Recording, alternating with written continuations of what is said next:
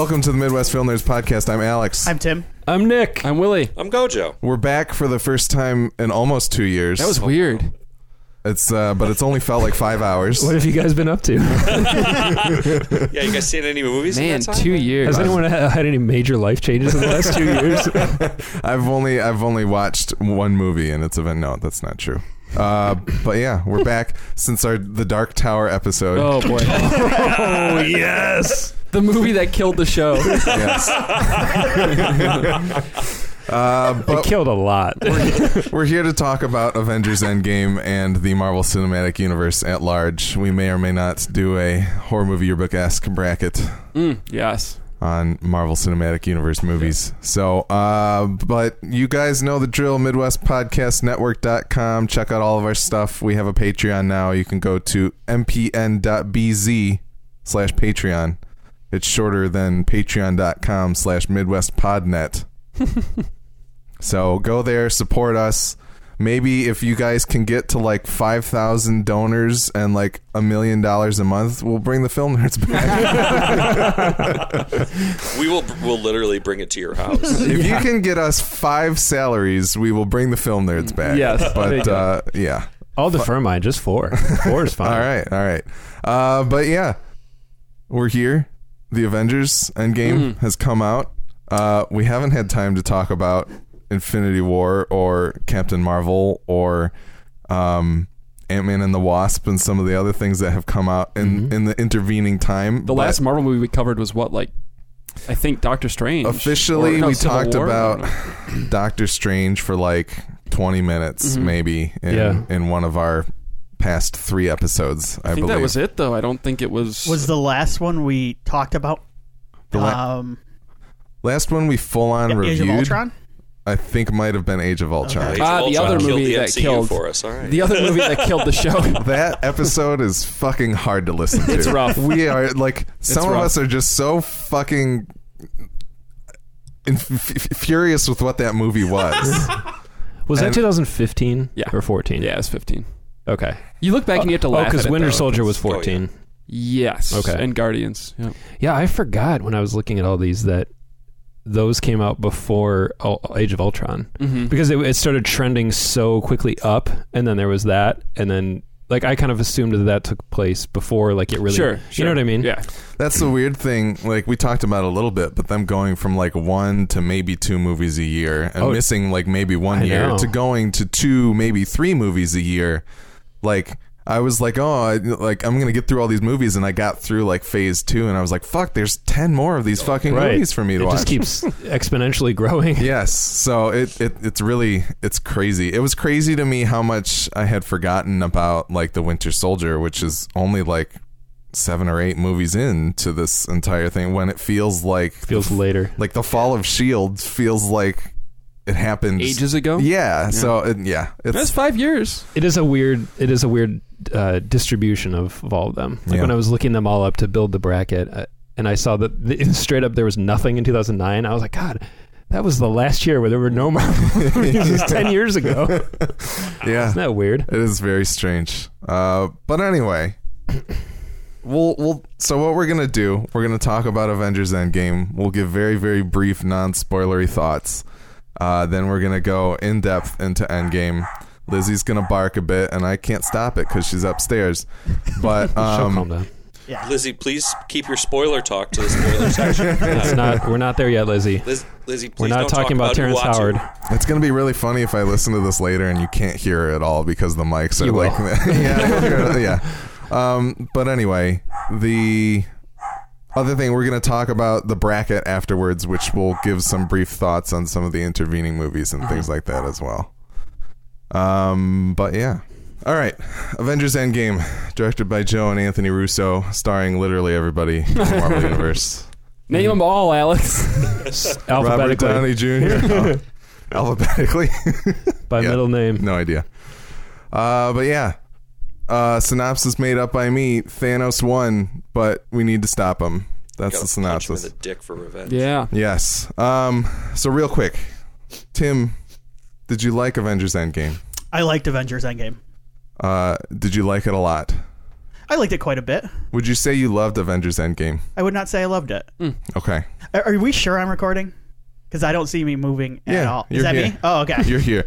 These two are Because I off. don't want anybody to miss my in-depth fucking review. I've got Tim somewhere down between really liked and not quite to loved. All right. If you're All just right. now joining us, Filling up Tim their really liked scoreboard. Avengers Endgame. I quite liked it. Um, yeah, I liked it. Okay, Nick, did you like Avengers Endgame? I did. Did you love Avengers Endgame? I don't know. I got to see it again Okay. to really make that determination. I'm I'm with Tim for now. I really liked it. All right.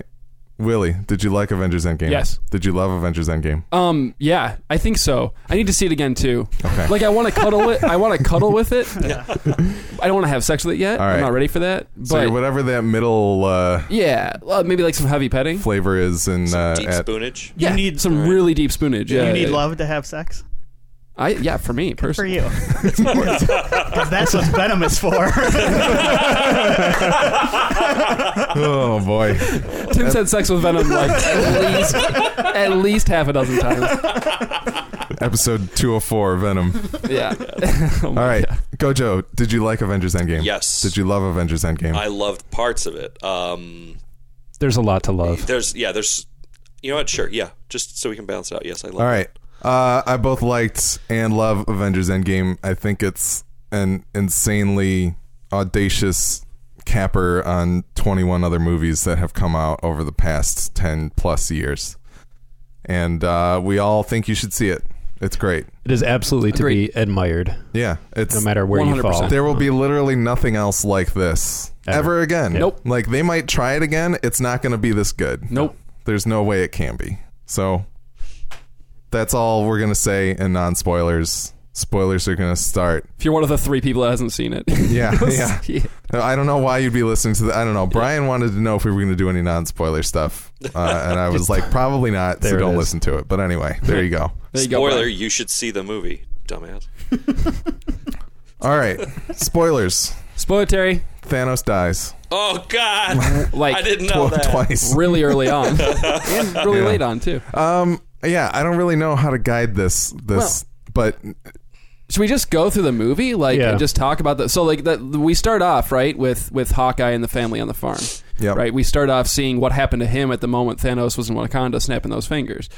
And I loved the opening sequence. I thought it was sweet. Oh, It was fantastic. Like, it sets up Hawkeye as an important player in this movie, like immediately. Well, and it, it And- just kind of gives you a taste of what what everyone else around the world was What normal experiencing. people- yeah. yeah. You're just having a normal day, and then oh uh, oh shit, everyone's gone. Yeah. yeah, people are just disappearing. And it's horrifying. Yeah, Yeah. Yeah. Ah, so good. I mean, like he turns around and his family's just gone, and there's no explanation. Like, how long do you think it took him to figure out what was going on? Probably a minute. I mean, he probably made some calls. He's lucky. He could actually be like, uh, anyone on my cell phone list? Do you know what happened here? yeah, Anyone? Uh, yeah, that's true. Nat yeah. is probably his first call. But little, yeah, little lo- bit of that. setup there with his daughter, potentially Mm-hmm. as like a younger Hawkeye, Young Avengers type situation going on, potentially. Yeah, yeah. Well, and if they do, they're talking about doing that Hawkeye Disney Plus show thing. Yeah. So maybe there's something there. I don't know. Yeah. But uh, I dug that opening sequence. I thought it was pretty sweet. No, it, it was great. It was great, and I remember we were talking a little bit about how they had discussed that they didn't know where to put the snap and what movie it should be in between these two and things like that. And I think it would be really interesting to go back and play with it a bit. Um, I think I would have liked Infinity War more if if if they killed Thanos like they do in this movie at the end of Infinity War.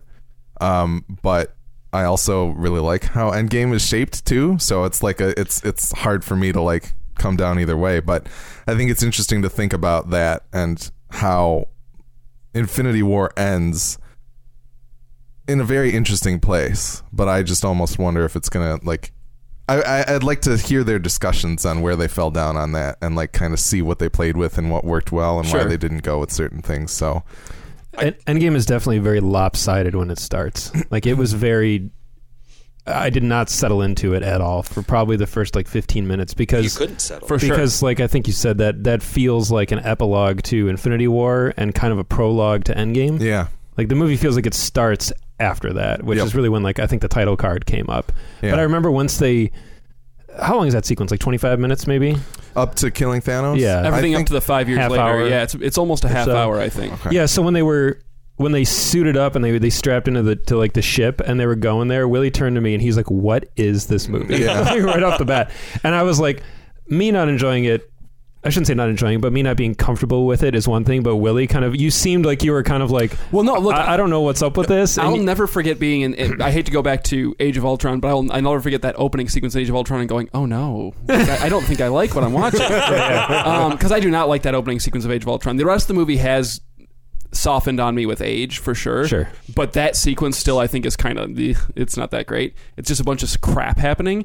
This was a bunch of crap happening, not in like the CG fest like way. It was it was just like events, just boom, boom, boom. And I'm yeah, like, you couldn't you couldn't really pin uh, down what was happening. I'm like, this is a three hour movie. We should be good to like take our time. and when you Um, when you were uncomfortable, I was like, oh, well, no, no, it's not. What does this mean? well, and I think part of the issue here is um, like Captain Marvel just randomly shows up, right? And and I think there was a post credit sequence in Captain Marvel that I didn't see. Yes. where she actually makes like shows up, and I Yep. think that happens before she goes to space to see. Like I think. Yes. So I mean, I think this that probably should have been in this movie, like just so it didn't seem like what's happening. Why is she here? Did she? Hmm. How did Yeah, she because if, if you didn't, yeah, if you didn't stick around for the end of Captain Marvel, then I didn't see she's the just- movie yet. Yeah, if you didn't even Yeah. see the movie, oh, really? I haven't even seen the movie, so Oh, so wow. I was kind of like, what? honestly, Like- I think. I Maybe think that's my seeing fault, the end but- credits, the, the end scene is actually more important than seeing the movie. Almost, Yeah. yeah. like to knowing why she's here. Um, Yeah. I was a little bit caught off guard. I'll be honest. I was just like, and then the the Thanos decapitation, like that was sweet to me. Like I thought that was perfect placement for it because I was like, that was where I was like even more so like, what is happening? What, what's going to yeah. happen for the next two and a half hours? Yeah. Like Yeah, that's and that- that is what made it cool because we I think all in our minds we all had an idea of they were going to go there, they were going to strong arm him or fight him, get a hold of the stones. I think we thought all those shots in the trailers of him on the farm and that was going to happen like third act Oh, kind yeah. of thing. Mhm. It would just be a struggle to get there, and it's awesome that they totally it never flipped the expectation. it which- never occurred to me that destroying the Infinity Stones was an option. Like that that could even Yeah. happen. That it would be Well, something he would yeah. do. well, Like that's the thing is he doesn't actually destroy them, right? He he says that he breaks them down on like an atomic level. Like they still exist within the universe, but they're not stones. They're not physical things that you can touch. So, I because I kind of threw me off. We'll talk about it later. But when they talk about like removing a stone, it like jeopardizes the universe. I'm like, well, he just blew up all the stones. but he, he, he when he what he says is that he actually reduced them to their molecular. So or at atomic, some yeah. point in one of the upcoming can movies, somebody's Yeah. going to have a machine that can like Harden 'em. distill it out of the universe. I hope Well, not. sh- but- well, this. I don't want to get too far ahead, but I mean, if that's the case, then this timeline has two sets of Infinity Stones, doesn't it? no. Well, oh God. We'll get into it. Look, look, We're going to be here Yeah, for yeah, the okay, rest of the time. oh no, you're right. You're right. um, I will say, after seeing it a second time, I now have literally no qualms with any of the time travel. After all the time that I've spent thinking about it and listening to what Sure. the movie actually says Sure. and all of that stuff, that is no longer an issue for me. But Yeah. there is something that is a big problem that I'm that I curious will get as to we at get to the end. Yeah, Anybody else got anything to say about the pre five years later sequence? kind of the, kind of like the James Bond opening sequence. I I, think guess. it's it's really the only. I don't want to call it because I don't think it's bad. I think it's just it's the weakest part of the movie, just because there's they've got so many pieces to set up, and I don't think they could have done it another way. So that's a little that's that's that makes it easier for me, but. uh I think it, it's also it's jarring because because it's so much out of left field, and that's you kind of you kind of forget that movies can do that to you sometimes, Especially movies that are- yeah. particularly Marvel films, which are I don't want to which you've say seen they're formulaic, twenty one of, yeah, and th- there's there's a there's a pretty similar structure across all of these, and this one just kind of blew it out of the water. And Yeah. the whole movie, I'm just I have no idea what's coming next. For sure. and that's fantastic. Uh, no, I didn't know. I wanted to just that Gojo said what I was going to say. So Yeah. Okay. yeah, yeah. It was Oh, nice sorry. to be, it was nice to be in a theater. I- I like that feeling of being in a theater and being like surprised and Mm-hmm. like not having any clue what's going to happen next. And you don't normally get that with superhero movies. No, anymore. not at all. Because Yeah. well, especially like us who have grown up reading, watching, like we kind of know the drill here. And it was nice to be in a theater and go, oh, okay. yeah, for sure. Well, you don't feel safe for a minute there, right? Right. I mean, like, but like, because the threat is over, but nobody's won here. yeah, there's well, no. Thanos won. It, it, it feels irreversible. You're there right with them, realizing like yeah, what can. There's nothing we can do now. and I love, I love too. Just the last little bit, like, I love. Thanos has no issue with getting killed at this. Oh, he Yeah. he, he did what he had to do. He's yeah. he's like my job's done. Like He I'm completed good. the like, Go ahead. No, I don't care. Like, uh, and I love I love that Thor gets to finally go for the head. Although what happens later with his character because of it is like holy shit, like like it's it's like the first time I think he's had a, what would normally be a victory, but there's no like No, yeah, I think- celebration afterwards. Yeah, I think it's the great emptiness. Thing about, yeah, the great thing about Thor's whole arc, this is like his, this is his first big L. You know. Yeah, Yeah. yeah, it It's great. He's lost people, but not like wars. um, all right, so that's. I mean, we pick up five years later. We got some cool scenes like of post snap world, right? Like Yeah. we see the shipping yard or the docks in New York. Uh, Steve's at like a um like Support a group. support group. Oh, I quite like that part. I want to highlight that part. Yeah. Yeah. yeah, I like that a lot. Yeah. Uh, which Russo is the cameo? That's Joe. Is it Joe? Yeah, Joe's been in all of the movies they've directed Okay. in some form. Yeah. Anthony's cool. not a fan of being on camera, I guess. I don't thought I read that he was in it somewhere as well, but I don't know who. I I, I immediately recognized him. Yeah. Whichever one it was, I was like, oh, that's a Russo. Yeah, I know Russo when I see one one. of, that's one of those Russos. That's Vince. Yeah, I, I like the sequence too. Um, but I think that the you know we see what Black Widow is trying to lead a ramshackle Avengers to have some semblance of purpose, yeah. and it's like depressing and sad because like you can tell there's like nothing going on.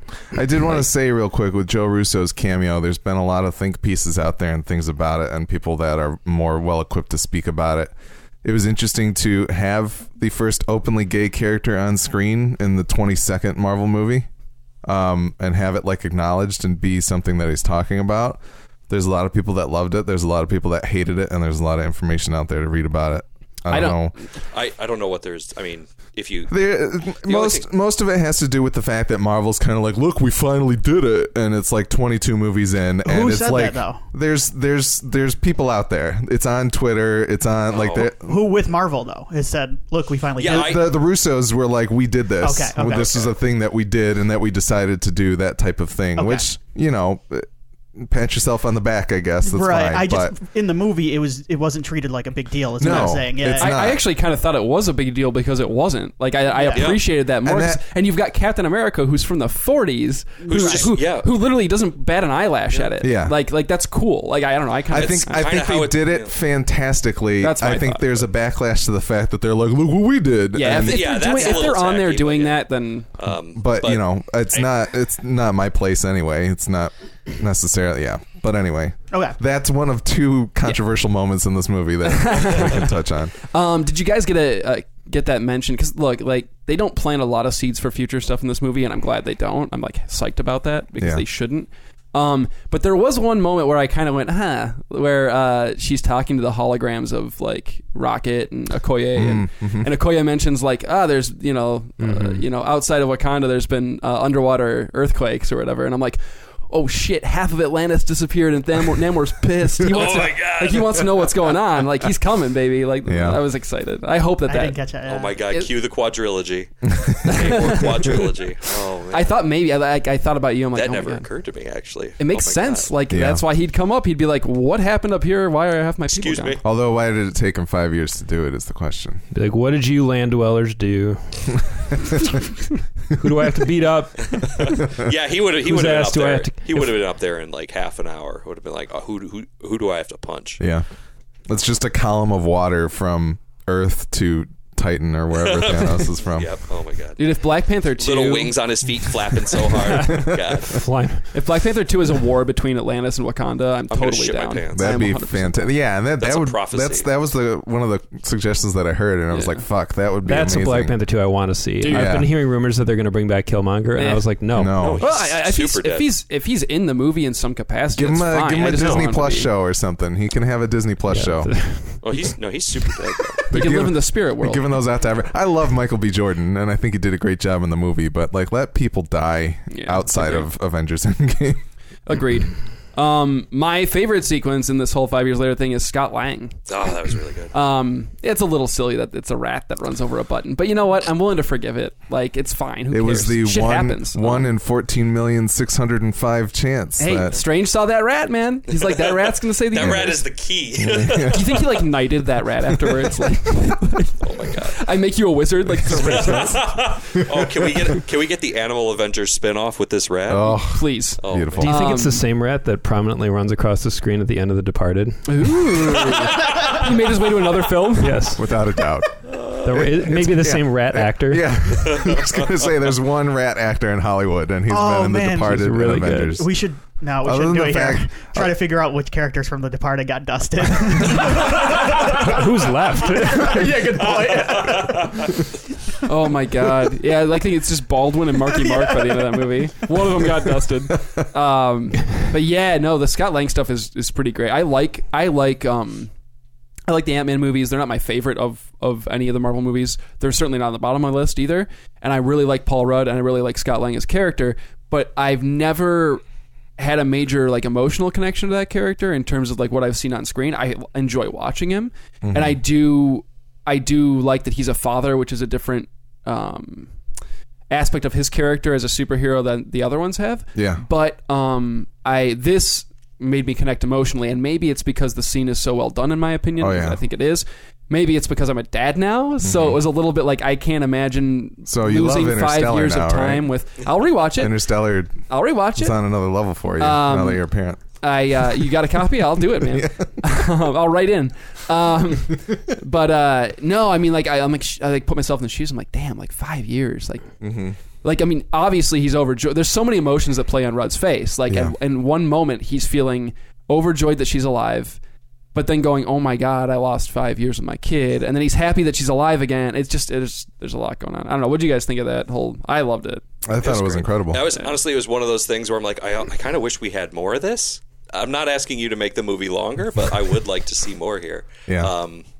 Because just well, I mean, there's so much of his catching up to do, and yeah, just to see more of his uh, his personal uh, is coming to coming to terms with everything. Um, just I, w- I like those intricate little character moments. Yeah, like, Him like walking up and seeing the monument of the vanished, I think they're called. Yeah. is Seeing his own name on it. insane. Yeah, and that that too. But like all of it, I think they did a really interesting job at realizing a world five years after Yeah. everybody, half of el- everyone has vanished. Mm-hmm. So That's that's one of my faults with the movies that I wanted more of that kind of stuff. I wanted the first act to be more of that and less of like some other things that are to come.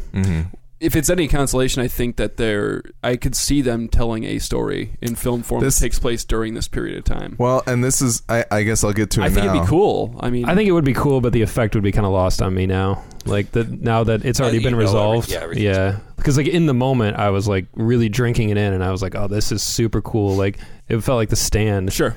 And I really was digging it. And then you just kind of move on, and it's the Hulk giving tacos to Ant Man, and I was like, well, I think there's still room for it though, because one of my major issues with the movie is the fact that like Tony, we're jumping ahead, but Tony being like, bring everybody back just like they were, but now. So everyone, the other half of humanity, has had to spend five years grieving and getting over the fact that they lost people. Getting remarried. Not to mention, Like- not to mention, the world is in disarray. The docks are fucked up. You got cars all over the place in the city. Like the world is the just destroyed. and there's like they're either going to one sidestep it, which is extremely disappointing, or two they have to deal with it. And and I feel like it's gonna. Supposedly, I heard Aunt May didn't get dusted, so Spider-Man: Far From Home is gonna have to reckon with the fact that she spent five years without Peter. Well, is it, it going to they've- to? Is it? They've It I has mentioned, don't think they're for gonna, me. I don't think they're going to sidestep it. they've mentioned that um because a lot of people Yeah. are like, what about how is Peter Parker going back to school? It'll be different kids. at school. Exactly. But the I think that what's his name, John Watts, has said like, no, that's like part of the plot. is Okay, that, like, and- like and- half his the people he was growing up with are like gone, like moved on. Okay, that actually I say sounds they cool. have to because they have to for me. Because if they don't, I'm disconnected from I this know. I'm, entire I'm, franchise. just, I'm from making here a joke on because out. I yeah. think it looks bad, but I, yeah, I don't. I ha- I didn't watch anything, so I don't know. We'll see. Mysterio's costume looks baller though. I just want to say Yeah. that. No, if and nothing else. Anyway, all the things that like I wish we got to see in this movie. I I, I say it with the realization that it is, it is a three hour movie, Yeah. and I don't really. It, it, it was a, a great three hour movie, and I did not feel the length, but I also don't want it to be longer, and I don't expect it to, you know. Um, for sure. so, but yeah, I hope that I hope that the universe going forward actually acknowledges this and doesn't just decide to make the same movies going forward. Yeah, Um, but yeah, that's yeah. Again, we're jumping around here. Well, they're running out of good characters too that that they want to promote, so You've they need to start making the movies You've got more four interesting. whole movies with Namor. That's true. Right, right just sitting there. They I love how it's always four. That's the that's my best. Well, because because my favorite. who's part. the greatest ever? It's Namor. I mean, who get everybody gets trilogies, What's better than a trilogy? a quadrilogy. yeah. You're gonna get Silver Surfer back, dude. Like legit. I'm very excited. Isn't that I'm very excited for like an actual Defenders movie. Yeah. Like not not Street Defenders, Yes. but like OP as The hell real Defenders. Defenders? Yeah. Well, Give me and that. What, one of the most exciting things about being on the other side of Endgame to me is the fact that we don't know the next five years of Marvel movies yet. And granted, next week, Kevin Feige could be like, here's my press conference. Here's 30 titles that we're announcing through 2025. Here's my power, gonna- my PowerPoint. yeah. That's bound to happen. That could happen, but I also feel like they're getting to the point where they have to take chances. They have to pluck Iron Man out from his his B list hero status that he was in 2008 in terms of movies, you mm-hmm. know, Yeah. and and make people great again. Yeah, Yeah. no, Absolutely. Make people great again. I was trying to Is let that what you want to have said? Make No, Marvel great again. not, but I committed to it. So I think it's interesting. We hear rumblings of like Shang Chi, who I know nothing Oh, it's about. happening. The Yeah, Eternals, who I know nothing about. There's a lot of They've totally got, new yeah. stuff mixed with like Guardians 3, Black Panther 2, more Spider-Man. I mean, we as- could eventually like- get like a Fantastic Four, right? Yeah. We I, fucking I mean, we need. To, I feel like if I mean, they're pro, as far as the comics go, they are like a they're tent pole. They've been around forever, and I think if you're going to build around something, that's a great place to start. We got scrolls in Yeah. Captain Marvel. Like we're we're leading to something. Well, know, and, and Feige has straight up said like because people have been asking like who who can't you wait to use now that you've got all these things like Cyclops, hundred percent. Yeah. that's the guy I want. Like, I want to do it right, and I'm like, hell yeah, give me a good Cyclops. so they got. I mean, they've, They've got, got, some stuff in their back. they've got plenty of stuff to do, and it'll be very interesting to see how it all plays out. But I think it's it's kind of exciting. I'm more excited about the weirdness of like having Shang Chi be Yeah. your big summer movie than, than I am about that. than I am about like if they made Iron Man four. Like you know what I mean? Or like another that's, X-Men. That's kind of more exciting to me. Yeah, for sure. I want to watch that movie. I don't know what it's about, but yeah. Anyway, oh, hey, so I'm going to kind of blast through a little bit of this. That's if fine. there's anything you guys want to talk about, just chime in. So they, Scott meets up with the Avengers, right? And he goes, "Hey, like we can use this quantum Time realm heist. to go back and steal the stones from various points in time because." They've all encountered a stone at this point over these course of these 22 movies. They all know where one was at any given point in time. So they, they recruit the team, right? And I should say that they try to recruit Stark, who is now had a, and now as a child. Mm-hmm. Uh, Morgan, love that relationship. Kind of dig Dad Stark. Um, I think it's Almost enough to make me want an Iron Man 4, but I don't. No, I gotcha. We're not going to get it anyway, so that's good. Iron I- Man four with just Pepper and the kid. Iron Gal. Oh man. Um, Iron Man. so yeah, I, I, I do dig that Tony Stark has kind of settled down a little bit. I mean, I, I think it kind of makes sense for the character, in my opinion, um, that he's he's done. He's not doing that anymore. That he in his mind he failed miserably. The vision he saw in Age of Ultron has come to pass. The world is toast. Yeah. He's moved on. Like he's over it. I kind of like that. Um, but he hasn't stopped tinkering either. Like he, there's that tiny little bug in the back of his head that like he's still clearly building things and, Yeah. And doing things. So I think I think my I don't I don't know how exactly to phrase it, but I have an issue kind of with uh, the whole cinematic universe, pers- particularly around Iron Man, where he is like he's literally every kind of smart at the same time. so is Um, Hulk. So is Banner. Yeah, like but like Banner like it's a little Banner different. Banner acknowledged his limits in this movie a little Ba- bit. Banner's like, true. hey, this is the kind of science I do. Tony Stark is like, he starts off, he's an engineer for God's sake, you know, uh, and then it just it just morphs into I'm solving time travel in an afternoon because I perfectly understand quantum mechanics. I you know, think there's a lot that they leap over there And it's- time wise. It's there is, but it's also just I I wish smart characters had had specializations. You know, like like it's it's it makes sense. It's a little more realistic. That's where you get like a value out of somebody like a Reed Richards, who's like he's just all theoretical physics and shit, and like you know he maybe he doesn't know how to tie his shoes. Um, or like a Hank Pym, you know, these are like guys who are like science we can't quite grasp. Well, they, you they definitely took, uh, and I will refrain from making this a deep dive as I tend to do, but they definitely took that trait from Reed and applied it to Tony because Reed is the one in the MCU that can do everything Yeah. to Yeah. the point where it's a little exhausting. And when even like the Pyms, the Banners, the Starks have a problem they can't solve, they say we got to call Reed because I think. And the important distinction, though, I think that good writers will will illustrate is that intelligence the ability to learn and the ability to understand does not necessarily pigeonhole you into like one pursuit.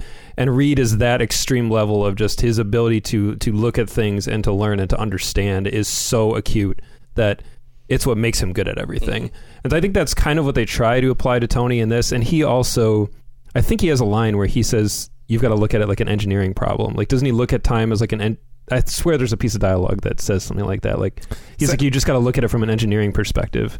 Maybe, but um, even more to your point, there's a there's a line in the Avengers when he walks onto the helicarrier the first time, and somebody, I think it's Maria Hill, is like, "When did you take the time to learn about Yeah, what did you become an expert in what- thermonuclear physics or yeah, something? He's like, and he's last like night. last night. Like Yeah. they they clearly tried to bring that from Reed Richards and put it in Iron Man. Well, they, Man. they do it in the first Iron Man, actually, in the opening bit when they talk about him going to MIT when he was 16 and graduating at 20 and doing like he's clearly a genius in, yeah, in terms of I'm- his ability. Yeah, it's to, like I'm cool with him being a genius, but then it's like, he- But Scott Lang also has a degree in electrical engineering. Like there are other smart people here. Yeah. They could have had Okoye in this movie at some point, helping Yeah. them do things too. They could. Like, it could have been more than just like Tony Stark. That that was one of my problems too. Is that Tony figured out time travel by himself. off screen. Yeah. yeah, Yeah. it's Yeah, But there's that- not. I- but I there's do just not you guys, though. time in a three-hour Yeah, movie. exactly. yeah, it's it's a small point for me, but it's something Okay. that just kind of irritates. No, I me. no, I understand that. I, I, I understand that. I also I, I think to myself, I'm like, ninety percent of people watching this movie are like, he knows science, so he can do it. Well, Yeah. he's smart. And I do think they do a good job of showing that he's not smart when it comes to like interpersonal relationships and Sure. stuff. Like he's bad, and that actually plays into the fact that choice he makes to bring everybody everybody back five years later. He's not thinking about. There's a character flaw still. thinking It's about why himself, I kind of yeah, like it, first, um, yeah. because it's still Tony being flawed when it comes Yeah. to Oh, yeah, thinking he's- about yeah, yeah, other yeah. people because he doesn't really think that far ahead. For sure. Um, so it still kind of works. It's a little bit basic in that way, but it still kind of works for me. Is what I wanted to. Yeah. So He's a thinker, but he's very impulsive. And- yeah, yeah. Well, and his his thinking is his disease. Yeah. Like as Pepper says, like because he's like, I'll walk away right now. You say it, and she's like, I don't think you can. Yeah. Like I Tried to make you walk away for what, for like four movies, years. Yeah. yeah. or whatever. Yeah. and he just that's his disease. He can't stop trying to fix everything, He has to. which is drawn really well from the comics. Actually, the, the, towards the end of the whole six one six universe ending, that was his problem. Was he's like, I, he couldn't stop trying to fix Yeah. it all, mm-hmm. Um, and he ends up being able to fix it all. which is why his arc is satisfying Yeah, after all these movies and and for, for me anyway immense iron man fatigue Sure. Yeah. halfway through phase two i was like like remember remember when they announced what civil war was going to be about Yeah. Yeah. You, you were- we were like oh yeah. Yeah. no more. we more were both very concerned. Tim, remember how you feel about Spider-Man movies now? but but civil war totally reinvigorated me for like caring about iron man Agreed. Yeah, Yep. yeah. Yeah, Well, and, okay. and this movie closed it off in a way that made me appreciate everything The like whole i'll thing. go back Even now Iron and Man watch 2. iron man 2 and, Yep. and like like it so much more now Yep, which is pretty incredible. Um, yeah, so so he does obviously eventually relent and, and show up to help them out. I did like him giving the shield back to Steve. I enjoyed that because As- he clearly did. They, their issues were not uh, squashed when he showed up in the spaceship. Yeah. I mean, he was kind of delirious and like starving. that was a and- great Well, scene too Love actually That was great. Yeah, when he th- like shoves the arc reactor at him, like yeah. go for it, pal. He's all What the Sit fuck? skinny. on and hide when you find Thanos. Yeah, and it's I mean it's the thing that when he came back, it, there, all those feelings were still very real. Oh, for sure. Um, and it just exacerbated by the fact that they all just they all just lost super hard. But then you know, five years pass, and Yeah. The I arc from Civil kinda dulled. War was lost. Like all of that stuff was lost on me in that first viewing because it had been so long since I watched Sure. Civil War in Yeah. the first place. So I like finally got a little bit of it. I didn't manage to finish it before I went and saw Avengers again. But thinking about it after, even just him showing up in the first in, in Infinity War is like a very interesting like his entrance into the movie and Thunderbolt Ross is talking to Don Cheadle and being like find these guys bring them in blah blah blah I'm a bureaucrat and and then like Steve's like I'm here and we're all you got and like you know Rhodey acknowledges that and just waves Thunderbolt Ross off. Literally. Like all of that stuff is incredible. That's what this movie does insanely well. Is mm. between Captain America and Iron Man, and amongst other people, you know, little things here and there. Those two people having arcs that you can chart through probably on the order of like seven to eight movies throughout these 22 is insane. Yeah, agreed. Nobody's done anything like that. Yeah, it's nuts. And it won't it won't happen this effectively again, I don't think. But I would agree. Um, okay, they, they go, they meet up with a few other people real quick. So I'm going to say the person that they pick up along the way to help them out with their, their troubles. And I want everybody to just throw something out there. Uh, Smart Hulk. How do Oh man, Was that a um, happy groan or a bad groan? I don't. I couldn't actually tell. I, I honestly hate what they did with Banner. Hate it. really? Okay, Okay.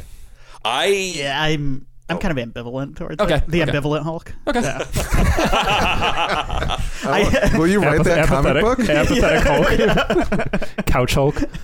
I like it, but they didn't. I liked it. At at first, I was like, okay, we'll see where this goes, and it didn't go where I wanted it to. So I guess looking back, I don't really love the it. The issue I think I have. oh, Sorry, Gojo. I, Oh. I, Uh, I mean, I think as the reigning Hulk fanatic here, um, I, hon- I I I loved it in a way, um, and then there are just the pieces that are missing from it. The more I think about it, the more it kind of sours me on it. Um, there, he's he's supposed to be a mix of Banner and the Hulk, but he's but he's not. He is Banner in Hulk's body. Uh, there is no Hulk personality in there, and I think that's a problem because the Hulk is not just he's not just the the physical. There is there's an actual personality to the Hulk, which is one of the reasons I actually really loved Ragnarok. Um, Yeah. on on repeat viewings is because we actually got the Hulk as a character. Um, Yeah, so I think I yeah I think I love the idea of Banner and Hulk kind of coming to terms with each other because I think it's it's got to be the inevitable place they end up in some story. Um, but they and I think that's that's kind of what what they wanted to present, but they weren't actually doing that. Um, that said, I, I I really like the idea of a smart Hulk, but I, I liked it. Um, and I love that they took that chance, but I think they could have done it a lot better. Tim, what were you gonna say? there it's just with Hulk I was actually surprised by how much I liked him in Ragnarok because there's a cap on how much I like like a character like Hulk. For me the Hulk kind of peaks, especially in a group setting in the first Avengers Mm-hmm. when he hulks out. And then after that I just I don't find him that interesting. I Yeah. just want to see him punch shit. Yeah, sure. Yeah, and but that's more me, I think. So like well, there's nothing I- wrong with that. Either. No, no. No, no, that's not what at he does. Yeah. so that's what he does best. I so yeah, in that first Avengers, when you finally when you finally get to it, I remember like the reaction of the audience, and I'm like, oh, this is like, there's never been a better Hulk mo- moment for me. And then Ragnarok, he was at least fun in it, but this one, I yeah, I just kind of, I, It- whatever. I think it's an interesting route to take Banner. I hate that we didn't see him getting there, and I don't like what they did with him after that. You didn't like the off-screen massive character development. No, yeah, and, and like it, they, didn't they set me, it up be with like two lines in Infinity War, and that's fine. Like I literally just watched it before you guys came over here, but like it, I don't know. I It's- think I it's think rough. the thing is is that shit's going to happen in five years. Um, and, Yeah. you know we can't cover all of it, uh, and I think I think just for from an audience perspective, having a major shift like that between with with the Hulk and also with uh, with Thor, uh, Every we'll single one of those eventually. characters. Hawkeye has a major Yeah, shift. Thor has a everybody major is going through Hulk some shit, and you don't get shift, to. Iron you don't Man? necessarily get to see it all develop. I mean, really, you don't get to see Iron Man develop. You you just understand naturally because it's it happens all the time. People have kids. and If, it if we so so we're, we're recording this two years after our last episode and we just got done saying like so what's happened in the last two years if we went through a list of how different our lives were and how different we were since the last time we recorded it would be a lot of stuff Yeah, you know so I mean I, it, that didn't it's, bother me It's so not much. that. That's fine. And look at like what happened with Thor. I think what they do with Thor in this movie justifies where they took him. What they do with Banner in this movie doesn't justify what Sure. like And- like like you said, I hate the fact that there's no Hulk in that personality anymore and I wanted to see them I wanted to see them turn on And a I- dime. I wanted to see them coexisting together and that's not what it feels like. And I me. think th- I think the greater issue is that these movies have not really spent a lot of time on Banner slash Hulk. Um, the way I, I mean, I've always looked at like you know the Avengers quotes. Uh, you know, I o- usually assemble super teams into like four characters. You know, and that's like your lineup, like your Ultimate Alliance lineup. And these are the core important ones. It's Cap, Iron Man, Thor, and Hulk. And I thought I put them all on equal standing. And this movie, Hulk is Hulk is never there um, in this entire universe. Um, he's uh, and I think I think part of that is well, maybe most of it is because they can't do a standalone Hulk movie. Yeah. Um, There's definitely a or they political won't. angle or Um, aspect. and you so you don't really get you don't really get that Hulk character development because most people just want to see him punch shit. Um, but there is a character there, and that's I think I think the best place for that would have been would have been a, an actual Planet Hulk movie if it hadn't been co opted by Thor, uh, which I'm not angry about. I'm just I, I know it kind of sounded like that. I also don't think this is the last time we're going to see Hulk. Can I No. use Can I use this platform to make a plea? Sure. To Marvel Studios. Do it. Or anybody involved with Marvel. Do it. Make another Ultimate Destruction game. Yes. oh hell yeah! That was a great oh game. my god! Thank you, Tim. This is the important stuff. I think that uh, if there's one, if I had to say one thing about this movie, and I'll, I'm going to come back to this for sure, uh, but it's that it, it defied expectations a lot. Like it, it, it flipped things on its head constantly throughout. And I think one of the biggest things it did was not letting the Hulk smash so much. And I think that while that did make for a, pr- a very like Tim was saying earlier, like a very interesting viewing experience, not necessarily knowing what was coming around the corner. I think it while it did help the movie, like nine times out of ten, there are ways in which it hurt the movie, and I think not just giving us the Hulk Thanos rematch that I think everybody kind of wanted to see, or Hulk full on Banner surrendering to the Hulk and be like, okay, man, like we've had the, we've had a good thing, but now it's time for you to take the driver's seat, and just like giving us that moment, And I think so. well, it hurts the movie. Yeah, Well, I think I- it hurts I- Hulk. Um, I think so. I mean, we get the same thing with with Thor. Thor took you know, Thor goes through kind of the same process where he's like he's super bummed out that you know he lost to Thanos. We see that with Hulk in Infinity War just throughout the movie. He's not he's not popping out. He's like, no, I, I'm a I'm a I'm a loser. I'm a failure, uh, and he doesn't pop out. And we never actually get to see the catharsis for that. Yep. Um, so it, it's it's a bummer for it's a bummer for Hulk, but I mean, like I said, how many people you know are actually really that invested in Hulk the character and not Hulk the, That's the battering ram? Um, I am. I'm. s- I find him super com- super compelling because there are layers to him besides just being angry. You know, there's shit he's angry about. Um, but yeah, I mean, of all the things you got to fit into this movie, I maybe that just maybe it was never considered, or maybe it just got left Yeah. out because there's too much going on. Yeah. I don't know. Uh, I I do love Smart Hulk though. I think it's awesome. I will say I was I, I was I'm with Nick. I I definitely would have liked to have seen like Thor or not Thor Hulk like have some semblance of like a rematch with Thanos, even if he got beat up by Thanos again. Just to have that moment of like I'm not scared of you anymore because Yeah. it almost seemed like Infinity where like there was a fear there. Oh, and that's why he absolutely, yeah. out. So I would have liked that on the flip, and it kind of bothered me. Like Hulk doesn't get that big moment, action moment to shine, but then I'm like. But this motherfucker gets the He got- snap, he got the which snap. is pretty Yeah. inc- like that. That moment is super cool, and it's arguably cooler than punching anything in a way. So, Well, is and that is that his uh, his comeback at Thanos? In a is way that his it- beating he undoes his Yeah. plan? Yeah. I mean, he's part of the two. He's one of the two people that do it. But so I kind of dug that, and I and I for that reason I was like, okay, like he did have a really key moment, and a really, and and it builds up from. If you remember right, back in Avengers One, there's a moment when Ruffalo says he go. Uh, I think Downey goes, "Why anybody else normal would have been killed by that exposure?" Like. I think he, you know, he's like, "What are you saying that the Hulk saved me?" And he goes, "He goes, maybe." And he goes, "Save me for what?" Like, like, Yeah. That's pretty good. for what? And I'm like, this is what he saved. Like, you know what I mean? Like he, Mm-hmm. like in, in that moment, Banner's like, I was. He, I think he says, I, it was like I was built for this. Like that's his moment. This is Yeah. why he survived that explosion, so he could do this. I think that's a great moment. Because he was the only one that could pull it off in that moment. So, kind Yeah, cool. it is a great moment. You know what else would be a great moment? Him smashing something. Yeah, yeah. He doesn't literally No. doesn't smash a thing. He needs to punch a motherfucker Uh, into orbit. I'm a simple guy. if I see a Terminator movie, I want to see Arnold say, "I'll be back." I want to see the Hulk smash something. That's A co- fair. Anything. I think Like, that's they, they even like kind of thumb their nose at it a little Yeah. bit by, Yeah, by him yeah. being like, "Oh, smash!" Oh, In 2012, ah," yeah, yeah. Like with the cab, and I was like, "Come on, man!" we Just- did get some we, the the past Hulk stuff. While brief, was a little fun. There but for sure. yeah. All right, let's let's move Yeah. to let's move. We got to move on. All right, we're 40 minutes into the Yeah. movie. oh yeah. Uh, uh, we're gonna whip through a couple of these. Uh, it's hard to whip through this one. Uh, Fat Thor. Oh my god, I love it. Okay, can I, guys that have seen this twice? Yes. Um, I have a question for you. Now, was this? Yeah, is this? Is he fat because, or is this more beer gut Thor? It's beer gut. It's beer gut. He's not fat, fat. I, Yeah. I mean, Because don't- I took let's it not as- fat shame on our podcast. Yeah, I mean, I took it Says more the like fattest guy he the was. table. It's a beer gut because he's drinking so much. Oh yeah, Yeah. Well, And, 'cause- like, and he's and drinking, he's doing- eating shit. I'm probably, just calling and, him yeah, he fat doesn't- Thor because it's easy to Well, I get. think No, he's. no. I think he's also not doing anything Right. because Thor has always drank a stupid amount of beer. Yeah. but he's like having adventures and He's fighting had- dragons yeah, and he's having battles and shit. He's been Now sitting he's- in Nova Scotia or whatever for five years playing Xbox. It's honestly, oh I feel like it was. If anything, it's a meta commentary on like kids today, like not going outside, getting really riled up about Fortnite and not not playing outside with their cool rock friends. it was. I mean, it was a. It was a pretty.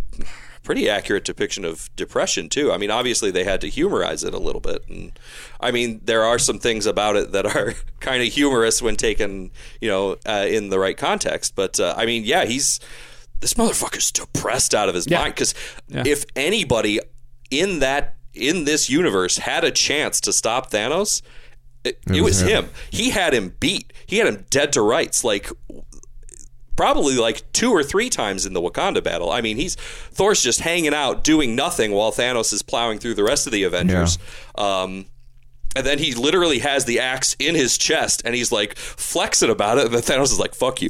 And then, yeah, so this is, you could squarely place all of the blame for this on Thor. Or and he knows that. I was thinking today too if Strange would have just popped out and brought him to Titan when they were all on top of him, like Mantis was on him. Like they, it, Yeah. there were so many opportunities that Thor could have done something about it. Yeah.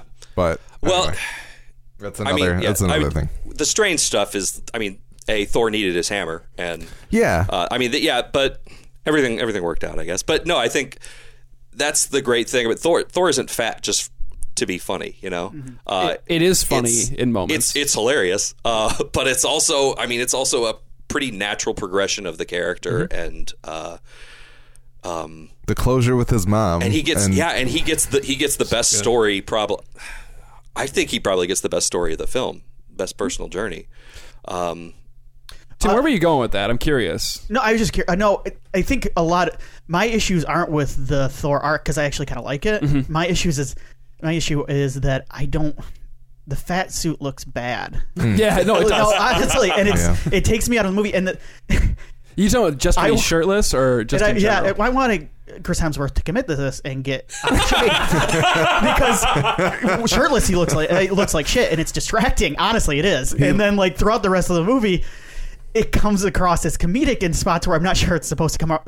First of all, because Hemsworth is so good at comedy. yeah, Yeah. And second, because I flash back to how s- shitty the fat suit looked. Yeah. Yeah. and it takes me out of the Interesting. movie, and I kind of laugh at it and Okay. giggle yeah, at it. I think I think honestly the the how funny it is does kind of does kind of take away from the emotional impact, maybe on purpose. Because I don't know how dark we want our characters to get here. Yeah. Um, Yeah. Because this is this is still a Marvel a Marvel movie. Um, so yeah, I, I think, and I think it's not just the fact that the suit looks bad, but the fat needs to be everywhere. You know, he Yeah. needs he sh- should have had an extra chin or It's the something. beer. Uh, That's yeah. the distinction the I want to make with the beer cut. Yeah, no, he's he's. I, I, I've seen a lot of people that You know your beer they gut look- anatomy. from behind. You'd be like, like, oh, he's got like a dad bod, and then he turns around and you go, whoa, hey, buddy. Um, what I really like about him being depressed, uh, and Thor, I think Thor, Thor's probably my favorite MCU character uh, across all the movies. But I think that Thor, if there's anyone who doesn't really have a lot to prove, it is Thor. But if you look at all of his movies, he's always down on himself at some point. He always thinks like I failed. He's always like, oh, I can't. Like in Thor one, he straight up isn't worthy anymore. Like, this is a recurring thing for Thor that as much confidence and power as he has, he's plagued with a lot of like self doubt and Because like every time he tries to be start- the king, he tries to be the guy that he was born to be.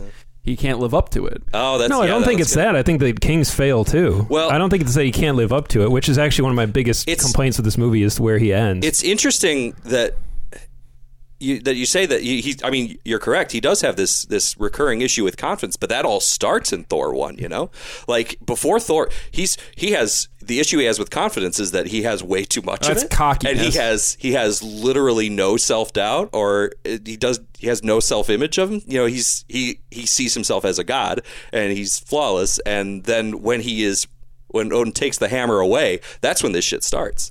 Well, I think he still is sort of in, in, a, in a life cycle perspective. He's still kind of a kid at the beginning of Thor, and Yeah. he has to, even though he's you know millennia old or whatever, he finally has to be responsible. And then, as we all know, with like adulthood, that's when these issues start really forming. Like when you start to like doubt yourself, and you and you you screw up, and you do you make mistakes, and things go wrong, and then learning to deal with that and learning that you will have failures and setbacks. You just need to to come back from it is part of what maturing is. And what I like about Thor though is it's it's taken it a little bit further into like an actual bit of a problem where he I mean like he could look over his shoulder and be like, "Man, look at all these times I screwed up big time and still came back from it. I can do this." But he doesn't. He uh, he'll always kind of reset to that mode of like granted Thanos is a, is a level of like Yeah, this Yeah. was this was this was like cosmic this was proportion. a big, this was a pretty big one. yeah, it is. For sure. But I think the principle is still there. yeah. Which is a character trait that I think usually is belongs to Ant Man to Henry Pym, which is what I've always loved about Pym because he has this constant issue with this. But I, I love seeing it transplanted onto Thor because here is a guy, he's still a god, you know, despite uh, anything that goes wrong, he still is like in this amazing position and, and he is he has all this going for him, but he still will be like, oh man, I just screwed up and, and there's no coming back from it. And Yeah. I just I love watching that. Even it should get redundant and it should get boring, but it doesn't. Yeah. I think it's great. We also see Korg and Miek, so Yes, it's true. Also good. amazing. Always great. and Valkyrie, who I like quite a bit. Um, all right, the last person we catch up with is Hawkeye slash Ronin. that entire sequence is yes. the coolest shit. If the Hawkeye show, if the Hawkeye show is the five years, Oh God, just five and it's years just of him Hawkeye killing bad being the? Punisher, basically, I'm 110 percent down with it. With ro- watching Renner wreck the shit for like 10 episodes, I'm cool with it. Plus, Hiroyuki Sanada makes a cameo That appearance, was cool. which is very cool. I'm a big fan of his. I know you are too, Nick. Oh yeah. Um, He turned down the main villain role in John Wick 3 for that.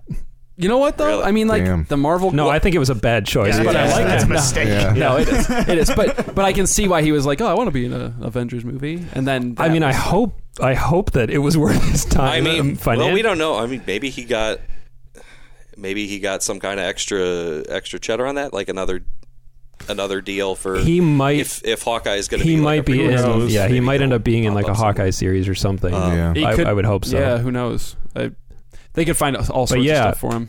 Clint finally, finally gets some real due in this movie, and it rules. Yeah, he It was rules. rad. God, that's funny because I didn't really like it all that much. I, Oh, I loved don't- it. it's like I liked it, but I really don't have anything to say about Well, it. you mean the sequence or him in the movie? the sequence was amazing, It but was so where where they went with Hawkeye, I, I, I just wasn't. I don't know. Oh, I loved it. Seemed kind of.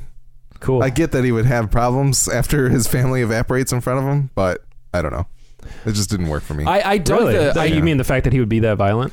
the fact that he became a mass murderer, Oh no, it makes total sense. like I, I, I, okay, so well, just real quick, would you transplant that to like the Punisher?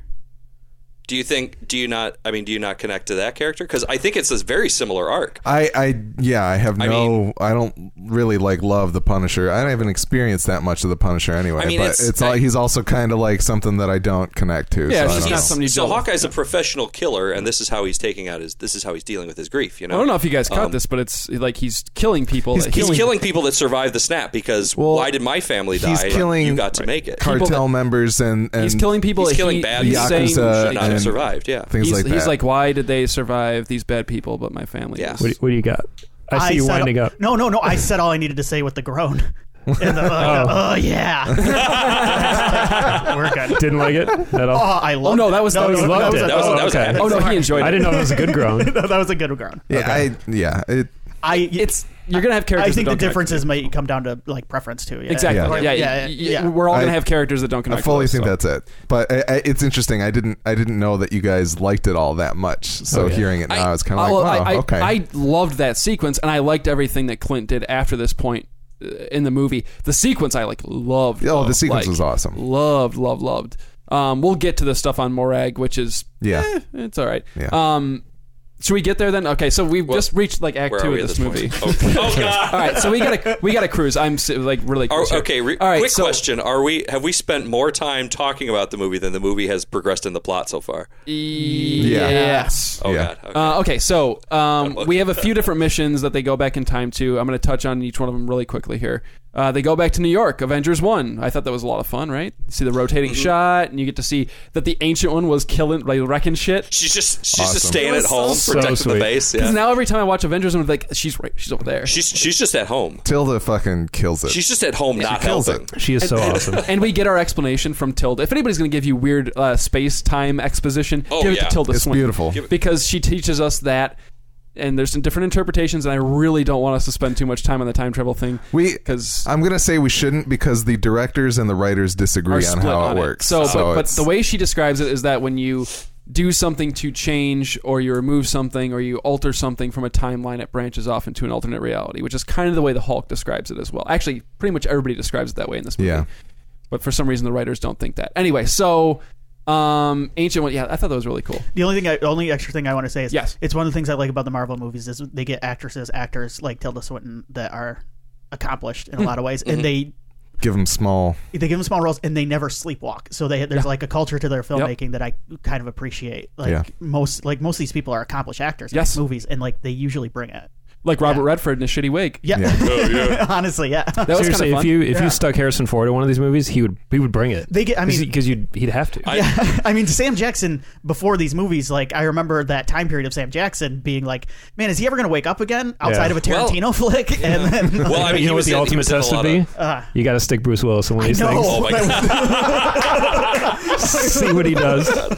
I, I want to say real quick. Bruce quick. Willis, Harrison Ford in the same Marvel film. Harrison's woken up the last like five six years. He's he's he's back. 2012, 2012 for Captain America is amazing. The subversion of the moment and the elevator. Oh, yeah. fantastic, ah, very cool. so Brilliant. good. The fight with himself and and the I can do this all day and him And being like, yeah, ass. yeah, Oh, yeah. yeah.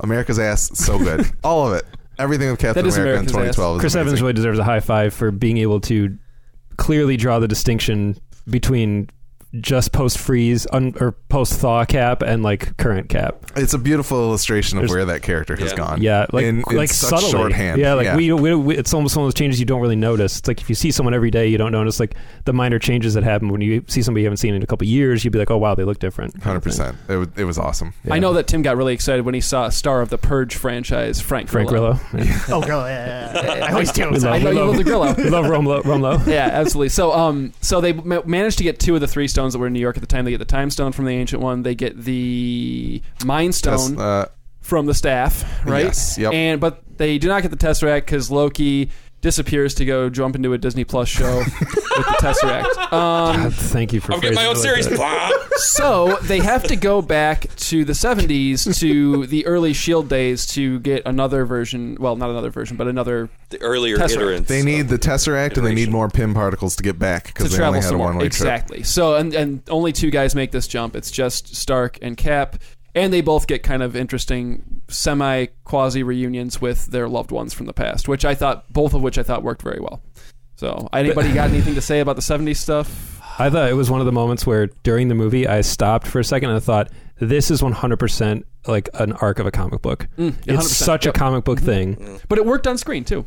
I Oh yeah. yeah. No, it's it's such a comic book thing. It was it was wonderful. Plus, you got to see. Uh, I'm sure you love seeing '70s Douglas. Oh my God, yeah. And that old school Ant Man helmet. amazing. And now you, how badly do you want a period Ant Man movie with Douglas and Michelle? Fucking- A- Actually, not really. no, Michael Michael Douglas has gotten more de aging than literally anybody It's else so in funny. Hollywood, and it's fan. It's so good and it's fantastic. No, that was that was wonderful It was though, to cool. see like romancing the Stone era looking Douglas. so cool. Yeah. this is the only time I get a chance to I'll get a chance to bring this up because it just popped into my head. So I'm going on vacation and there's like they have an excursion and one of them is like you can go wine tasting in this place in Italy and um we we're not going because you have to watch like an hour documentary hosted by Michael Douglas. He lives out there and he drinks wine all the time and we're like I don't want to do that. oh What if he was Force you. Oh my god. Um, That's what? uh, meanwhile, Rocket and Thor, uh, who I love together, those two together, give it to me Yes. all the time. um, those two head back to the most unlikely of movies to visit, Yeah, uh, Thor: The Dark World, which winds up working out. Pretty I good. love that. Yeah, yeah. No, I just want to. I Yeah, it didn't love great. this part, like the stuff. Like, oh no, I like the stuff. The Thor but I love that they stuff tied in the Dark World So I love when they do that. I mean, kind of so stuff. Yeah, yeah. if the, the biggest miracle of this film is making me like happy that Dark World happened, Right. Like I'm like, they, you got value out of Dark World, bra fucking vo Russo. I I swear that was a goal. I watched Thor 2. It's still the worst to Yeah, me. It yeah. is the worst movie in the series. Also, it was written by the writers of Infinity War and I think they wanted to- Endgame yeah. and Holy Civil shit. War and That was their first. The I Winter think that was Soldier. their first. Um, that, that, was, their their first Marvel first movie. one that they wrote. well, Yes. get, So you're saying it's Alan Taylor's fault? yes, Alan Taylor ruined the Dark just World. get You it out of watched. Genisys? You know what, motherfucker? Yeah, that guy can't direct. He can't direct a movie. Coincidentally, when he left the, the Game of Thrones, maybe Game of Thrones got a little bit worse. Weird. Maybe he just needs to be stuck. Maybe there. that's where he. Maybe he just. And you know what? They are completely different systems. Yeah. Yeah. And there's nothing wrong with being a bomb ass TV director. Like that's that shit's hard to do. That's Yeah. a hard environment to work in. But yeah, man, I don't know. Yeah. The Dark World stuff. Uh, this is my personal uh, favorite, like emotional moment was Thor with his mom. Yeah. That relationship has always gotten me for some reason, even in the first Thor. There's something about that that has always just like really, I've just loved it, and it was so awesome seeing her back. hmm Those sequences are so good. Hemsworth I love is Rene Russo. super funny uh, when dealing with her, and I love that that not I mean because she's like a god or a goddess and, and, and Odin's wife and all that, but like just that mother's intuition that right away like eh, you're not you, you're you from Yeah. some other time, and that she's just cool with it. It's great. Like Mhm. it just it's it's God, Frigga's seen some shit, hasn't she? Man, Yeah. she takes She- that in stride. Dude, she's like a she's like a She's- warlock. she's- yeah. there's Yeah. like a lot of really flawed parent child relationships in the MCU and there's a lot of beautiful ones too but I, like this one has just always stood out it just like mm-hmm. I, I just loved it and I also loved that it was confirmed that recycled footage of Natalie Portman Yes. Yeah, yeah, the movie thing, yeah, I was, I was chopping at the bit to bring So that up. they, they took cutting room floor shit and inserted rocket into it I love to that. make He's it work creeping up on her with like a needle. To like, Yeah. it's so good. I sent Willie a picture before the movie was out of Natalie Portman at the premiere looking like she wanted to die. she went to the premiere. Yeah, yeah. I sent it to Willie, and he was like, "Why?" and I was like, "He's like, is she in it?" And I was like, "Maybe so weird. she is, but she didn't shoot anything." this is it's fantastic. it's That's great. it's great. Oh, man. we, I should note that before they leave, they well they get the Reality Stone, right? But they also get uh, Mjolnir back Yes. uh, in somehow not the coolest Mjolnir moment in this movie, but it was still super Still awesome. that was awesome. really good. Yeah. Um, okay, so uh, four of them head out to s- out, outer space, I guess, um, to go get the Power Stone and the uh, Soul Stone. And so you get Nebula and Rhodey. I actually like those two together because they're It's an interesting, yeah. I- I don't know and why, think, but I do. Well, I think post Civil War, it's it's actually makes it better because now they're both they're like both part half machine, artificial. Yeah, Yeah. exactly. It's kind Um, of fun. well, I, I mean, you could even make that correlation with with Rhodey, who's I mean, who is he without the War Machine armor? No, there you go. Like, there, yeah. Don so- Cheadle. I mean, he's he's great, but uh, yeah, I think both of them are that. That's the link there, and it's. Uh, I don't really have anything more to say about that. I don't know. But I love the fine. sequence with Star Lord. I loved he, like him singing along to the Oh, song. yeah. Oh, that was really the audio fun. cuts Oh, out like the because the title credits don't exist in the universe. So like Yeah, it's was- just him. That was fun. Yeah. That was fun. This is where my issue with time travel really started to kick me in the ass a little bit because I was wondering like how is this all going to be how is this going to make sense? Like with Cap fighting Cap already, I was like there's a, there's a problem here. And then Loki disappearing, I was like there's a problem here too, but we'll see. And then at this point for some reason like when they did like let's just knock him unconscious and, and Well, beat now him you've it. just you've basically erased the first Guardians movie. yeah, exactly. Yeah, now. yeah, exactly. In that in that branch universe, the Guardians do not unite. Yeah, Situation. and Well, and no, well, Thanos I mean, is gone. Get, oh, Thanos is gone. Thanos leaves Yeah, Thanos' branch. army is destroyed. So there's some branch we out should there we should mention that. And Nebula has Wi-Fi, and so uh, and, well, she's and, a- and she backs her up her data in the cloud. Yeah, bad so- Nebula taps into um, well accidentally taps into good Nebula's Wi-Fi connection, and Thanos is like, "What's the deal?" And he plays back the video. He finds out what happened to him. He learns that he he was successful in his plan, but that they the whole deal. And so twenty four, we'll call him twenty fourteen Thanos. Um, uh, basically, is onto their shit now, right? And at this point, you go, "Okay, I see how he's now. I get it. Now I here's our villain again, but it's not." It's Thanos, but it's not that Thanos. I don't know. It's interesting. Um, Anything else about Morag before we move on? That, that- it, a lot happens on Morag, but it's maybe the least exciting in terms Um, of the pairing. I think. I think I don't know. I think it might be a, a fine place to talk about how this movie shits on Star Lord. I don't know if it shits on Well, Star-Lord, but I mean, if you're talking about characters like the Hulk who don't get like a catharsis, he doesn't even get anything close. He gets he just gets further shit on. Um, he gets literally kicked in the balls. Um, He and does. He gets nothing else beyond that. He Um, kind of deserves it. he does. He does. Yeah. I was gonna say Infinity War shit on Star Lord a little bit more than this movie did. yeah, I, MCU Star Lord is pretty much a write off for me at this point. Well, I, yeah, I, I have I have very little investment in any of the Guardians really. I think. I, well, I Which, think, I if think you had even- told me that would be the case four or five years ago, I would the be like, Guardians are kind of a joke now. Um, yeah. I think Guardians Two, which I enjoyed, but it that it made them a joke and only a joke.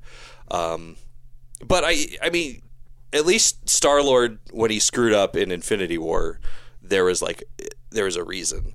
Um, he didn't get any kind of chance to to bounce back from that. Um, And maybe that's what and I think in- I think he he probably should have. Uh, instead, the movie is like, "Hey, remember this? Remember this bozo who ruined everything? Let's let's bonk him over the head and then kick him in the testes." You know, it was. Uh, I don't know. It it almost felt like it was like they they threw him a lot of a lot of shit just to kind of give us that we hate Star Lord. Um, I think James Gunn is Satisfaction. certainly capable of bringing it back in three. I'd rather and- leave that in the hands of James and Gunn. reinvent. I don't. I don't think. I don't think they're without. They're beyond saving. I just think you need to actually take them seriously and not just make them It's not to make them funny space romp guys. yeah, I guess it, it is weird. I I do disagree, uh, but I don't want to get into the Guardians movies. But I don't like the way the Russo brothers write and direct the Guardians characters. I'm- I'm- I agree. I Yeah. don't like the way. I don't think they have a handle on them as well as I like seeing them in their movies. I And that might that think- might just be how proof of how strong Gunn is. Yes. that that's his universe. That because I find Rocket built, annoying like- in these movies. In both of them, like I, I find him kind of grating and not funny Okay. in both of the Russo directed Guardians movies. There's absolutely something to be said about uh, not only the preference uh, direct, certain directors have for certain characters, but also their ability to direct certain actors. Like I, I think, I don't think a lot of people in the MCU direct Paul Rudd particularly well, and I won't really spend any time on that. But I, I don't think Paul Rudd is great in any of these so much. He, he has moments of greatness, and I still love him, but I don't think he's been used super effectively yet in terms of what he can do. And I think that the Russos are the same way with the Guardians characters, like you like you're saying. yeah, Uh, and I also think that they've openly said like they don't like Bucky. There are characters they don't like. Well, characters- well, now I'm back on board. Characters. there are a lot of the characters. that- Russos don't like Bucky. no, they don't. They don't. They they think. Well, maybe it's not they. They don't. No, not really. Actually, Weird. they they came out and said uh, we'll talk about this at the end of the movie. So just between the two of you, remind me. I read this interview with them about Bucky and how and where this movie lands with him, Okay. and uh, I'll tell you about it. All right. So Last Stone and the biggest like. Does anybody else have anything? I'm sorry. Morag. no, that no, no. Okay. They go to get the Soul Stone. Of course, it has to be Hawkeye and Hawkeye and Black Widow, right? Because What a setup! did they know ahead of time? I- this I- show's No, I- somebody had. Well, Somebody no, knew. No, they don't. No, no one knows. Honestly, It's a good I thing they sent two. I think And that honestly, there are people probably who the biggest other. plot point is how Hawkeye did throws his kn- bow off. I think the biggest plot point is what if the same music plays and it's tumbling? What if what if it had been Nebula and, and Rhodey? Like, uh, what do we do? Uh, you, uh, rock me? paper scissors. I. I- Um, I, think the biggest plot point is here cyborgs count? how did how did they know about Vormir? Because literally the only hmm. person who knew was Gamora. no, Nebula knew about That- Vormir. No, she knew about it. She, she didn't know where it was. Because But- then how did Thanos not just take it from her? No, dude, Nebula knew about it because she was there when Gamora, when she's torturing Nebula. Yeah. Gamora goes, "It's on Vormir." Well, yeah, but I mean, like, if I told you where Vormir was, how do you know where that is in space? Well, go, Joe. There's These this- people have been It's uncharted traveling. planet. It's a they're- space map. They're conquering You warlords just the gotta go, galaxy. They go know to where your shit's local at. gas station thing with It's- Bob, I- hydrogen refuel, fuel cell, hyperspace dealing with then Bob, put and this then next go to pick my up. Tony Stark is too smart argument. I guess it's like uh, there's a bit of a leap in No, logic no. There, here. look, yeah. there is. I, I agree. Like, but, they but this is one that I was just like, Their ships have faster than light travel too, which is insane. But like, there's a map somewhere. and she destroyed it. Gamora destroyed it. She says that in Infinity. We all got really cut. She does say that. Yeah. But Um, so, I mean, obviously, I don't want to spend too much because obviously it's not important. Right. Um, I see we what need you're to make saying. the movie, but that was a, that w- that was a kind of a Fair uh, enough. and honestly, I don't care super much about it because yeah, I got to see Black Widow die, and I was very happy. Yeah, about you know that. what? though? Like, I Um, want to say this. I I'm with Gojo. uh, Like, I get kind of bored with Black Widow. Sure. In these movies, I kind of liked her in this one. I liked was her in this kinda, too. I I kind think of she enjoyed the actually story. had yeah, some- she This had was her something best to do. character in Yeah. this movie. This is yeah. her best movie since Winter Soldier, which is She's- the other movie I liked her in. The Um, Russos make her great. Yes, Yeah, Like, I think the comedy because she's great in Winter Soldier. They they kind she's of pretty good in Civil War. they build up a little too much sexual tension between her and Steve at first, or they they try to like p- make that joke and Mm. it's stupid. Uh, but she's good in, in Winter Soldier. She's good in Civil War, and she's really good in this. really strong in this. Um, yeah, well, I mean, we see Red Skull again, which is fun. I always love me see me some Red Skull. Um, but uh, it's Ghost Red Skull. Um, I like how he's just floating around while they're discussing what they're going to do. It's amazing. in the background, Please take your time. it was so I'm going nowhere. do you know how this is my job. This is moving forward a little bit, though. I don't want to get too far into it, but can you imagine how pissed Red Skull is? So, like, his job, he's stuck on this shitty planet guarding the Soul Stone, right? And now his job's done. Now, assumably, he can like either pass Oh my god, he just floats over to the time clock. Yes. No, s- s- no, right. But here's the thing: his worst enemy shows up to return the stone. Oh my! I want to talk about him. that for like an entire. Can you podcast. imagine Holy Steve shit. just chucking the Soul Stone at Red Skull and going, "Ha, bitch," and then just leaves? Uh, anyway, sorry. Um, so uh, Black Widow dies. I thought it worked. I thought it was a little weird that like literally the scene follows the exact same like structure as the Gamora scene. I understand the same thing is Well, happening they use here, the same but music, the music yeah. is the same. The shot of her falling is the same. It's a little like it feels like um, I. It's a dramatic moment, but I almost laughed because like this is the same thing. Like the same, the same shot of her. Like It felt like they were trying to mirror somehow, but I don't really understand Why? what they were hoping to get from that. I don't know. Um, I, uh, I, I liked the scene, but I, I felt kind of weird that they had to have like a little fight scene there.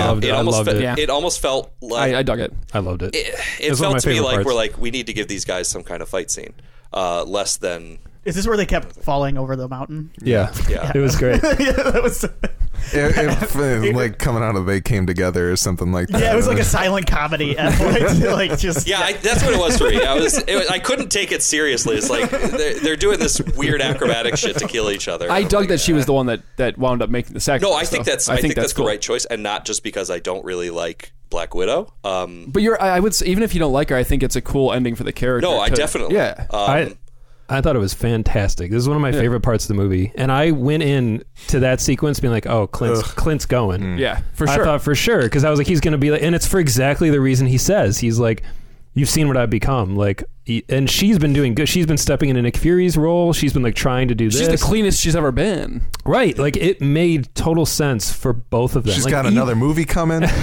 either either one of them would have been acceptable and would have made sense. That's what's so great about it, and that's what makes the fight so cool and I think necessary because both of them are a think they deserve, b thinks the other deserves to live, and c is okay with making the sacrifice because Yeah. they love the other one that much.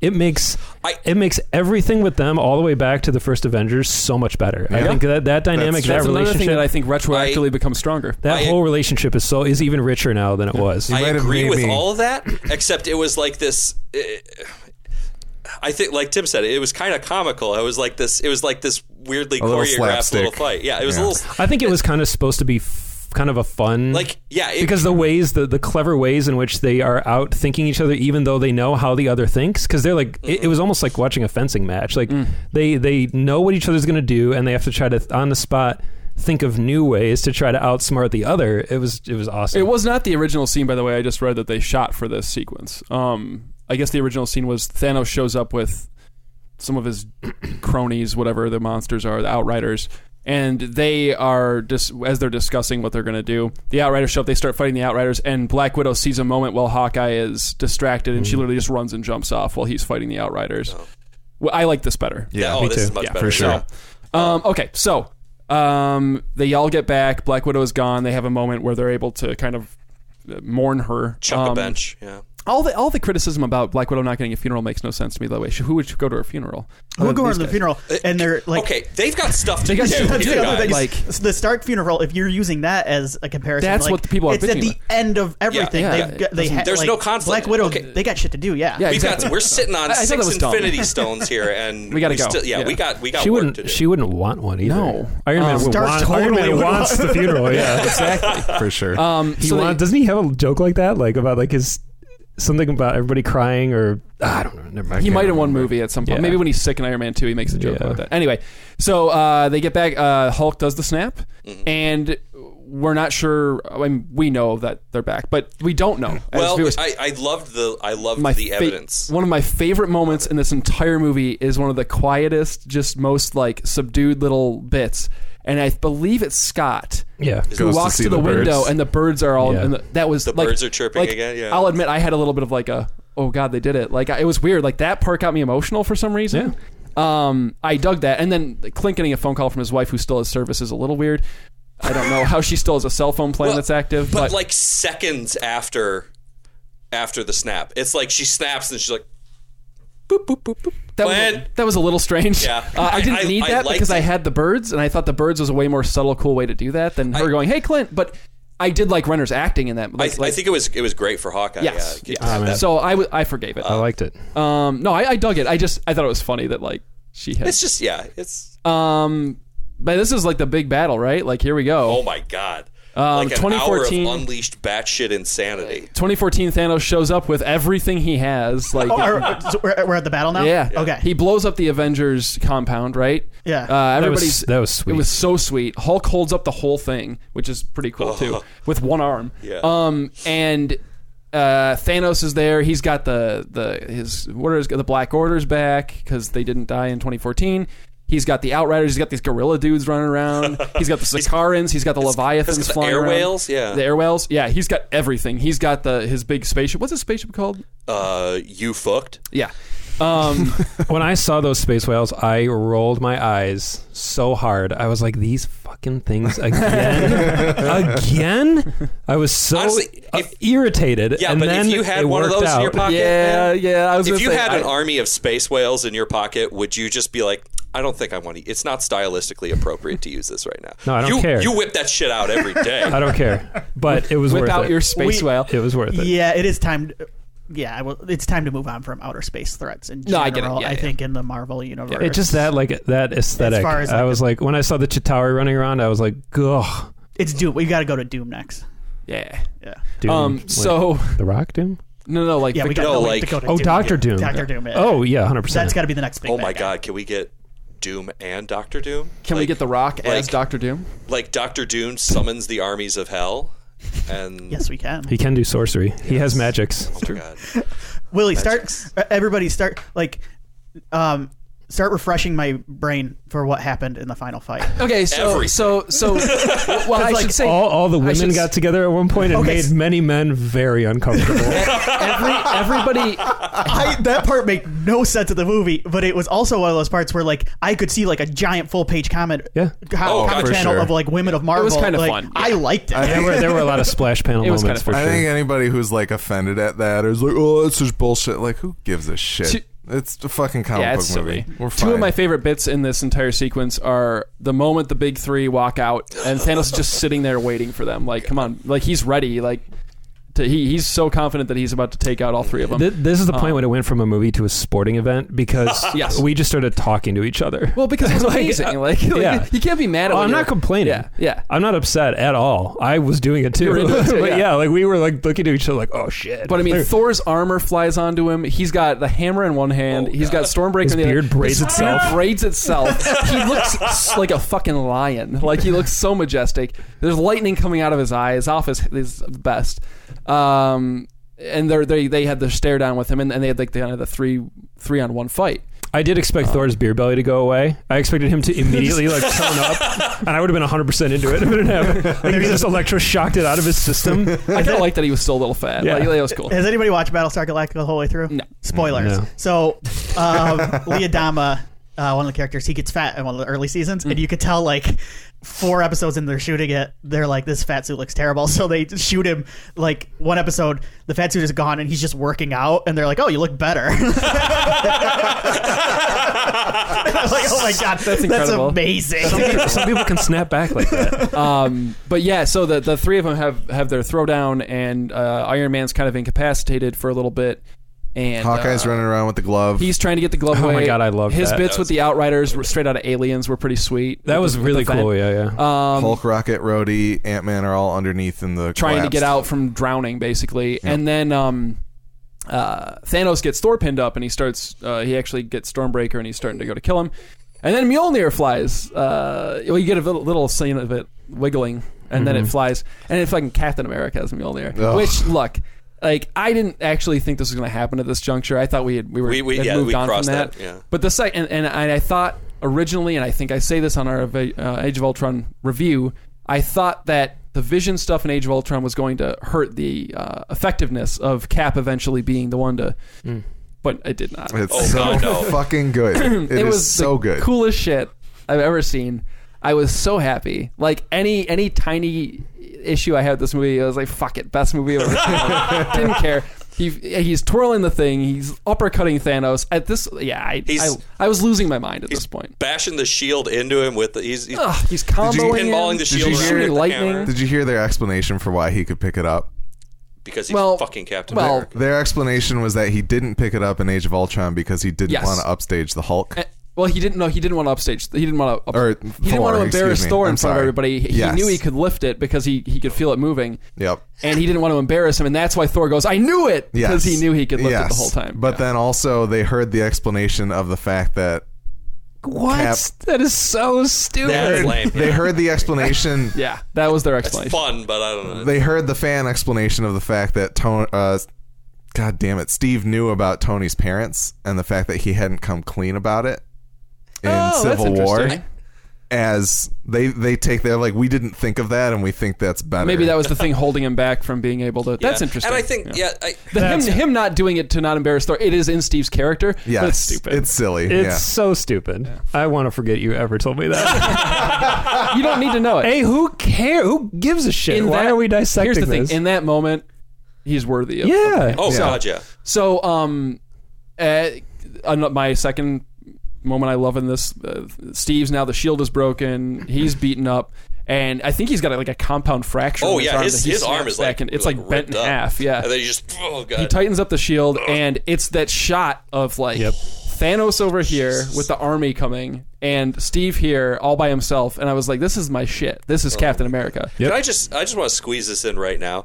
I did not expect Thanos to be like this good. Like He's good. Like he's taking on the Avengers by himself. He doesn't even have any. He doesn't have anything. Well, and that's He's the thing a, is- he's got a big sword. This is non-lazy Thanos because this is like conquering Warlord Thanos. It's true. yeah. And- well, I mean, this is but this is the Thanos. This is the Thanos of the era. I'm going to give Loki one Infinity Stone to get another one. Like he- this he- is this is this is bad Thanos. He's done this is not. but- this is not like fuck it. We'll do it live, Thanos. All right. So can you imagine if Thanos rolled up with his fucking double sword in the beginning of Infinity War? That movie would have been 30 minutes. he would have cut everybody in he half. kicks some ass in this movie. He like Um, I'm like whoa. Like but, he would uh, have he would have killed Thor. He would have. Um, but yeah, this is the this is the this is the moment, right? Like this, Holy like twenty two movies have been building to this this moment, and it's like just like a it's like a superhero fans like just wet dream. It's yeah. It on stopped. screen. Be, it stopped being a Pac-Man movie shows at this up. point. Pac-Man shows up.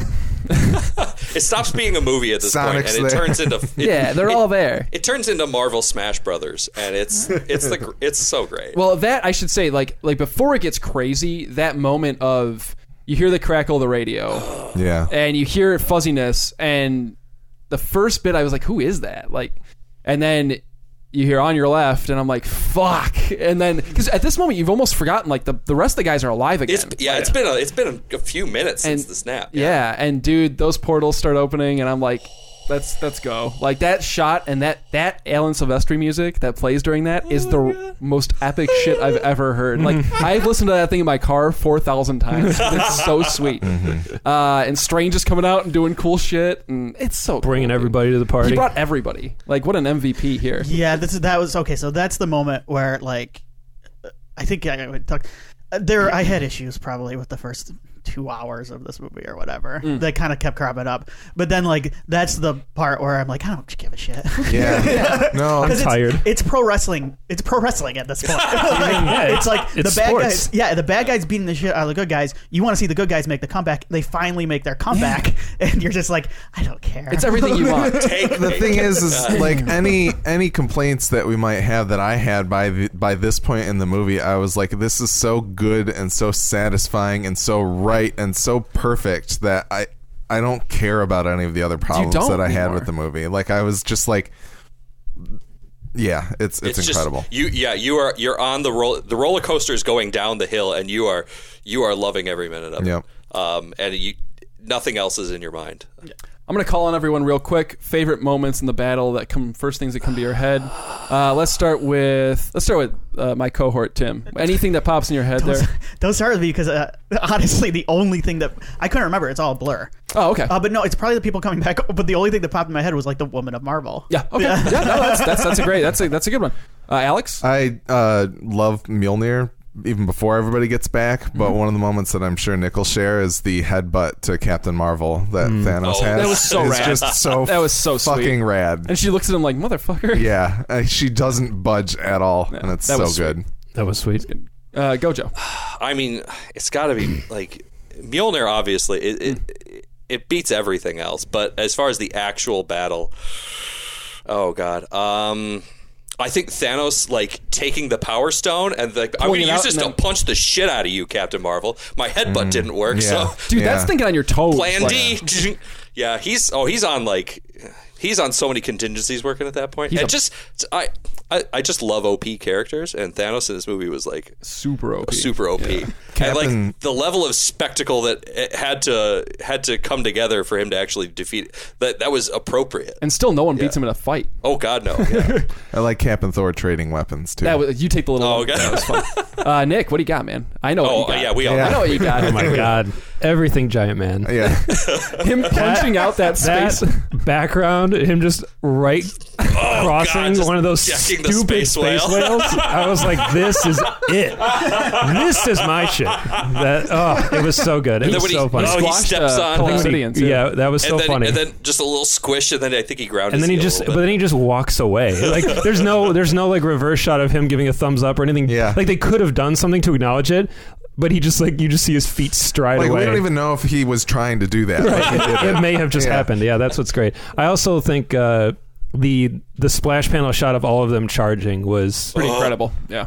insane. Way better than that garbage in Age of Ultron. And the, Oh my God. well, the actual Avengers Assemble moment where Yeah. Steve Oh. finally gets to say Yay. it was Oh, I'm so that happy. was so That's satisfying. another thing that, I was thought so at this we satisfying. were going to get. yeah, Yeah, You know, I didn't think It's- we were He kind of wrote it off. Yeah, Yeah. I'm just so happy with Chris Evans in every Yes. regard. But I mean, when he was cast, he was very like upfront about the fact that it was like a job, mm-hmm. and he was like he very openly was like it took the release of the Avengers for him to realize how m- these movies are bigger than like movies to mm-hmm. people and that th- these fans have existed for decades and there's new generations of fans and he's like he said that like on these tours and seeing these little kids come up to him dressed as Captain mm. America that it changed the way he approached these. Mm. And now he ha- I mean since like Winter Soldier he's suddenly this character like matters to him and Yeah. it will will go down as one of his most defining if not his most defining role. Yeah. and it's easy because we're older now but like this he he as Captain America will be like the Luke Skywalker for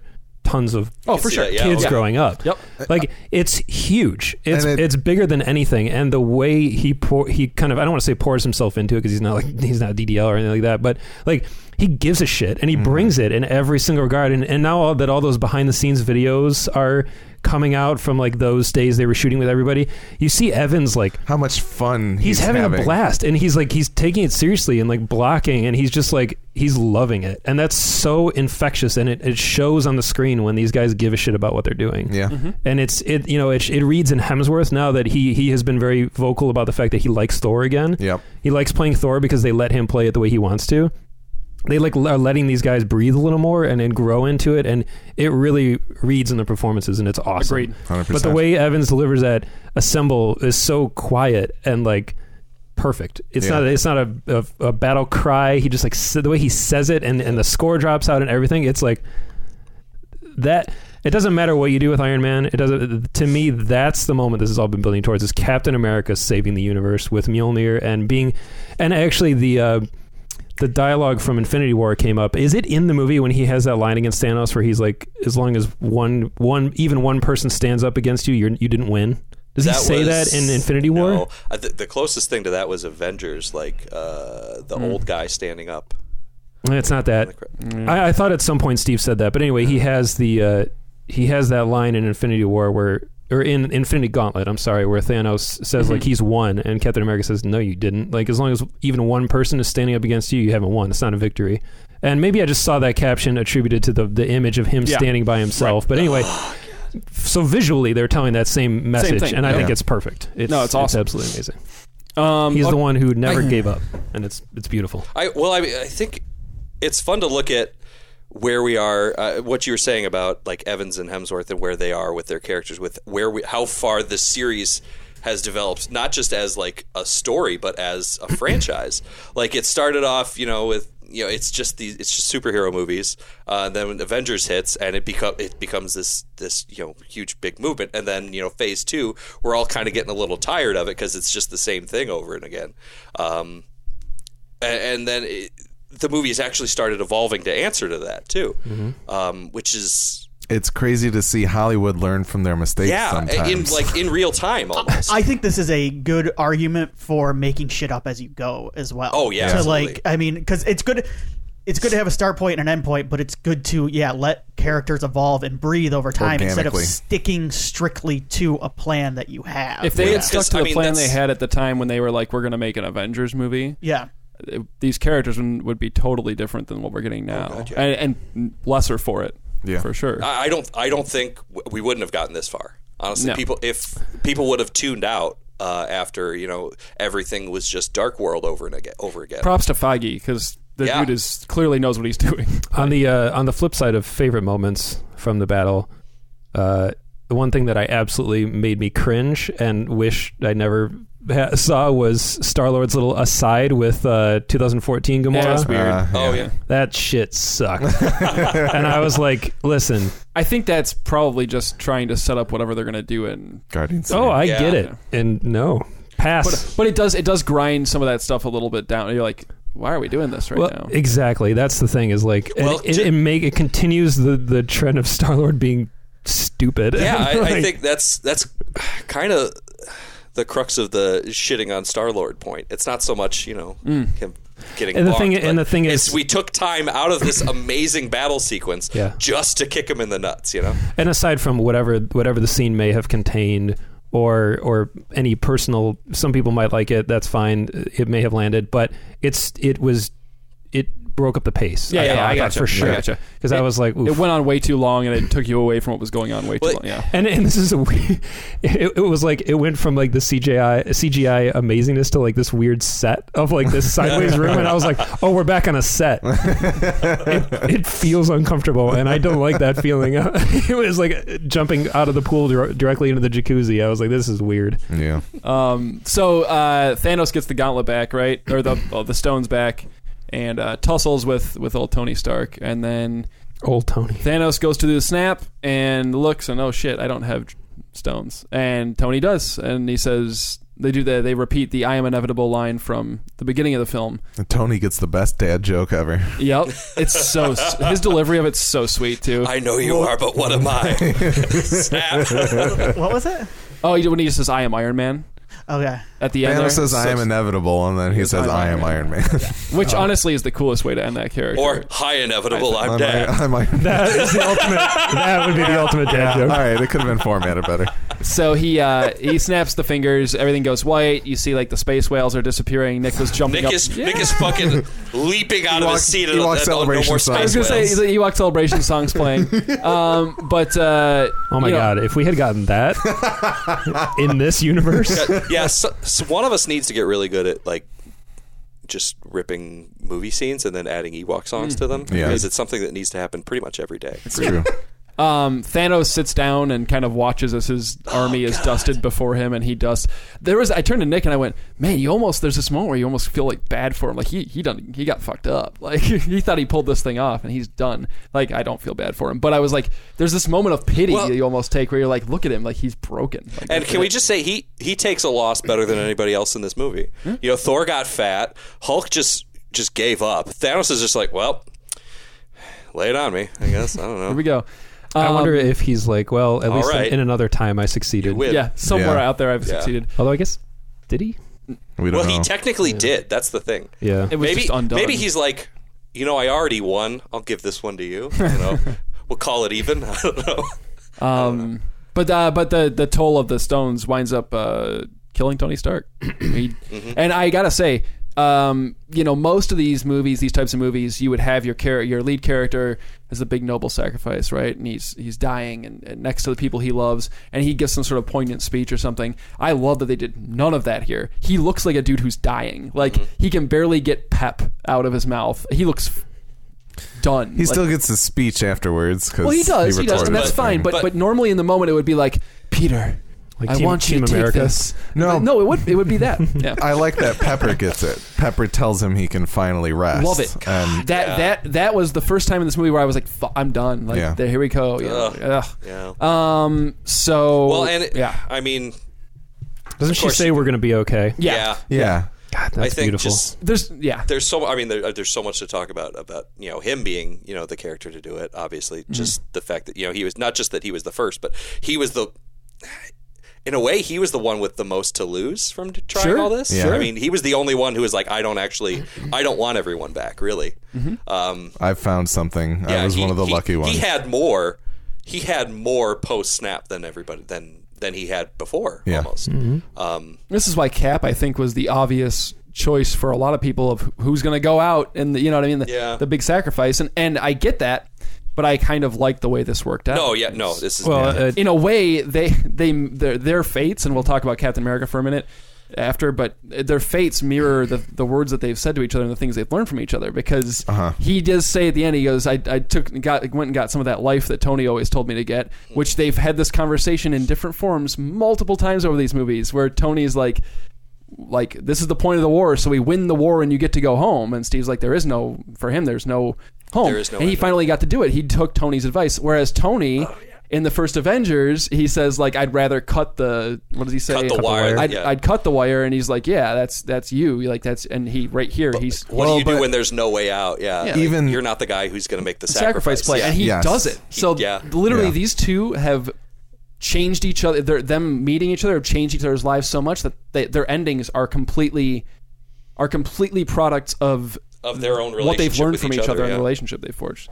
So that, I think that's awesome. Oh my Personally, God, but um, the funeral scene was was good. I thought they did a good job with that. Um, I have been like, like when I look, there are 22 movies. I have been like, I'm trying to think, like emotionally touched, like twice, and one of them Two In- in the instances or movies? In the- movies? in the movies, yeah, Okay. like where I'm like, oh, this is like hitting me. Yeah, yeah, yeah, yeah, yeah. Yep. Um, uh, one of them, I guess we'll talk about with bracket. The other one is um when Jon Favreau showed up Yep. on Dude. screen at the end of the movie. I'm like, because yeah, none of this would exist probably if that first Iron Man movie did not work Dude. at all. yeah. dude. Well, it, it- there, there's something to be said uh, because you're saying that. I'll, I'll throw this out there too. The whole like, it's silly and meta, but the whole like we're gonna be okay thing is almost like okay, Downey, you're good. Like you don't have to do this No, role yeah. anymore. like, like And- look at all these characters, we're good. Like there's almost like something to that too. Uh, it's not Even- that, but I thought that was fun. Even his message at the end, talking about like the you know ten years ago, you would have told me that we we weren't alone in this universe. Mm. Like the speech that he has is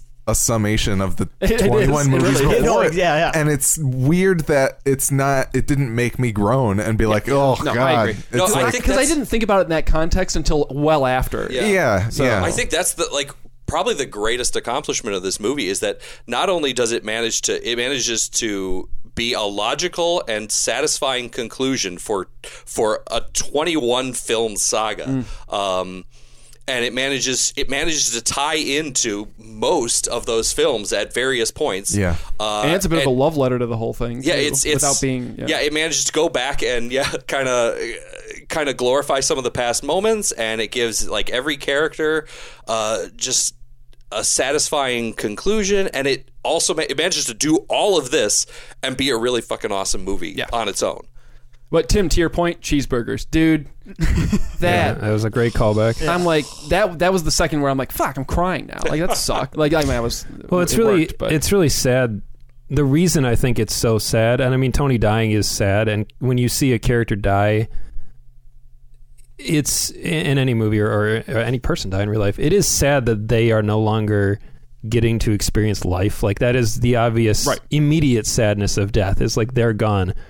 But the the real sadness is in the people who have to deal with it. Mm-hmm. Did you see Colbert's interview with Keanu? yes. You know what I'm Yes. leading to? Did you guys see this by chance? I did not. Uh, this came up because uh, some film critic who I respected until I read this, uh, he he had issue with this because Colbert asked Colbert had Keanu Reeves on recently promoting John Wick, and his final question he said, "Keanu Reeves, what happens to us when we die?" And this film critic had issue with this because he's like, he didn't even do any research. Does he understand what Keanu's been through in his life? Why would he ask that question if he knew any better? And this guy went on a rant about how Colbert and asked it and how you can see in the video Keanu is taken aback by it.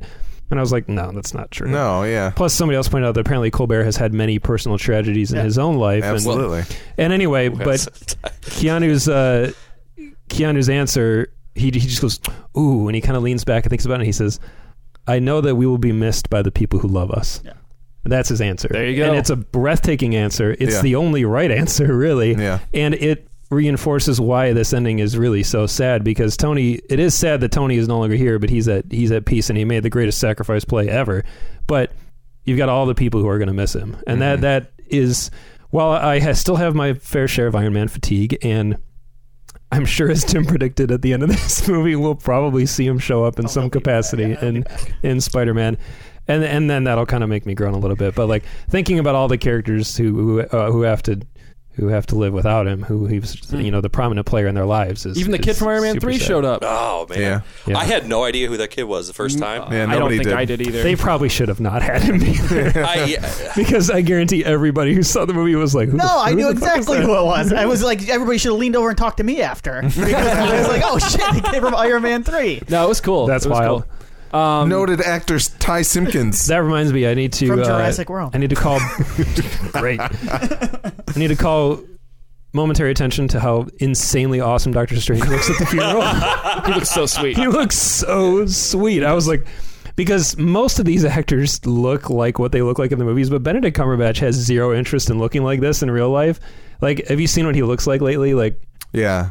he has his hair like really short. He dresses like an idiot. he just he dre- no, I shouldn't say that. He dresses like a guy who has like a regular job. Like he he's showing up to premieres and stuff just very like down. Like he just isn't like they have to put a lot of makeup and, and, and wigs and shit on him to make him look like that. Whereas you look like everybody else in the movie, and they like okay. Besides, That's like, how we see them. exactly the that's red how they that's how they look. Yeah. And so I think that's really funny. But I also uh, the the the one moment from the fight. Oh, I sweet, forgot to yeah. mention that because that was something that I didn't expect to happen, but it was so cool. And there was like this just this moment at- of connection between those two characters that only got to really interact one time. Yeah. But they And immediately They have- butted heads, but they immediately also, butted heads, but they had an an understanding of each other, which was really cool. And I think the two of them kind of being the two that are like able to kind of see the big picture was really neat. And Yeah. and that that kind of the silence and qui- and of that moment was really really awesome. Yeah.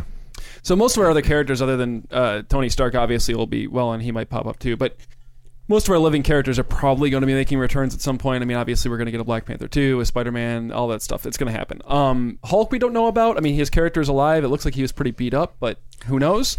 We don't really have a clear vision of what his future is if he has a future in these movies. Um, Thor, we get a pretty clear future of. Um, I think he joins the Guardians of the Galaxy at the end of the movie, Yeah. and uh, has Valkyrie handle uh, Asgard. New watching over New Asgard and ruling New Asgard. So he leaves with the Guardians. Um, whether he pops up in Guardians three or they pop up in Thor four or both of these things happen, who knows? The Thordians of the galaxy. Just bring Korg and Miek, please. Um, and uh, any thoughts on that? I mean, it's he's it's one of them's going to pop up in the other one's movie. I think they all mesh well together for the most part. I hope that if he's in a Guardians movie, he doesn't overshadow the Guardians because I like them as a team. I'm cool with him being in it. Um, as like a supporting player, kind Yeah. of the way that Hulk is in Thor Ragnarok. Yeah. Um, I'm concerned Yeah. that they're going to make him a member of the Guardians. Like he'll be there the whole time as part of the crew, and I would not get a lot of enjoyment out of that. Yeah, I don't think. we'll see. I uh, I don't know.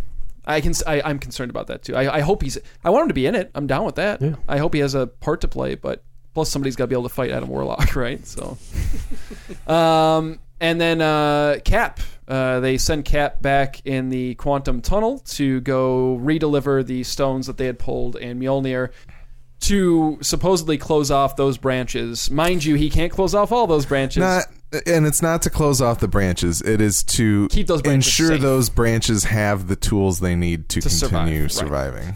Surviving. So there it is. It's not even to close the branches. Yeah. It's to so um so, do we all subscribe to the theory that there are alternate timelines? yes. I am now in a place where I think that is absolutely It true. is the only thing that works for me that explains both Cap going back and Old Man Cap being on the bench that doesn't kill Captain America's character for me.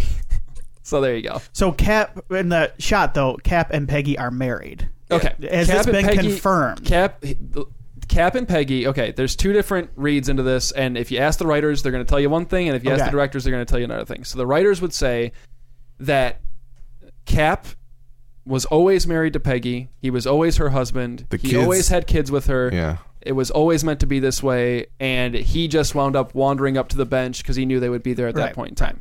So Cap has lived in our timeline. There have been two Captain Americas in our timeline since 2012 And Peggy was secretly married to him. and, Yeah. and they hid him away or whatever, however they did it. Okay, Okay. that's that's that's the writer's Ultra interpretation. ultra clearance level shield secret. somehow. Okay? Captain America is here on a second. right.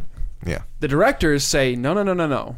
Cap, when he went back, he brought those stones back to the timelines. He mm-hmm. brought Mjolnir back, and he went into the past, into mm-hmm. the 40, wherever he was at that flashback when he's dancing with Peggy, and he created another timeline by going back there in which him and Peggy could live out their lives together. And then he returned to his timeline once Peggy had passed to give away the shield and and and make sure everybody was set back where he came from. Uh, okay, so there's I yeah. like number two. Yeah. Because to me, number two, he's not taking the risk of screwing up Peggy's life that she built for herself in the main timeline Right. and her husband and her kids. And and the secondary issue I have is how do you keep Captain America fucking secret, even in this universe? so there's no al- there's no third reading that he went back, had the dance, and then pieced out and lived his own life. he, that could happen too. The bottom line is there's two readings of the time travel components. Yeah. are either A, he went back and created a branch timeline and did whatever it was he did, whether it was he married Peggy, lived with Peggy the rest of his life, or whether it was he had his dance and then lived his own life and let her live hers. Or there's the th- th- reading that old Cap has been with us this entire time, just we haven't seen him because he's Yeah. been. I don't like reading number one. I like branch timeline. I think that's much cleaner. The only problem with that is how does he get back to our timeline? I guess. I He- think there's probably a point at which the timelines just naturally intersect and become one again. I don't I don't think think that that's- I, he had the quantum watch. That's and the that's the able- conversation that you had been having. I don't subscribe to that. I don't think that's the case. But having the quantum watch, He could it's jump the back. thing that Yep. that's how they got from 2012 to 1970. It means Yep. that he could have come back whenever he wanted Exactly. to at any point in time. And he had a brand new shield, which was did not look like the traditional movie shield. I don't know if you guys like that. Did not look Yeah. like the usual Captain America shield. So there's a story to be told of what he did. Yeah, I- well, he was. I would love to see. Uh, maybe I don't want everything needs. do- Everything doesn't need to be a movie, but like it, like a, a comic series of that would be really interesting. To s Yeah. of Yeah. of Cap going back in time and bringing all the stuff. chucking the Soul back. Stone at Red Skull. Oh my God! What if they're just? What if Red Skull's like? what if he brought the Soul Stone back and then murdered Red Skull just to finally he has the other finish the five, job? so he just power stones him. Or what if they just like Liberate they Miss just Liz. they make up? They're like, Red Skull's like, oh, Steve, I know it. I was a dick. I just I just don't want I'm this sorry baggage for in my what I life. did Let's to be you." friends. And then they just sit and talk.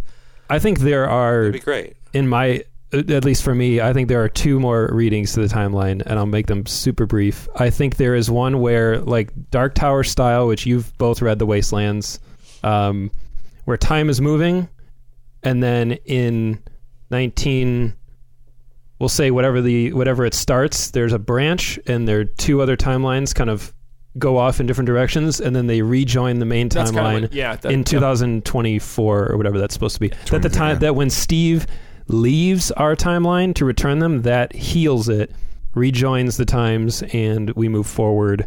Sure. Some people have knowledge of one, some people have knowledge of the other.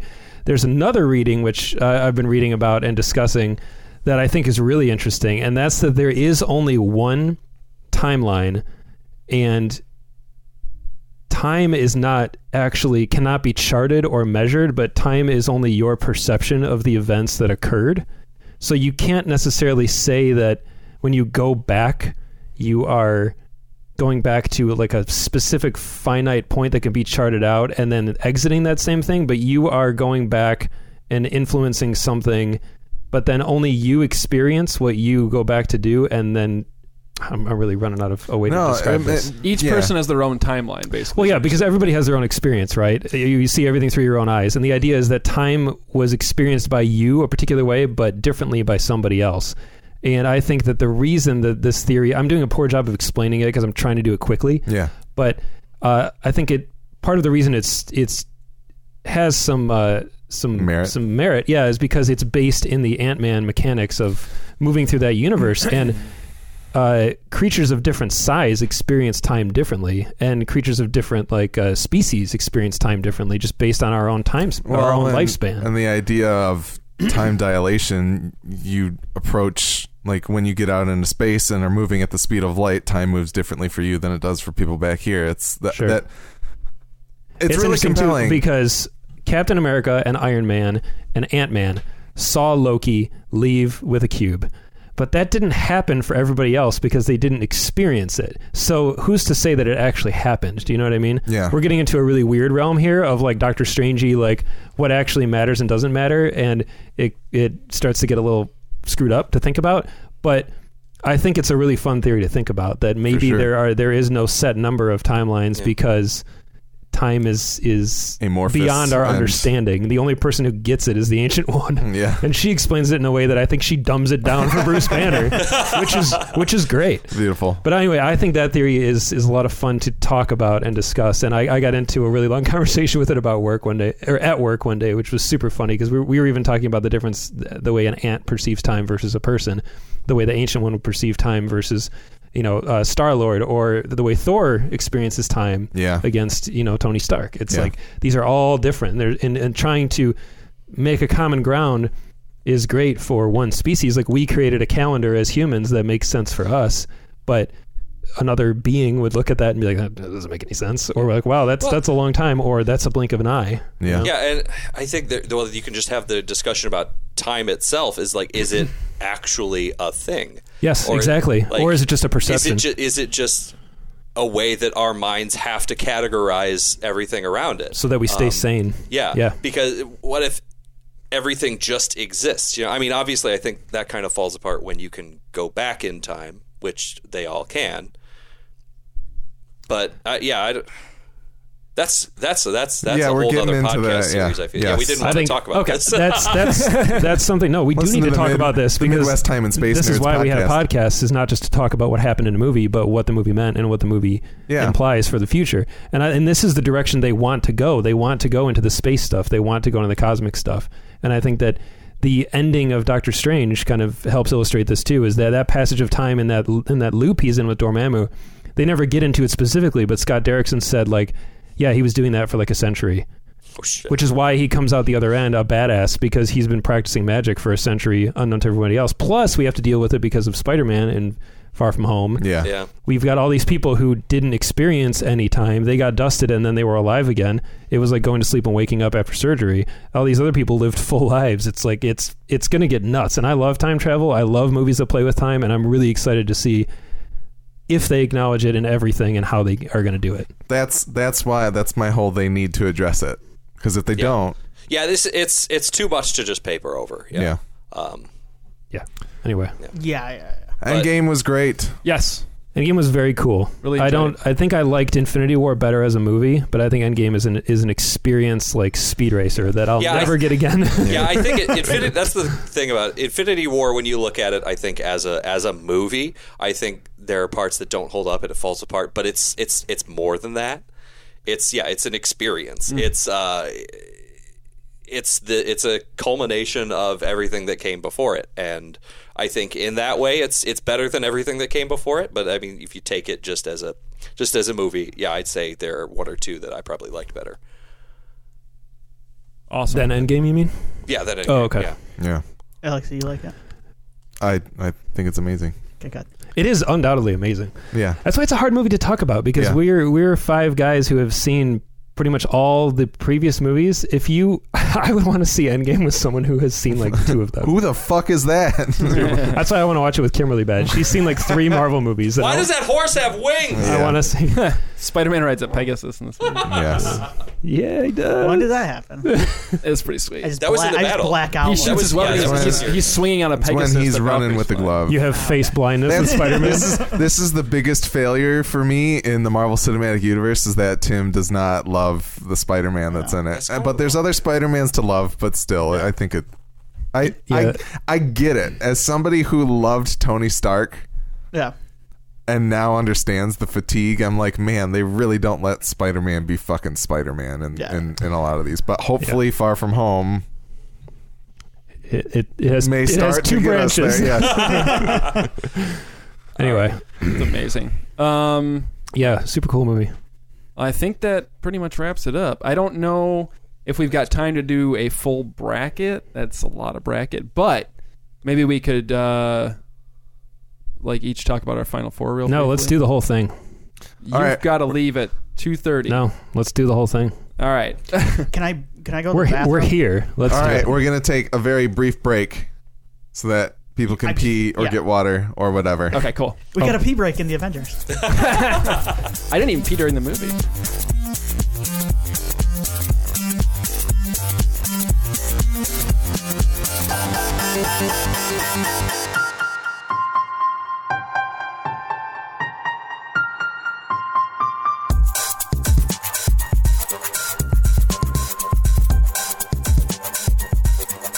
Here we are. Are we recording? yes. Oh, good. Uh, Nick made a bracket. Okay, I have to pee. Uh, it was based on IMDb. How'd you see these?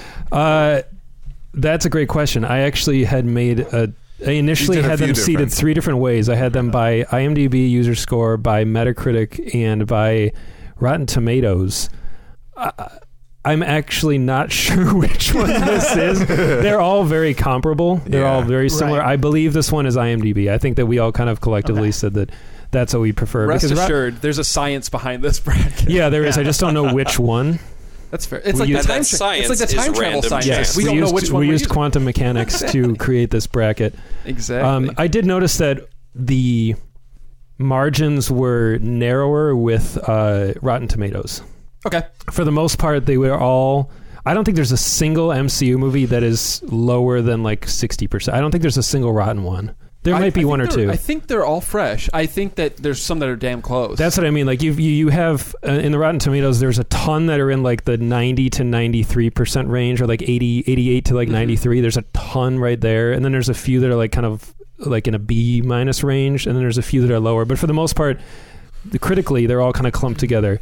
Metacritic or Metascore or whatever that one, I think was the most disparate. And in IMDb, there's a very there's almost like a gentle curve, like trickle down in terms of them. But IMDb, at, uh, in one hand, has the most validity because it's like users voting on it, but at the same time, it doesn't because there's a ton of people bombing it with tens and ones. Yeah. So inevitably, it kind of averages out anyway. Yeah, it does. In, in a way, it does. Yeah. Um, well, I figure we'd do the qualifiers first, like do the ones over here on the left to see who's going to make it into the uh, the bracket proper. The bracket is very funny looking. It's Yeah. shaped very strangely. I It's- wasn't sure there well, was a way to yeah, do it's it. very hard to bracket 22. Very Yeah. Right, and, and I initially had proposed taking out the Incredible Hulk because it's uh, loosely in the MCU. I guess we can all kind of agree.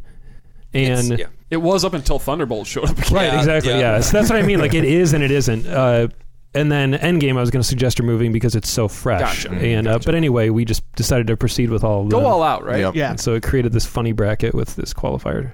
Uh, so let's kick it off with uh, Captain Marvel versus Ant Man and the Wasp. I have not seen Captain Marvel, so by proxy, Ant Man and the Wasp moves on for me. I also I- went with Ant Man and the Wasp. Did you? Okay. Uh, Ant Man Wasp. Yeah.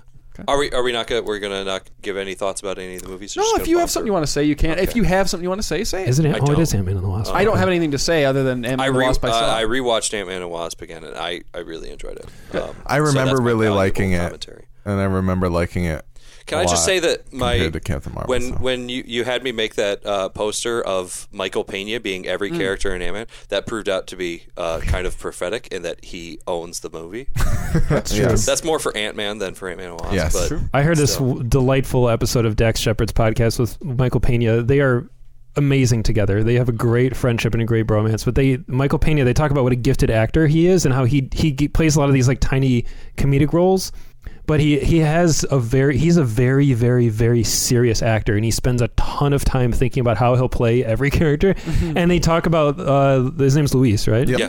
They talk about Luis, and he's like, "What? You know, what's your inspiration there?" And he's like, "There's this guy I used to know who talked like that. He goes, he talked really rapidly and like strung his words together, and he, he like he does the he does it like on the podcast, and they all start laughing. He goes, "This guy who." Uh, he, he like grew up with him or something. He goes, and that's the way he talked. And he goes, and I, I got this script and I was reading it, and he's like, and I just thought, he says he he, he banks uh, ideas like this. He meets people in real life that are interesting to him and he like banks the way they are and he's like I want to use that one day. And he goes I read the script and thought I want to use that guy. And he tells this hilarious story about how this guy was just he was just like that. Not only did he have that same cadence to his speech, but he was very like positive all the time. And he goes, I remember talking to him in high school and be like, hey man, what'd you do this week? He's like, oh man, I just got back from jail. And he just was very like, exactly like that. Anyway, that's, sorry amazing. to Yeah. take you, Oh, yeah. totally, to immediately make us spend too much time on this. Did you? Who, who'd you have on that one? I have Ant Man the Wasp too. I, re- I, I rewatched it Because of recently. Pena. I rewatched. Well, yeah, he's, he's a big factor. I rewatched it recently as well, and uh, I I liked it the first time, but I liked it a little bit more even the second time. And I like that it's not a global, universal Yep. threat. Very contained. Yep. Very. barely even a bad guy. It's in a the cool movie. story. Yeah, Just barely, exactly. It's uh, and and Just an it, antagonist. Yeah, and it, it really is Ant Man and the Wasp. Like it's it's she is as important, if not more important, than he is, and it's cool to see Scott helping support the two people that he wronged. You know, objectively, he like he did some bad stuff in Ant Man one, sure. and then in Civil War, and he's trying to make it right for these people, and I think that's wonderful. And Yeah. Plus, it's beautiful to see the relationship between him and his daughter's stepdad.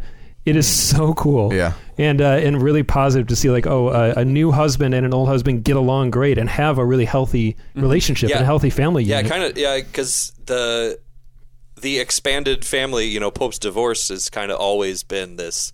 Um, cinematically anyway this point of contention for the Yeah. family but here Yeah. it's like super healthy and that's which it which it often is in real life. yeah i mean it's a more it's a more accurate representation of the norm yeah and it kind of helps remove a bit of that It's great. stigma of the It also has Randall Park, and he's fantastic Oh, he's in it. great. Captain Uh, Marvel is also very good. Willie, real you should definitely Captain see it. Marvel. I will Yes. see it. Yeah, Yeah. yeah. yeah. It's I also think, great. I think what At this puts, point, I'm waiting for- I think what puts Ant Man and Wasp ahead of it for me is the strength of the characters.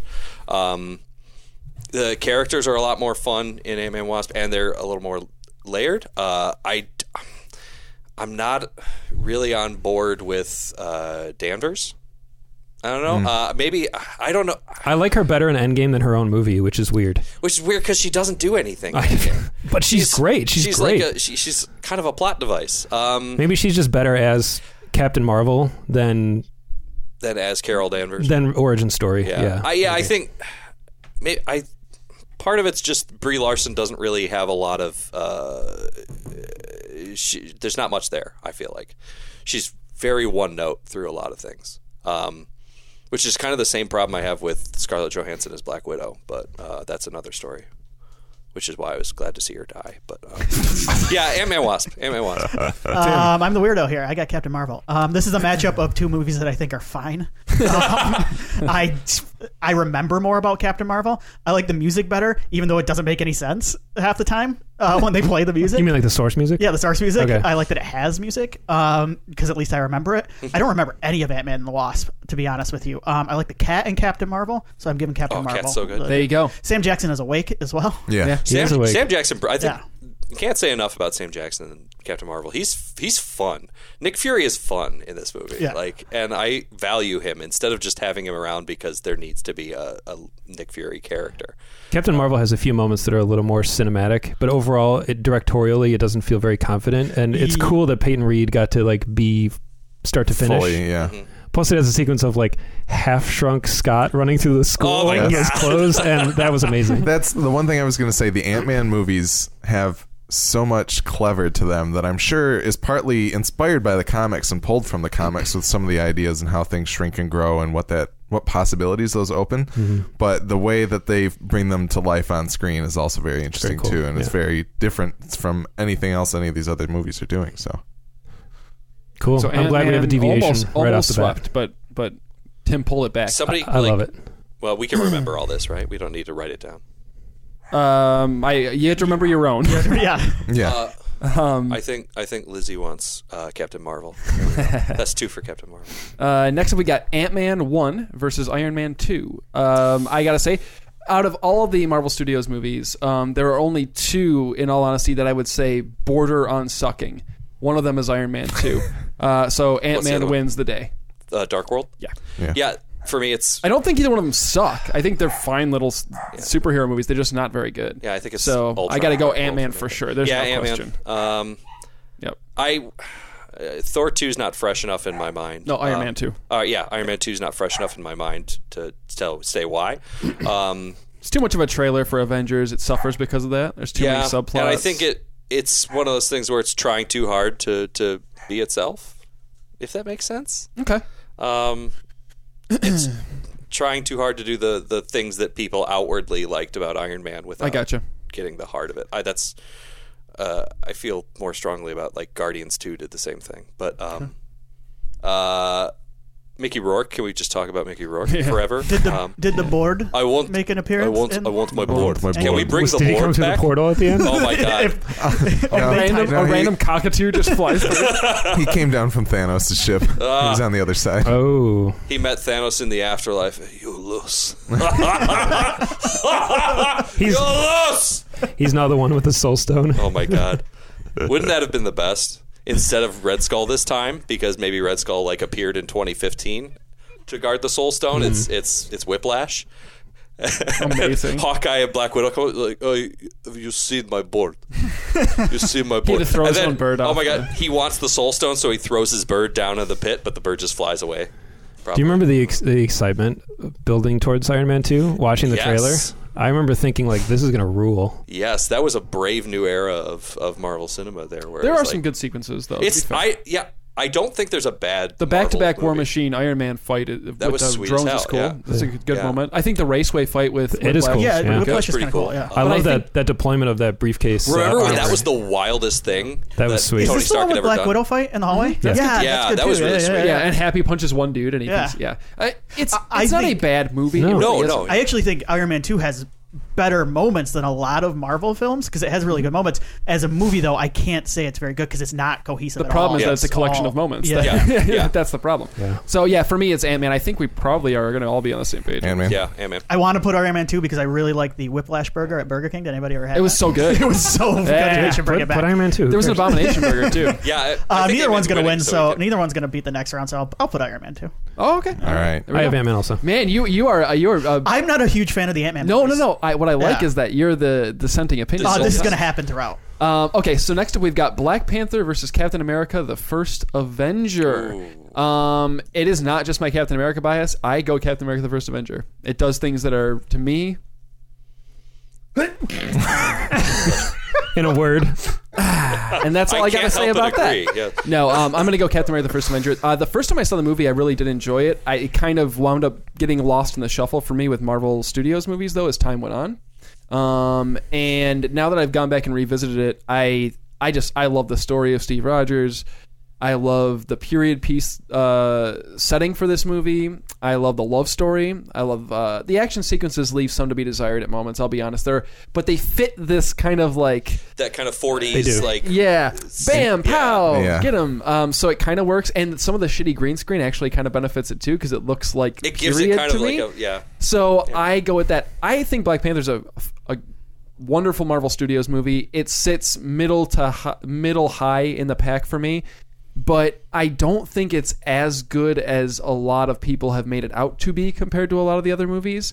I don't connect with T'Challa as a character at all, even remotely. Like I don't understand that character. I understand Killmonger. I don't understand T'Challa. I have no window into that character. I like him. I think he's cool. I think he does neat stuff, but I don't have a window into him whatsoever, and I need that before I can really connect with the character. And that final fight sucks. Just It it, it is it is a cartoon, and uh, a lot of these movies get get accused of just being cartoons at the end. I don't even think Endgame is a cartoon at the end. Yes, it's ninety percent, but I felt like things were happening in front of me. Black Panther feels like two cartoon characters duking it out, and that's exactly what it is. So that that takes it down a notch. Plus, they waste Andy Serkis. So um, I forgot about that. it's going to be first Avenger for me. I'll jump in. Um, I've got Captain America as well. This is a this is a funny My matchup. man. It's a funny matchup because Black Panther is a movie where I I'm with you. Uh, it's it's like one of those pre uh, Bale Batman movies where like I'm kind of bored with Batman and I want to get to the villains, Mm-hmm. and like that's how I am in Black Panther. I would rather just have Killmonger on screen. Yeah. Captain America, on the other hand, is a movie where I think the villain kind of sucks, but I really like Captain America, Mm-hmm. Which is kind of the way I things. yeah. It's kind of the how Marvel goes. yeah, and that's I tend to res- I I tend to respond better to movies like that. Yeah. where I it- Agreed. Yeah, so I I've got that's why I've got Cap in that one. Beautiful. Does anybody have Black Panther? Because I'll, I, I, I'll spoilers here. I didn't really. I looked at it and then I didn't really go through and think about it. So I'm going to be doing that in real time for some of these. Okay. Um, I'll, I'll be the dissenting. Um, not because I actually think Black Panther's better, just for the so there could be a dissenting. I guess I don't know. Uh, can we just say that Mbaku is the fucking man? Baku's great. Mbaku's so good. I rewatched Black Panther recently, um, and no, I, I, if I'm being honest, yeah, I think First Avenger is better, but uh, I think Black Panther doesn't really, it doesn't feel as cohesive story wise. Like it's kind of, yeah, it doesn't feel like there's a big through line. Yeah, T'Challa doesn't really have. I don't feel. I don't understand him as a character. Like I don't know what he's going through. I don't understand how he's growing, how he's changing. He's just learning more about the world around him, and it's not really. It doesn't change him. It just he's being exposed to things that maybe his his king father did not expose him to before, and he's just reacting. It's to more a movie about the growth of Wakanda than the growth of T'Challa as a Yeah, I think so. Yeah. Um, I- should say we all like Black Panther, right? Like Black none of Panther's us are like, yeah, like Yeah, none of us really are like, liked. Uh, Captain America is Okay, Nick's really like, eh. low seated in this So, too. Yeah. That first Captain America, I don't understand why. A lot of it's people like don't the like it. second to last movie. yeah, Really? a lot of people Yeah. really don't like that first Captain America. Um, I like it. Nick, I like it more. I'm gonna uh, assume you have First Adventure. Yeah, I like it. I like it First Adventure now a lot more than I did when I first saw it in theaters. But I Agreed. think it it is one of the few movies that like retroactively got a lot better because the sequels are so good that it makes the first movie even better and and more important. It's that Russo magic. Yeah, I think it's I think it's really awesome. Um, I think everybody in it's great. I think it's got some of the best jokes, some of the best humor. With Tommy Lee Jones is just insane in that my movie. God, He's yeah. firing on all cylinders. Mm. He's And, great. Uh, Red Skull does still kind of stink, but um, it's a cool movie. I don't really like Black Panther. Really? I yeah, There you go. I don't think it's very good. I don't Well, think the, vibranium rhinos. they look like shit. So so it's hard for me to buy into it. Like I think the animation stinks. I do love the production design. I love all the stuff that takes place in America. like the opening and the ending are awesome. Like the and and that that the idea that the the Wakandans ha, are throughout the world is really really cool and super compelling to me. And I love the opening stuff with uh, T'Chaka talking to his brother.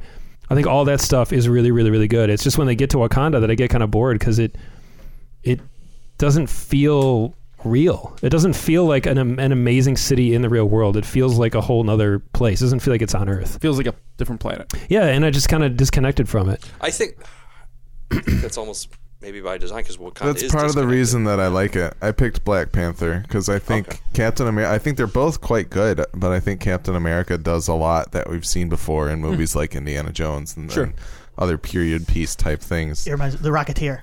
Yeah, Yeah, the yeah, yeah. Rocketeer, Ah, absolutely. And it's not a it's not a problem. I think it does those things very well. But I think Black Panther for me, I like the idea of like the futurist, like the the most advanced civilization on Earth is in Africa, and nobody knows thing, about it. yeah. And Like the technology is all beautiful. I love the way a lot of it works, and I think the fact that like there is a very compelling villain in the movie is a strike for it. Seeing as how It's- there aren't very many of those in all of these other movies too. Yeah.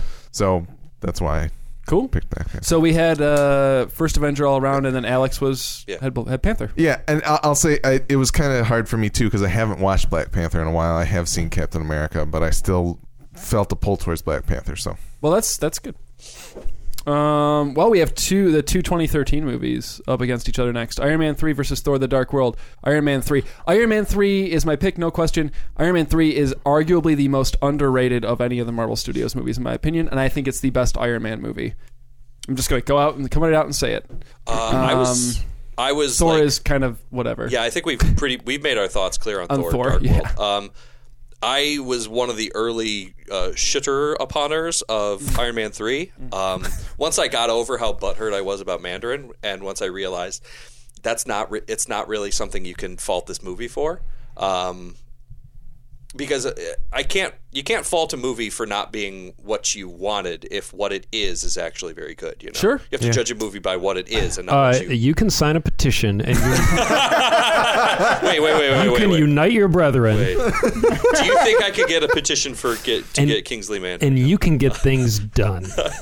no, um, I, I have to agree. I have to agree. Iron Man three is is underrated. Uh, just because Tony Stark feels like a person in this movie. He like for the first time since Iron Man. Well, since Iron Man one, I guess. Um, and his and Downey is incredible in this. Um, just because I, rewatched this actually was one of the ones I rewatched again, and uh, just his his just a continuing anxiety over feeling out of control of, of the world now that you know it's there's just aliens and, and gods. gods and shit that he he can't control anymore uh, is is really compelling. Um, and yeah, uh, Kingsley was awesome. But yeah, Iron Man three, I'd say. Iron Man three, no question. Yep. I, I think it's a masterpiece. It's one of the first times that you feel the director The true voice of the director in Yeah. through. a Yep, Marvel movie, 100%. and and I think it's great because of that, and for other reasons too. I originally I had Iron Man three. My original reasoning was because, uh, like you said, it's it's like feels like a Shane Black movie. It feels like the creator stamp on it, and yeah, you don't maybe get that a ton in Marvel movies. But then after we talked about Thor: The Dark World, maybe Alan Taylor did. Alan Taylor's did. So my reasoning is shit. But I'm Iron Man three. I'm Well, his stamp is just not a great stamp. I'm tempted to, to say Thor because I don't really like Iron Man 3 very much. And what happened in Endgame makes Thor the Dark World 2, uh, or makes it better. But I know that I haven't seen Thor the Dark World since theaters. And if I were to watch it again, I would say, no, that was stupid. So. And- yeah, that's what happened to me when I watched it again. I was like, maybe this will be good again. I was like, I liked what they did with it in Endgame, and after I think watching, you wind up disagreeing with yourself. Yeah. after watching Yeah. Thor two, I was Like like, split "Oh." timeline. Neither of them makes it Still beyond this anyway. It doesn't matter. Iron Man 3. Let's the, go. The thing that puts Iron Man 2 above Thor 2 for me is the fact that Iron Man 2 is watchable and I enjoy it and I have fun with it. Thor 2 is just a slog and I, I don't I honestly think I, I don't think it's very good. But there you go. Yeah. All right, Avengers: Age of Ultron versus the first Thor. Thor next. Thor. All right, let's Thor. go. Ah, no. Fuck Thor. I hate that movie. That movie is a Thor movie. 75% takes place at a 7 Eleven in New Mexico. that movie sucks. Ultron. Um, I'm gonna go Thor. I originally did not like Thor very much.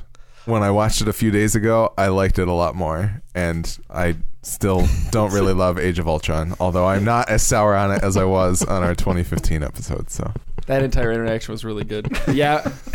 okay, so you went with Thor. yep. Tim. Age, Age of of Oh, Ultron. Ultron. Yeah, yeah. Age of Ultron. Anybody else got anything else on that? We good?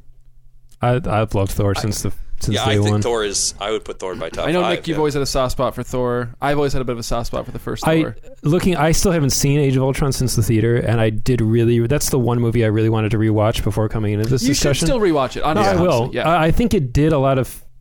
I shouldn't say it did. It aspired to do a lot of things that I liked, and it did. It did do things that I really enjoyed, and I really loved that it uh, really blew up Hawkeye's role because I was really disappointed Mm. I like in, him in the, that, yeah. in the first Avengers with what they did with Hawkeye. I was that was there were two characters I was dying to see in that movie, and it was Thor and Hawkeye. And I was I left being like, oh, I was satisfied with some of the Hawkeye action, but I didn't like you know so much what they did with him. I like that stuff, and I like the stuff on the farm, and I like the beginning of the I shouldn't say the beginning, the continuation of the the divide between Iron Man and, Yeah. and Cap.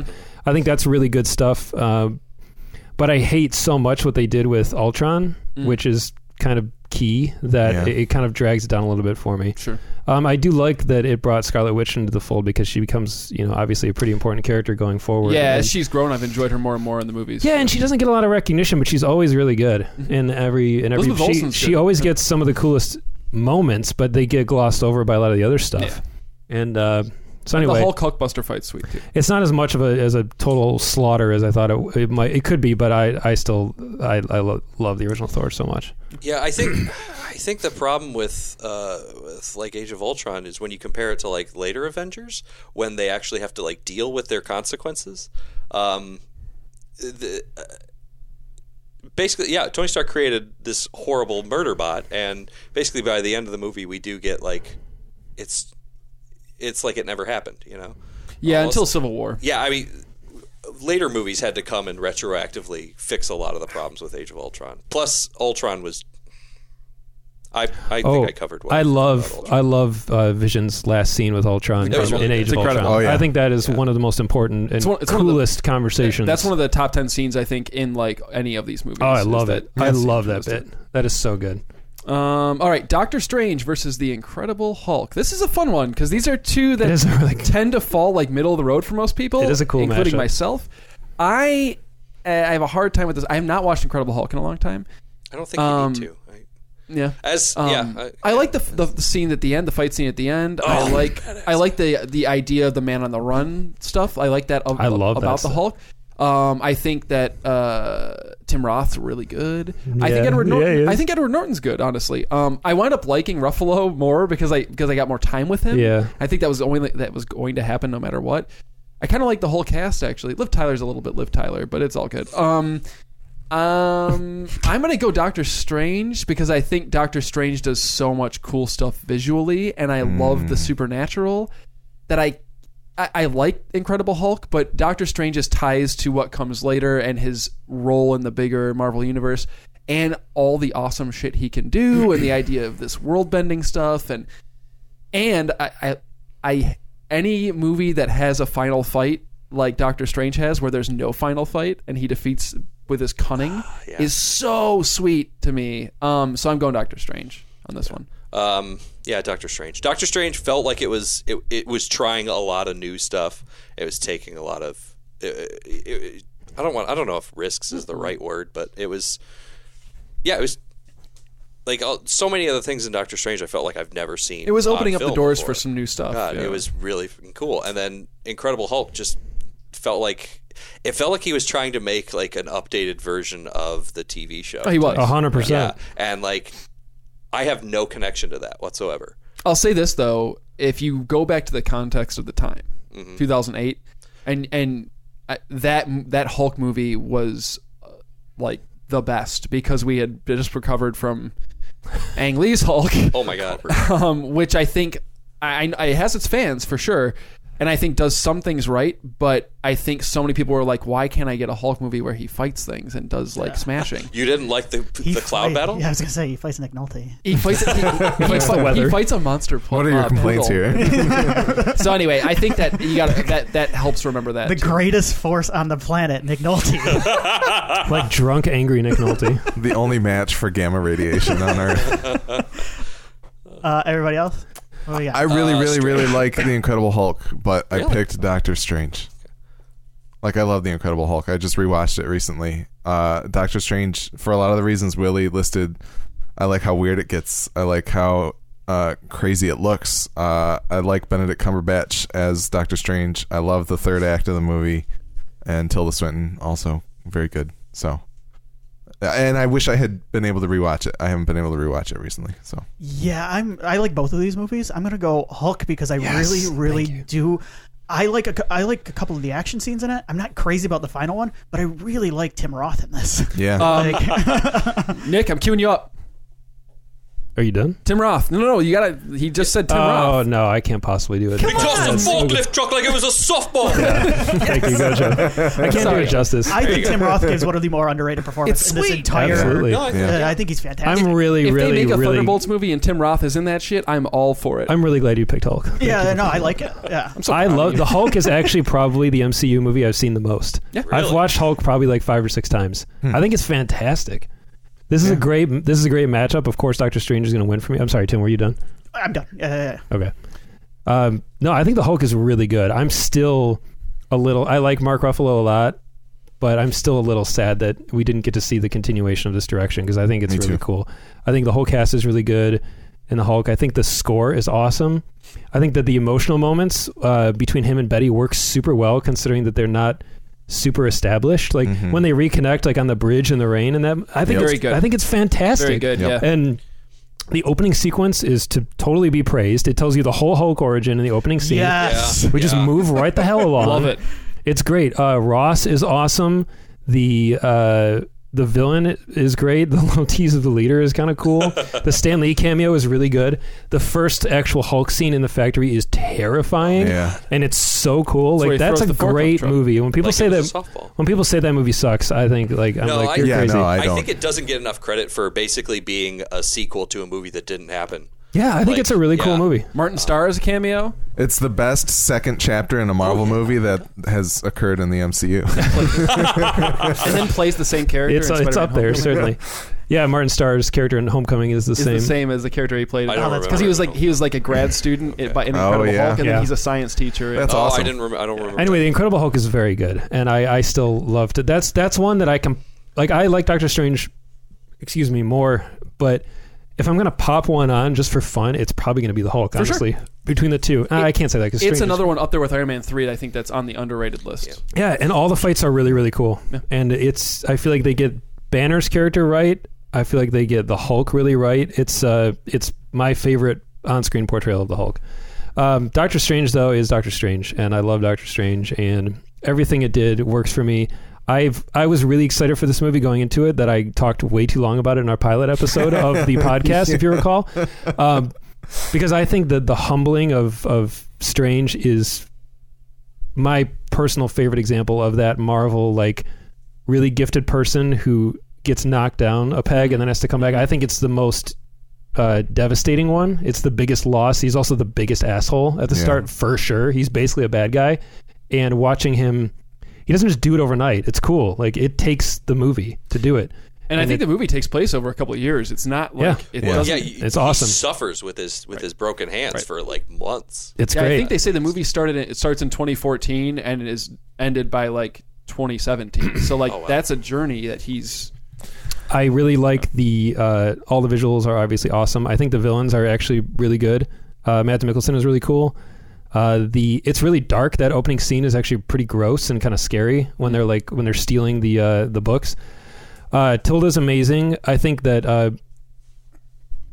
Chiwetel is so cool as Mordo Carl. and I want to see. I can't wait to see more of him. And I think he has probably my most quoted line from the MCU at the end of the movie when he bails on. He's like, "I can't do this. This is not what we agreed to." And and he repeats that throughout the movie. Where he says, "The, the bill comes due." Mm. That theory that everything you do will come at a cost, I think, is really really really cool. And it's something that I think we're going to see Strange dealing with in the future.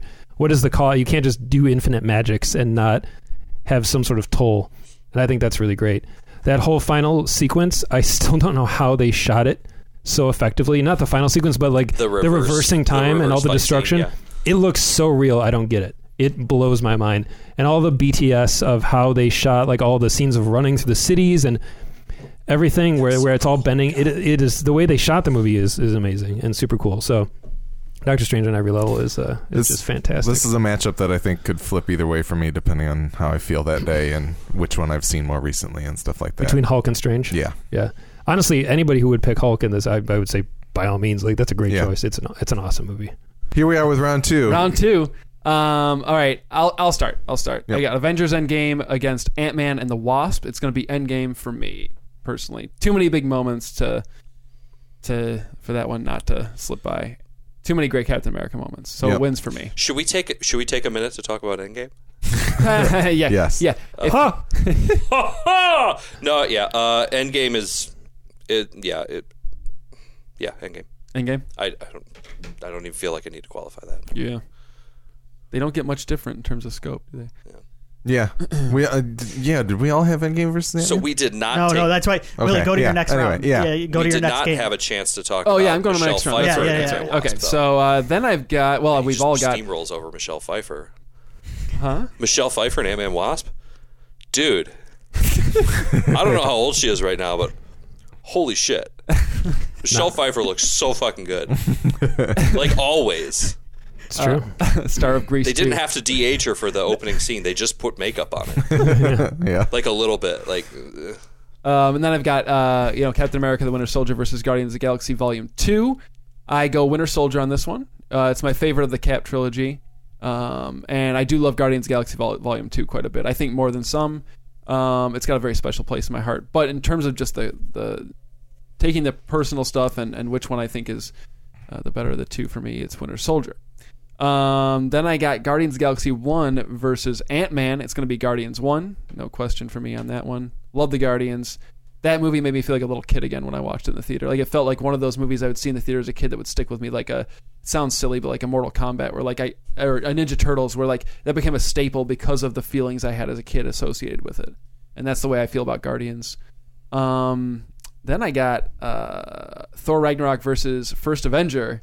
Uh, two very different movies. yeah, no shit. doesn't get much different than that. I I I, I gotta go Ragnarok on this one. I that movie is a riot all the way through.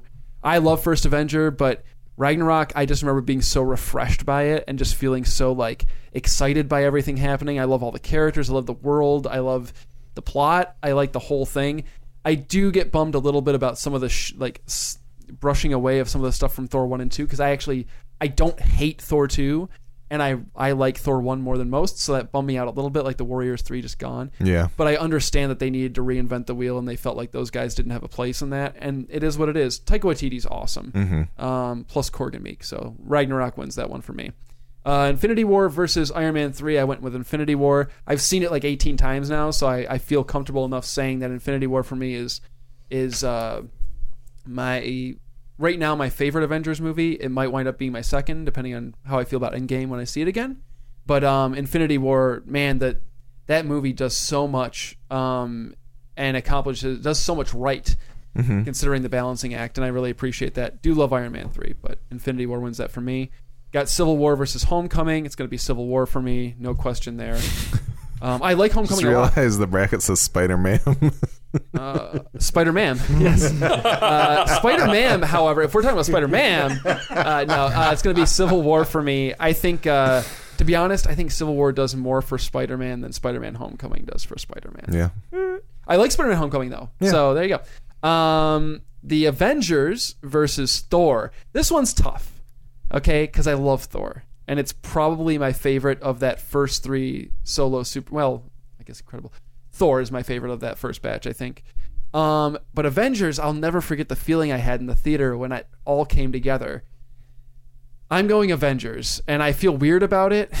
I do, but it's kind of how am I feeling on that day because they both do different things for me. I do Yeah. think the first couple acts of Avengers are a bit of a slog now. uh, Now that I've seen the movie 17 times, but that watching those characters come together for the first time is just something special that you'll never see again. Yeah. And uh, for that reason, I think it just slightly trumps Thor in this moment. Um, Iron Man 1 versus Doctor Strange. Kind of the same movie in a lot of ways. Uh, kind of a different movie in a lot of ways. So it's tricky, like which one.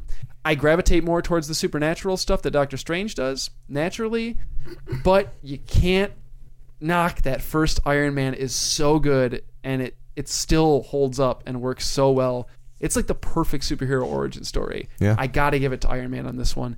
Do I think at some point a Doctor Strange 2 could come along and murder the first Iron Man for me? Absolutely. If it's done if it if it delves into the weird shit, really weird shit. But I'm going to go Iron Man 1. And that's my round 2. All right. Sick. I'll go quick. All right. Uh, Endgame versus Ant Man and the Wasp. I picked Endgame. Uh, I really like Ant Man and the Wasp, but Endgame does so much more, and it's crazy. Cap 2 versus Guardians 2. Uh, I went with Cap 2. Uh, Guardians 2, I don't like very much. It's probably like the bottom end is Guardians 2, Iron Man 2, and Thor 2 in that order for me. Uh, Guardians versus Ant Man, I went with Ant Man because I guess I don't like the Guardians as much. Whoa. But I really like what Ant Man does and how inventive a lot of the filmmaking is in. Ooh. Uh, Thor Ragnarok versus Black Panther. I went with Thor Ragnarok because Thor Ragnarok is amazing. It's so good. Uh, Infinity War versus Iron Man 3. I went with Iron Man 3. I don't think Infinity War is that great of a movie altogether, but I think it's good. I think it does a lot of interesting things, and I think for what it is, it's great. But Iron Man 3 is fantastic. Uh, Captain America Civil War versus Spider Man Homecoming. Uh, definitely Civil War. No contest. Uh, the Avengers versus Thor. I went with the Avengers, although I will say my most recent rewatch of it, I was not as in love with it as I was like six years ago. And then uh, Iron Man versus Doctor Strange. It's all down to personal preference for me. Iron Man. There you go. All right. I would like to roll through real quick here. Do it, Tim. Um, Endgame over Captain Marvel. It's a better movie. Um, Guardian Galaxy, Guardians of the Galaxy Volume Two and Winter Soldier. When I said that I got emotionally affected during another one, it's during Volume Two of Guardians of the Galaxy. It's the Yondu stuff. It's Mm. Yeah, better. It's my favorite stuff in all of the MCU. Honestly, um, Captain America: The Winter Soldier is great if you like shitty characters like Bucky and action that is shot way too close and doesn't make any sense. um, Guardians of the Galaxy versus what do I have there? Iron Man Two. Guardians of the Galaxy, I like better. Um, Thor Ragnarok versus Cap. Ragnarok Ragnarok is amazing. Um, I got that one. Cap is good though. Uh, Ragnarok, I'll talk more about later. Infinity War versus Iron Man three. Iron Man three. I'm exactly what Alex said. Um, Captain America: Civil War versus Spider Man: Homecoming. Uh, I'm not crazy about Civil War. I fast forward through the middle part. The ending is great, and Homecoming is probably a good Spider or uh, Marvel team up uh, TV pilot. Um, Avengers versus All, Age of Ultron. I love the first Avengers, still do, always have. Um, so that wins. Iron Man versus Incredible Hulk. I got Iron Man um, in the matchup of the first two movies. It's Iron Man is so simple and well told that I like it the best. For sure. Yeah. Um, all right, I'll jump in. Um, all right, I got uh, Endgame versus Ant Man and Wasp. Uh, Endgame. Yep. Uh, Winter Soldier versus Guardians Two. Winter Soldier. Um, yeah, I think it's I think it's a better story. I think most I'm a little closer to Alex on Guardians. Um, it's on the low end for me just because I. This is what I mentioned earlier. I think it's it's trying too hard to be itself. It's trying too hard to be the things that everybody was talking about from Guardians of the Galaxy. It's trying to be you know funny and Yeah. and wacky and irreverent, and it forgets all the things that we really liked about the movie. Like it, it doesn't have the same heart. At the same time, I do love the Yondu stuff, though. So- I actually didn't connect to the Yondu stuff as much, mainly because Yondu was established as kind of a. In the first movie, he was established completely differently, and I feel like people latched onto him, so they're like, why don't we make him more important in this movie? Um, It might be the Cat Stevens song. that's probably Yeah. yeah, that was Yeah, a long that'll- way. very well it. used. Again, it uses it uses source music excellently. I will say that. Um, Guardians one versus Ant Man. Guardians one uh, for a lot of things Willie said. Uh, it's just uh, it felt fresh and new. Um, like all these characters, uh, I was familiar with them because I'd read the Annihilation series, but um, they were mostly totally different, and they were totally different from everything that came before it in the MCU. So, uh, huge fan there. Uh, Ragnarok versus First Avenger. Ragnarok. Um, as uh, the biggest Hulk fan here, probably, I think Hulk in this movie was phenomenal. Um, it's my favorite iteration of Hulk so far. Um, I, I did have issue with it at first because it was more of a comedy than an actual, you know, superhero. You know, uh, it's more of a com. It's a, it's a straight up comedy where everything else kind of has a balance. But um, there's nothing wrong with that. Uh, it wasn't what I wanted, but what I got was awesome, and I loved it. Uh, Infinity War versus Iron Man three. Uh, Infinity War. Um, I honestly don't know how the Ru- Russo brothers managed to take so many different elements and put them into a cohesive movie, and they've done it like three times. Um, so bravo there. Uh, Civil War versus Spider Man. Um, uh, Civil War, mainly because Spider Man doesn't exist. um, um, I, I I loved Keaton in Homecoming. Holy shit, uh, that's Yeah. the only thing I really have to say about that. I didn't hate Homecoming. Uh, I don't know necessarily that I understand the points that, that that people don't like Homecoming. To be fair, I don't know that I've ever heard them. So there's that. Um, They also do not exist. I don't know. I don't know. Uh, Avengers versus Thor one. Uh, ugh. I think Thor one is probably a better movie, but I like Avengers more. Um, just because Plus, it features a certain yes, actor of it- I, and I portrayed uh, Baron Strucker in uh, Avengers. That I was in that movie. Midwest film fans. It's true. If you'd like, I could show you the 0.3 seconds I was on screen. Um, just I let me know. pause it every Me time. too. Yeah, so do I. So do I. It's at 41 minutes 24 seconds of the movie. I am around Cap's midriff. Uh, 4124. 4124. Nice. I've memorized My that. favorite Rush album. That was honestly that was the high point of my life, and it's basically just been trash from there on. But you don't want to know that. um, You and Joss, we didn't have that in common. yeah, there we go. There we go. Me and Jess for very different reasons. Honestly, probably the opposite reason. I would say. Um, let's see. Uh, honestly, just it's Avengers. It's less about the movie and more about the feeling going into it. Um, just I feel like that was the movie kind of where honestly where all of us were like, so like we we assembled over that we did. so to speak. um, God, That Iron was Man, maybe Strange. partly responsible for the start of this podcast. It was- well. Honestly, it was a big part of it. It was that year. Yeah. Yeah. There's a reason why we started that summer. I was not here, unfortunately, for that. No, yeah. Honestly, I think I was in New York, Is actually. Endgame- Yeah, yeah, yeah. Endgame is the first Avengers you've actually seen the first time with all of Yes. us, right? Uh, no, I saw Infinity War with Okay. you guys uh, a couple day the day. But like the the first showing of it. Oh yeah, I saw. I didn't see Yeah. Infinity War. The, yeah, that's Yeah. that's true actually. So it was very fitting. There Yeah. we go. Uh, Iron Man, Doctor Strange is I. Who said it was the same movie?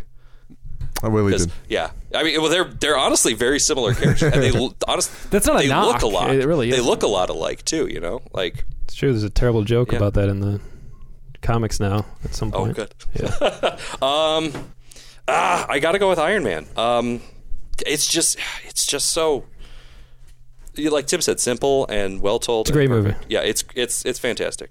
Yeah. Uh, Is that the last one? yeah, that's okay. fine. Beautiful. Nick. All right. uh, first up, what is it? En- Endgame, Ant-Man and the Wasp. Love Ant-Man and the Wasp, but Endgame because it's fresh and everybody's in it, which is really cool. Uh, Winter Soldier, Guardians 2. Winter Soldier, I rewatched recently. I really liked it. Still, Guardians 2, I probably won't ever watch again. Uh, next round, Guardians of the Galaxy 1 and Ant-Man. Uh, this was actually I, I struggled with this one a little bit, but I'm going to go Guardians one because it's when Star Lord was still sort of Star Lord, and it was so fresh and so exciting and so different, and it undoubtedly changed everything going forward in, in terms of not only the Marvel movies but like the DC movies also like tried to take a cue from it and then Yeah. literally took the director, which is pretty wild. They made a movie with a raccoon in a tree. It also took a lot of risks. Uh, yeah, like to the, to that point, but also like it, it made a movie star out of Dave Bautista, which is Yeah. really sweet. Um, yeah, it's great. Ragnarok versus Cap One. I'm gonna go Cap One actually.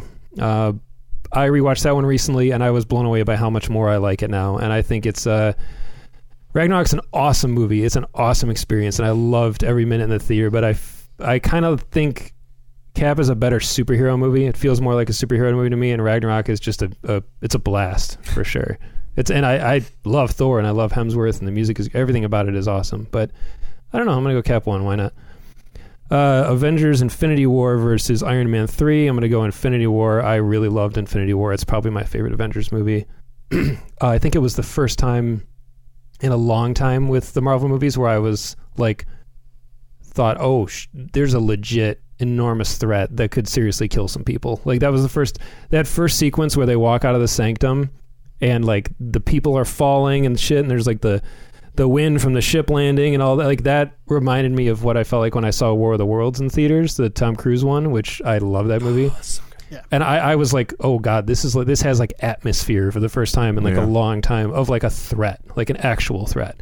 And I I love I love that feeling. It was a it was an awesome movie.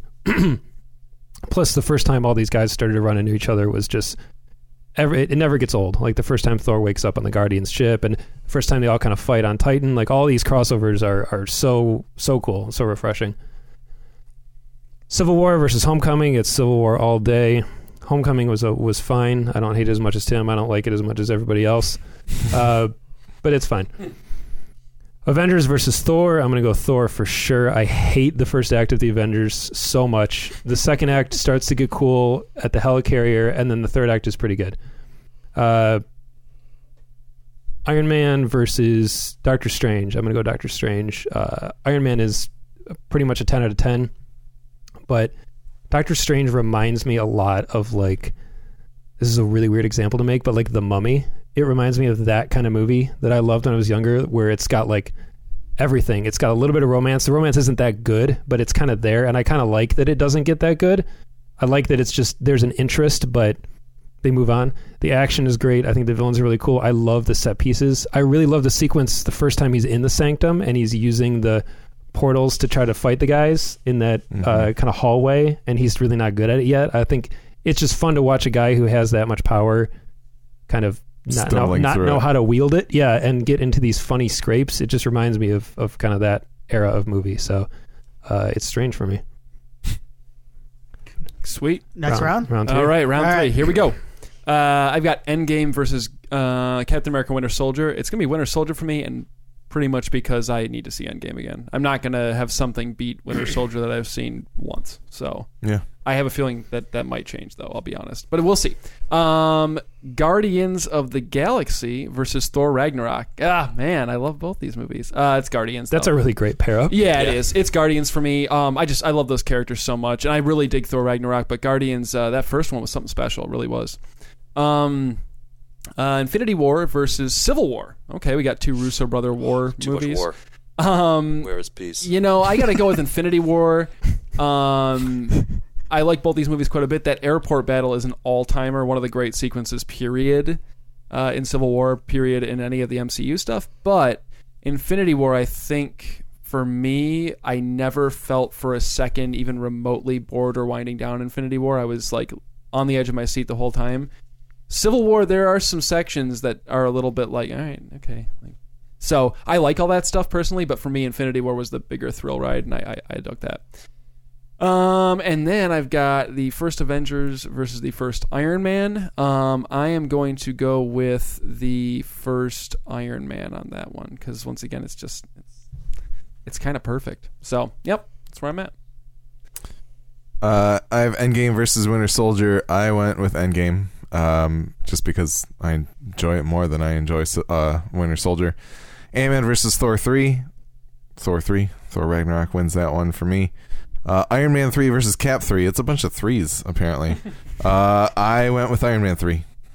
And Avengers versus Iron Man. I also picked Iron Man. So I have an Iron Man versus Iron Man 3 matchup. Ooh, I'm curious. Stalemate. I'm excited about that. All right, what do I got? Bracket end. Abort. Endamame versus uh, Guardians Volume Two. It's so. I feel like I'm taking crazy pills with Volume Two when I like. And not that you guys are wrong, but like I feel like I'm way wrong because every fucking thing about that movie works for me. like it's so crazy to me. And I, I don't really have need a to rewatch Tim, I think I you're don't forgetting that I agree with you. on Oh, did you? Oh, yeah, yeah, yeah sorry. but and I don't have a connection to the characters past the movies, to be honest with you. And I tend to, I tend to like James Gunn quite a bit and his work, so that might play a part of it too. Um, and it's an hour shorter than Endgame, so Volume two There is- it is. the Tim criteria comes to the There forefront. yeah. Um, and then I've got Guardians versus Ragnarok, right? Uh, Ragnarok, I watched three times in a week one time, and I never got tired of it.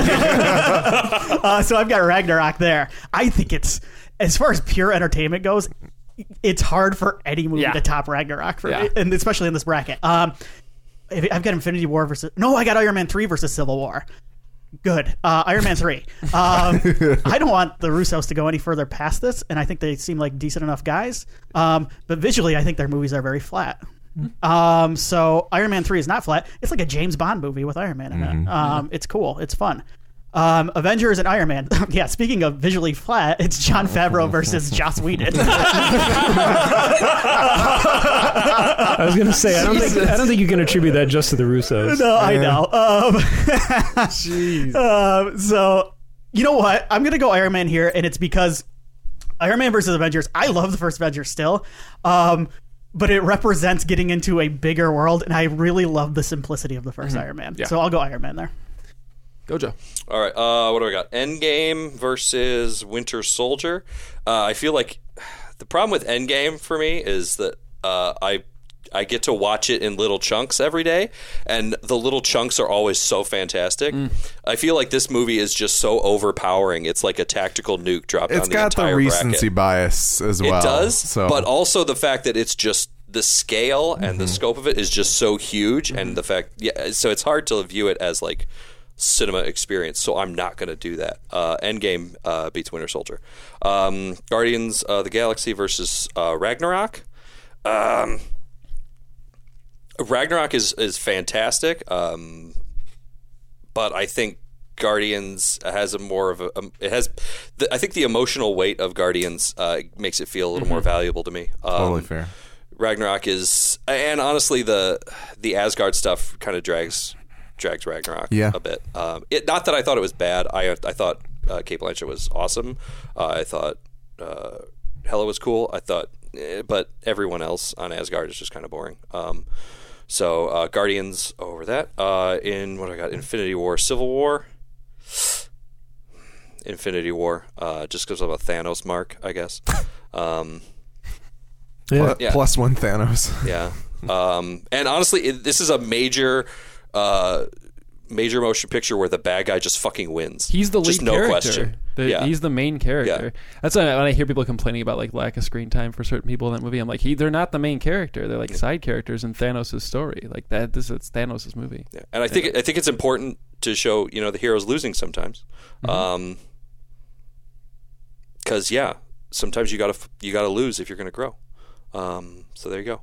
Uh, but I, I know the airport scene gets so much credit in Civil War, but I honestly think the fight at the end is better. It's so sweet. Um, It's like it's like Luke Vader at the end of Return of the Jedi, So emotional. where the emotional gravity of it just pulls it. Even if the action itself is not as good, uh, it's just oh my god, it's so good. Um, so I, I I don't knock Civil War out uh, with uh, I do, not lightly. Um, Avengers versus Iron Man. This is like this is very similar for me. Like two movies I don't want to knock out, um, but they're they're neither of them I think is as good as the the last the last bracket. Um, I'm gonna go Avengers, um, more based on sentiment than um, anything else because it's my bracket. I do what I want, um, True. and I know it's not going any farther. So there you go. All right, Nick. It's funny how that can sometimes have a bearing on your decision making. Okay, uh, I have Endgame against Winter Soldier. I'm actually still making up my mind on this one. I'm gonna go Endgame, uh, but Winter Soldier I think is a fantastic movie, and I like watching. I like when superheroes are soldiers. I think it's really cool, and I think it's. I kind of I think I have a, a, a tendency to really enjoy that kind of military stuff anyway, but it's cool watching them struggle with hierarchy and watching them struggle with uh, with duty versus belief, which I'm going to circle back around later on, a, on another certain movie. Uh, I think the action is really cool. I, I like the little stuff they do with a lot of the characters. I like watching Steve come into his own and kind of start to embrace the modern time. I love the beginning of his and Falcon's relationship.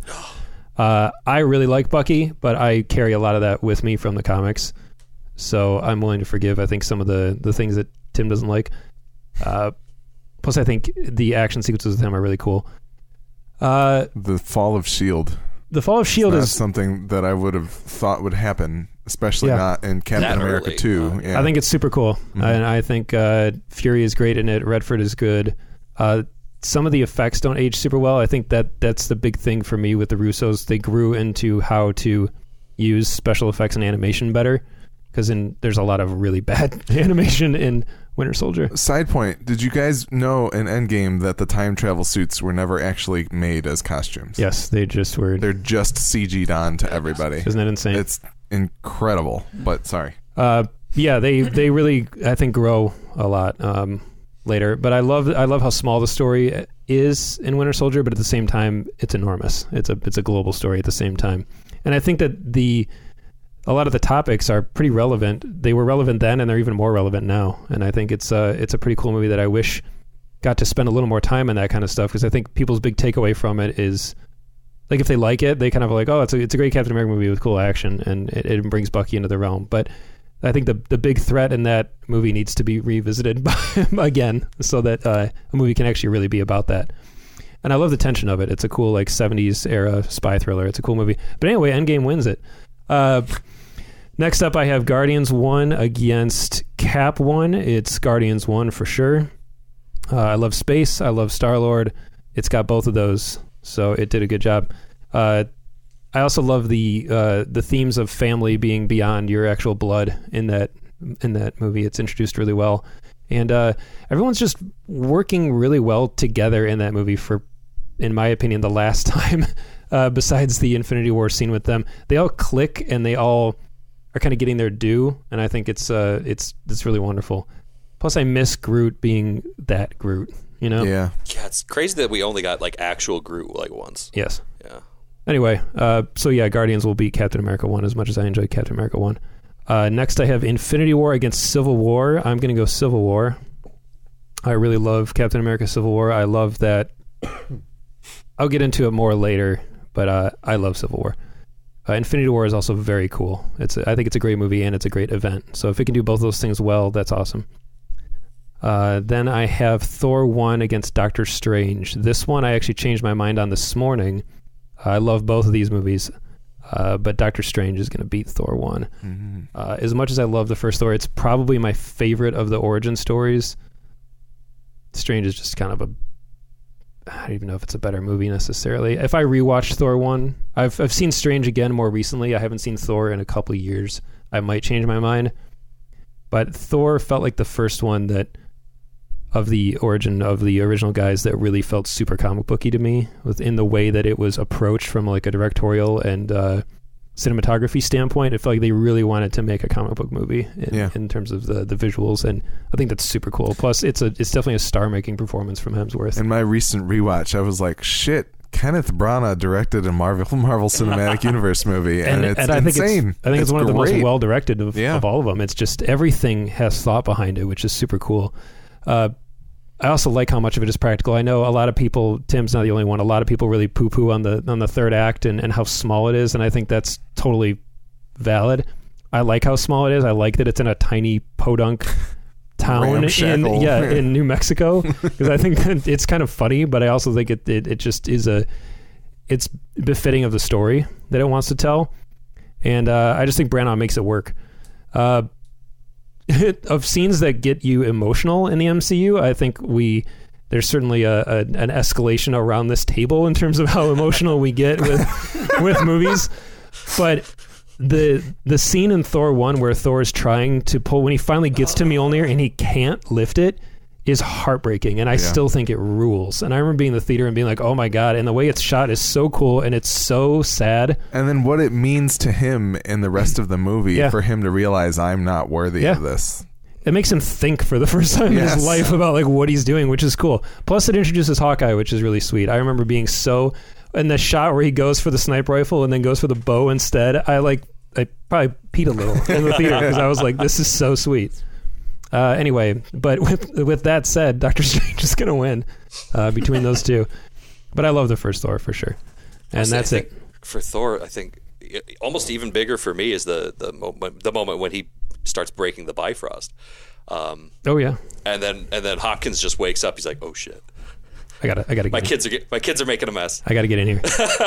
So good. And the well, That the one- moment that was like, oh, the moment when he yeah, that's so dies, great for when like he sacrifices himself and lets the destroyer kill him, and then the hammer comes down and all the armor comes on, he catches it. It's Oh, God. insane. It's so sweet. That's one of those like it's one of those. There's probably like four or five moments where I just want to shriek like a girl in the MCU. It's and, pure. that, and now two of them involve Mjolnir. So. it's pure comic book. Like it's it's uh it's so sweet. You know what? I'm changing my mind. It doesn't matter anyway. Thor Thor beats Doctor Strange. Oh man, Fuck it. There it Fuck is. it. Because Late because round of the, KO. because of that moment, I remember being in the theater and like where I was like, oh my god! And then the, when Mjolnir just takes off like a rocket, like a rocket, and all those hillbillies are trying to pull it up the whole time. It's it's amazing, and it just flies away, and you're just like, oh my god! And then the hand catches it, and he oh, it's so sweet. It's so really sweet. All right, here we go. Um, Are we in the what round is semi- Final this? Four. Fourth round? Yeah. Final Four. Um, all right, I've got the battle of the 2014 movies: Captain America: Winter Soldier versus Guardians of the Galaxy One. I remember in our top 10 of 2014 when I shocked Nick when my number one was Guardians and not Winter Soldier. I think Are I you here to remember- right this I wrong? Your face going. um, and here's the thing: I struggle with this just as much as I did back then because these are probably my two of my well, these are obviously two of my favorite movies in the MCU for very different reasons. This time I'm going with Cap because uh, after rewatching it, uh, it has my favorite sequence in any of these movies in it. Ooh, what is it? It is everything from the second he walks out of Pierce's office through the elevator fight The Trish to diving breakdown. out of yep Oh god. to taking out a Quinjet with a shield. that enti- the music, Yeah. the emotion of it, the act that he is committing, or like the, what he's doing there, and what he the statement he's making by doing it's so sweet. So yeah, I'm going Winter Soldier. But I fucking love Guardians so much. Like this is not easy. This is legitimately like picking your favorite kid. Like it's very hard for me to do this. I really, who's your one. favorite kid right now? Josie. um, but still, it's like this is like But the Winter Soldier is I a don't know, close second. it's a, it's a close second. Yeah, so I'm gonna go Winter Soldier. If you ask me tomorrow, it might be Guardians. So I don't know. Yeah. Cool. Um. Oh yeah, I'm still going. Yeah. Um. Infinity War, up against uh, the original Iron Man. I'm going Infinity War. Uh, this is where Iron Man drops for me. I just I that, and it's a funny because it's a movie that doesn't utilize Captain America terribly well, and he's kind of my favorite. So like, but I, like I said, it's this is Thanos' movie, and I love that they've devoted a movie that really makes you feel. It really develops a villain, especially a villain that I was kind of fatigued of by this point. and I was like, "This guy's a goon." Like he kind of like I think we were all kind of at that point where it was like they need to like uh, shit or get off the pot with Thanos here because he became a joke. Yeah. He was that goofy purple guy that showed up after the credits and went like He went through like three different character designs. yeah. but but good God, does he work in this movie? And You and could say he definitely shat. yeah, They, they shat. he's He he's shat. Thanos has become like a a pop culture villain now. Like he's a thing that people like when you say A reference the household snap. name. Yeah, when you reference the snap or you quote a Thanos line, like people know what you're talking about. So. When you reference uh, Snap, I think everybody dance now. yeah, yeah, that's true. I bet Thanos would like that song. Rhythm, Rhythm is a dancer, isn't that also Snap? um, yeah, so I'm gonna go with Infinity War. All right. I've got Endgame versus Thor Ragnarok. Uh, wait, wait, wait, wait, wait. So who are your final two? My final two will be um, it'll be Winter Soldier versus Infinity War. Infinity War. Okay, sorry, Alex. All right, Endgame versus Thor Ragnarok. I went with Thor Ragnarok because I think my love of Endgame is informed by everything that came before it. Whereas I, before it, whereas Thor Ragnarok has some of that, but I also feel like it's a movie that like will more widely make people laugh, and I think that to me, I don't know, it's the one that I want to put on right now and go watch. It brings you more joy. It brings me a lot of joy. I don't necessarily want to sit down for a full three hours and go through the emotions of, of Avengers Endgame again, but I can sit down and put on Thor 3 Mm. at any point in time and enjoy it. So, And then I have Iron Man 3 versus Iron Man 1. Here it is. It's This really is me with Guardians versus Winter Soldier. Basically, is what's happening. Right it's really an impossible choice. And when I rewatched Iron Man 1, I was like, God, this movie is put together in such a beautiful way. And it came out of a comic book movie landscape that was not in great shape. And, and it led to everything that came after it. But the technology horror in me loves Iron Man 3 so much that I mm. have to pick it. There it like, is. I can't not pick it. There it is. It's Sophie's of- choice is made. I am stunned, sir. I was kind of hoping. I fucking love Iron Man 3. Yeah. Even more so than Thor. I can sit down and watch Iron Man 3 and I'll just rewind to the start of when he stops hopping to through different suits at the end of the movie. I could put that on repeat and just die on the couch because I don't need to do anything anymore. Like my life is complete. Just watching Tony Stark get to use all of these different brain children that he's made because he can't sleep because he's fucking got PTSD from the Avengers. Like, I think it's amazing. Like, If I- Alex was a superhero, it would be Iron Man in Iron Man Three.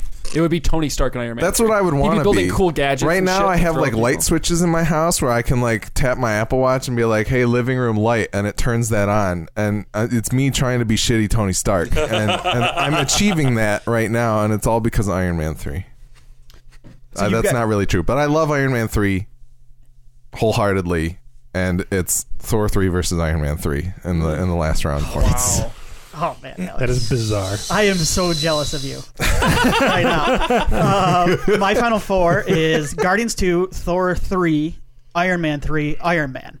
So, what these three have in common is the thing with the Marvel movies is they're all, all of them really are trying to have humor in them.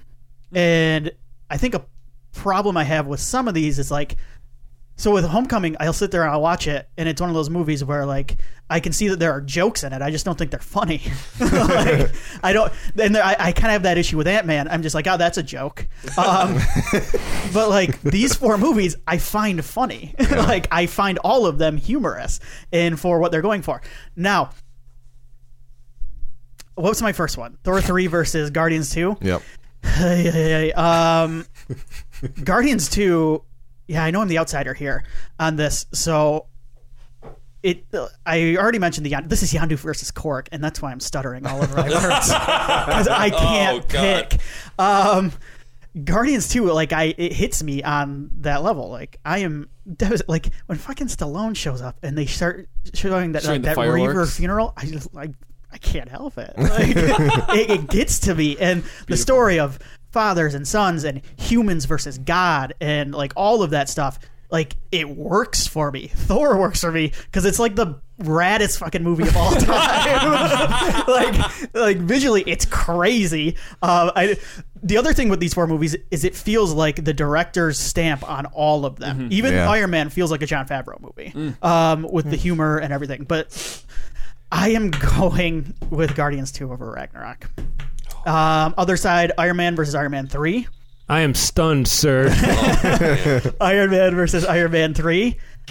This comes down to emotional attachment as well. Um, I'm with Alex. I adore Iron Man 3. I think it's I think it's much like Thor Ragnarok in terms of pure entertainment. Um, I don't find any of the other movies as entertaining as those two movies, uh, start to finish. Iron Man, though, I just remember being in that theater and like going like, "Holy shit!" Like, I don't give a crap about Iron Man in the comics, and like, I give a shit about Iron Man, um, and it works for me. The Pepper, I I tend to forget how much I like the Pepper Tony relationship in that first one, and it it makes that and it, it follows a template that I love, which is that first Superman, first Spider Man template um, of an origin story where it's yeah, kind of like first act, second act, third act. It follows the same thing, and it's also like a nice throwback to when third acts were really underwhelming as far as the final fight. But I think that and it's why I digged Wonder Woman so much. Is it like I went, oh, I remember the first Spider Man going like the first two acts of this are awesome, and then he kind of fights Goblin. It's fine. um, but it's a nice throwback to those origin stories where like you connect more to the origin story of the character than you do with the final fight and like I kind of miss that sometimes and I don't get that anymore because it's like I don't know they've made the third acts better which is good but weirdly enough I don't get it so I got Iron Man beating Iron Man 3 and I got Iron Man versus Guardians 2 in the final and I wish I had Iron Man 3 versus Ragnarok oh God! All right. Um, yeah, I feel like I've got such like such like mainstream choices here with like Endgame and Infinity War going so far. Well, Endgame versus oh god, what I have Guardians. Um, I gotta go Endgame. Um, I like Guardians, but I didn't like it that much. Um, it's really what it comes down to. I, I I feel like no real. The problem is I feel no real emotional attachment to a lot of these movies beyond like the Avengers, Avengers One. Um, my guy is Hulk, uh, and he's I've never really been super happy with how he's he's played. Um, and uh, so everybody else, I just feel like I'm just watching them go about their lives, and it's like some sometimes it's better than others. Um, And your other guy is Drax. my other guy is Drax, and this is not the Drax I like. Uh, honestly, I, Drax is awesome. It's funny. You like your Hulk dumber, but your Drax smarter. It's true. It's true. They, well, they serve very different roles. they absolutely do. if Drax could, you know, like throw a train, maybe I wouldn't want him to be smart. I don't know. There needs to be balance in all things. That's why I usually go with Thanos over everybody else. Um, is both. uh, yeah, I and I love spectacle. Spectacle is is is underrated, uh, and Avengers Endgame is basically uh, just spectacle, just splashed all over the screen um, with reckless abandon. So I'm going to go with that. Um, Infinity War versus Avengers One, no question. Sorry, Avengers, you're dead to me. Um, what? What? Infinity War versus Avengers One. yeah, Oh, okay. Sorry. yeah. Um, OG Avengers is no, sorry, no competition whatsoever. Um, yeah. Uh, honestly, I just love that the bad guy won. I'm kind of a heel. Um, deep down inside, I'm not a good person. So um, just just to see the bad guys win sometime, I'm like, you know, that's that's that's phenomenal. Plus, Infinity War is just better in literally every way. So um, yeah, um, Infinity War versus Endgame is Wow. my final. Wow. Fucking sick. sick. All right. I'm going to do mine in slightly reverse. Well, I, there's only four. So, uh, first one, if we're going in order, would be Endgame against Guardians 1. And then the second bit is Civil War versus Thor, which was was my original. Civil Thor. It was my original, and then it changed to Strange, and now it's back to Thor. uh, I love Thor so much, but Civil War is going to beat it for me. I actually originally had Thor going all the way. I so I actually spent a lot of time thinking about this movie, but it, or to the finals. Uh, yeah, so it would have gone all the way. Uh, but there's a lot about Civil War that I love that I'll talk about um, a little bit later because it's going to be in the finals. So Civil War beats Thor. I think Thor is an amazing origin story. I think visually it's super cool. Uh, it's got star ma- it made stars out of Hemsworth and Hiddleston, which is which is really cool. Um, I think those two give two of their best performances as those characters, and uh, it's great. Even the Jane romance, which isn't great, it still kind of works in a weird, kind of cutesy, like we're just getting to know each other kind of way. It's less of a it's like less of a love story in Thor. They do end up, you know, like "Ugh." It's like an attraction, which is cool, or it's like a first love, which is fine. Like it's Thor's first love, which gets him to to be more interested in Earth, which I'm totally fine. it's with. his first love, not like his first like I'm gonna screw you or something. And I'm gonna bed some wenches. He's had a lot of those, yeah. Yeah, uh, but Civil War is uh, is just phenomenal. So we'll move on to that. Uh, now Endgame versus uh, Guardians. This one is super hard for me for a very weirdly personal reason. Uh, Guardians One is the movie that, like, when it came out, and I was the age I was when that came out.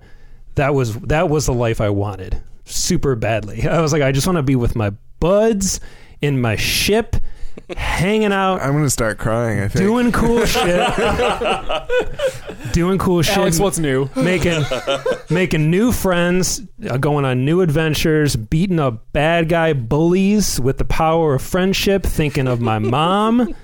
And this movie, when I got married last year, the final two songs for my mom and I to have our first dance to was either um, "Ain't No Mountain High Enough" or "Ooh Child," which are both prominently featured at the end of this movie.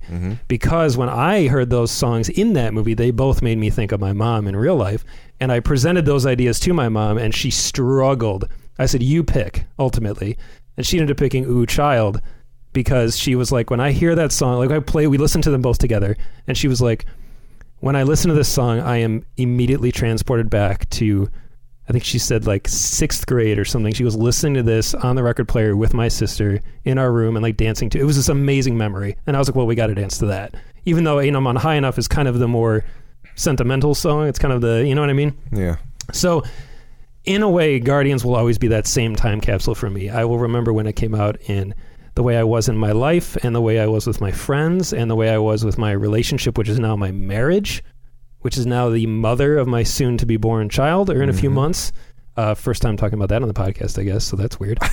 that's real. There's those life changes. Yes, so Guardians was very important to me at the time, and it remains important to me. But Endgame is the movie for me now. It's where my friends and I are all at now, and it's which sounds bad considering what the movie's about. Half Like- everyone we know is like, dead. we've all grown, we've all evolved, we've all changed. Good things have happened, bad things have happened. And when I look at Guardians and I see Star Lord in the movie, I'm like, that's the life I wanted then. And that's the life that kind of at the time I thought I would live out for a very long time. And I watch Endgame, and my dark horse favorite character, Hawkeye, has the life that I want now, that I'm going to have now with like oh, a I thought you meant murdering. me. no, no, no, no. Your family's dead. Wait, you wait should to kill take- a bunch say- I'm way, sorry. to, Yeah. way to take it there, Tim. no, I mean like he has the family and he has the the life kind of secluded and he's got his own little thing going that doesn't have to get caught up in everyone else's bullshit all the time. Mm-hmm. I I used to get annoyed when he didn't show up and stuff or it was for a few minutes and now I get it. A hundred percent. I'm like he's with his people doing his thing and when his friends need him, he's gonna come and he'll be there and he'll help out. But he's doing his own thing and I think that's so cool and I love that a character got that. That a character who is the guy who only has like the bow. That that's cool. Like he gets to do that and he gets to do his thing, and I think that's so cool. And that and his relationship with Natasha is so developed in uh, Endgame. In it, it does so much that the other movies couldn't necessarily do in the same with even more time. That honestly, all those that sequence there was like kind of the tentpole moment for me in that movie, where I was like, we're really starting to see that this movie and this universe are about so much more than just awesome action and cool powers and that kind of thing. It's about like the love you have for the people that you love. And obviously that message is probably better conveyed for everybody else through Iron Man and his sacrifice and his daughter. But that watching friendship be so closely intertwined with family and how the two affect each other. Guardians does that obviously excellently, but the relationship between those two characters that are always off in the peripheral, in you know, off to the side, being the sidekick for some other character who's got more power, uh, just really stood out to me as just an incredible moment. And the movie's full of sp- amazing spectacle, like Gojo said. It's it's the it's the incredible ending to this huge saga. And while I probably will like Guardians better as a movie, Endgame is is so important and, and just it's wild that it even worked. So Endgame's going to end up winning for me. All right. So my final is Endgame against Civil War. Wow. All right. Final one for me is going to be uh, Winter Soldier up against um, Avengers: Infinity War. So Wah, wah. yeah, so two Russo, Russo brother movies. Um, you know, it's going to be Winter Soldier for me because that's that's the movie that you know, like obviously there was there were a couple of Captain America movies before that, if you count the first Avengers movie, and of course the '90s film, which is great. Um, Wait, But, that wasn't on the uh, bracket. no, it would be That would have changed the Yeah, game. the whole thing. Um, but uh, this was the first movie in this series in the overall Marvel thing that really where I was like, this is it. Like now they're firing on all cylinders for me. Like um, they're getting my my favorite character right. They're uh, representing him in the way that I always viewed him. Um, and I and I don't know. It was just it was a cool experience, and it, and it still holds up to me. Um, I totally get like uh, Tim, and I know a lot of people have issues with some of the action stuff, like some of the shaky cam stuff, yeah. for sure. Um, I liked it. I think they do it Um, pretty successfully for the most part. It's certain. I mean, like if you watch it versus like the first Bourne movie, yeah, I think that uh, There's an improvement. Sure, for sure. But I understand why that can be. I mean, the first time I saw Winter Soldier in the theater, I remember go thinking like, "Wow, that's a little bit shaky cam." But I don't know. I just I dig I dig um I dig the action scenes. I dig the story. Um, they get Black Widow. Um, they make her interesting for me, which is something that no movie before had done. so that's impressive. Well, they actually make her like a spy. Like Yeah. she's in she feels like uh, espionage again. Yeah. Um, Steve has some amazing moments. He's my favorite character, obviously, in comic books and in these movies, and uh, I think he's got his his coolest stuff to do.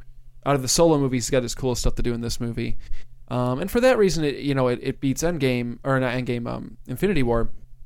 Infinity War is a fantastic movie, I think, but it's it's funny. Uh, with, anytime we do these brackets, and Tim and I have done a bunch of these on the on the on our show. Um, it, based on how they're seated, you find that certain movies make it further than they normally would if you had just like picked your favorites, Yeah. right? Because that's the way these work. Infinity War would not have made it this far, made it this far if you just told me to. I mean, I, I I like Infinity War quite a bit. Is it in the top ten? Yeah, I think so. But would it have made it to the top Number two, yeah. No, it would not. Yeah. Have. Whereas The Winter beauty and, Soldier, and the pain of a bracket. absolutely absolutely it's a blessing and a curse um but the uh, but Winter Soldier would have no question for me. So for that reason, um, I'm out. it's gonna be uh, yeah, drop the mic. Um, no, it's gonna be Winter Soldier for me. Uh, would you say that Captain America is your favorite fictional character of all time? Mm, He's the one I, I would think of as yours. yes, What about Santa Claus? Santa Claus is real, bro. Oh shit! Um, Uh, any listeners under the age? that was it. That was uh, Santa's real. Yeah, I think he is. Yeah, I think he is. Well, it's interesting too because I think there was a time when I don't know if I would have said that because he only existed in comics for so long that. Mm. Uh, but now there's all these different mediums with which they're able to present this character in different ways, and uh, but he always remains the same. He always remains that consistent character, but not boring. That's the thing about him. I think that that's interesting is he's not. I I started being into that character when in like 04 when I started reading uh, uh, Brubaker's stuff and seeing that character. I I had read Avengers and Captain America comics before that. Um, Secret Wars was probably my first big exposure to that character, um, and I liked him in that. But there were other ones as a kid that I mean, Nightcrawler was in Secret Wars, so I'm like, fuck Captain America. This guy's sweet. He's got it blue, and I, and he still is. He still is. But I think I had a perception of Captain America that a lot of people do at first glance, which is, oh god, he's like infallible, perfect, like Boy Scout guy, and he can be a Boy Scout, but he's not rah rah government America blah blah. He is he's it's that's not what it is. They Um, figured out a way to challenge him about it. well, they did because he does what he believes is right, not what somebody tells him to do. He's not just a soldier that follows orders. And once I saw that in the Civil War comics, and that's why the Civil War comics, some of those characters definitely act out of character in those books. Looking back on them, Iron Man's too villainized in those books. There's no question about it. But, but, um, I think that that really, for me, I was like, this is this character is something special. So anyway, and I think that Winter Soldier takes a lot from that. Some of the sequences are very Civil War comic inspired. Straight maybe up. more, maybe more so than Civil War. Yeah, straight up. Um, so yeah, no, it's. I think he is my favorite. Yeah. Winter Soldier actually changed the the way a lot of the Marvel movies are approached because that's when the Russos uh, and and Feige worked together. I think to to develop this uh, pr- procedure of previs, like prevising everything. Mhm. They would previs the more go beyond storyboarding and like They would actually do like full on animatics and. of what the sequences were going to be. They would have everything prevised out, and then they would go shoot it, Mhm. which is really. I think that's really interesting. I don't know if it's good or bad, or if I like it or don't, but I think it's a really. It's worked for them. It's an interesting approach to filmmaking. Yeah, it's worked for them, I think, because I think all their action scenes, uh, for the most part, have been. I mean, you think about the great action moments in the Marvel movies, and I a lot of them stem from Russo brothers stuff. Yeah. I mean, uh, you know. That the airport fight in Civil War, the sequence in the elevator with Captain America, uh, the Wakanda battle at the end of Infinity War, the Titan battle at the end of Infinity, all that stuff. There's so many memorable beat, beat, memorable beats in those sequences, and all the characters get moments to shine. And I think uh, that that previs thing is probably a big part of that. You know what I mean? I'd heard that, but it makes a lot of sense. So, yeah, yep, I think it helps people who aren't necessarily super experienced with directing action get better at it, and and being able to bring in those those minds around you and help you shape it before you're really getting there and committing it to to film or whatever. absolutely. So Yeah. anyway, I love talking about that. it's sweet. Thor three versus Iron Man three. Let's do it. Uh, it's Iron Man three. Yeah, come on, it's Yeah. Iron Man one. Yeah. this is the one time your head has went out over your heart. I think. Like I think that because you the what what you said about Iron Man one, and I don't mean to, to tell you that you're wrong, but I, I've so this But is why wrong. I'm saying why this is why I'm surprised because even even what you said about Iron Man one and the sentimentality of it and what the story's about and what it has meant to the whole saga. You were building towards Alex's tears, like my heart says Iron Man one, and then you were like the technology wins. And I See, was but so the thing surprised. is, like, the thing about it with me is that by the beginning of Iron Man, Tony Stark forsakes making weapons, but by the end of Iron Man 3, he learns that it's not the suit, it's him. And I think the emotional core of, like, I, I need to realize that my best superpower is myself works for me more and is more important to me and is maybe a message that I could take home more often than the idea of like you know I'm Tony Stark and what I'm doing right now is not good for the world and I need to change that. He successfully does it and it's almost like a non-point. So like by the end of that movie, Tony doesn't have an amazing journey that happens in act 3 of Iron Man. Tony has an amazing journey that happens in act 3 of his saga of Iron Man 1 2 3. And I think there's so much heart in that third movie that the first movie for me at least does not always have. Tony learns a lot of lessons along the way, but in three is where it like solidifies. Okay. And both those movies end with him saying "I am Iron Man," but in, with two very different meanings. The first one is him coming out and going, "I'm I'm the That's guy in me the, in suit. the suit." I'm the Yeah, guy in the but- suit. Yeah. like I'm the one that you've been you've been you know reporting on." The third one, he's saying, I am the hero. I don't need the suit. "I am Iron Man. Yeah. Tony Stark is Iron Man." It's not the difference. suit." he he makes the he makes the difference internally between the suit and the hero. I dig and it. that he is the hero who uses I the love suit. it. Yeah, it's yeah, it's I That's what's up. All right, I'm in now. so that that's that's where my thought process is with That's it. beautiful. and That's the that's the kind of final matchup explanation that I that I needed. there you go. Thank you. I'm glad. Thank you for pulling it out that of was me beautiful. and having it coalesce. That So, makes me want to go rewatch Iron Man three right now. good. And it was You a should. movie that I wasn't It's terribly beautiful. interested in rewatching until it's that point. yeah. As somebody who was once super Despite down on it, I, all the Guy Pearce and the Oh, creepy, yes. slimy, nerdy he Guy spits Pearce. fire in that movie. Guy Pearce with dragon tattoos. You know what? Actually, I remember being left with that final sequence in that where they show the shots of them when they're back then and the way that movie ends. I remember thinking that was a really beautiful moment. And, Yeah. uh, you know, yeah, Shane Black, he doesn't get enough credit. Yeah. Anyway. All right. Um, what do I got? So Iron- in, in your in your bracket you wish you had, who would win between Thor 3 and Iron Man 3? Iron Man three for the reasons Alex. said. Okay. Um, no, now I'm like thinking like, man, I should have picked Iron Man three over Iron Man one because Alex is right. Um, I got Iron Man three and Guardians of the Galaxy two. So here's the thing: both movies about uh, fathers and sons in a way, and um, you, you brought up something interesting about Guardians one being about mothers, Guardians two is about fathers, and it's funny to me. Guardians one is a a cleaner. Um, fathers are messier is what i'm trying to say and guardians 2 is a messy movie that is all over the place um uh, i got iron man so this is probably cheating because it's less about the movie itself and more about my feelings when thinking about the movie and what i like about what the movie is i guess it's still a little bit about the movie i miss when i could sit down and watch a movie and not have to worry about where the hell all the other characters were.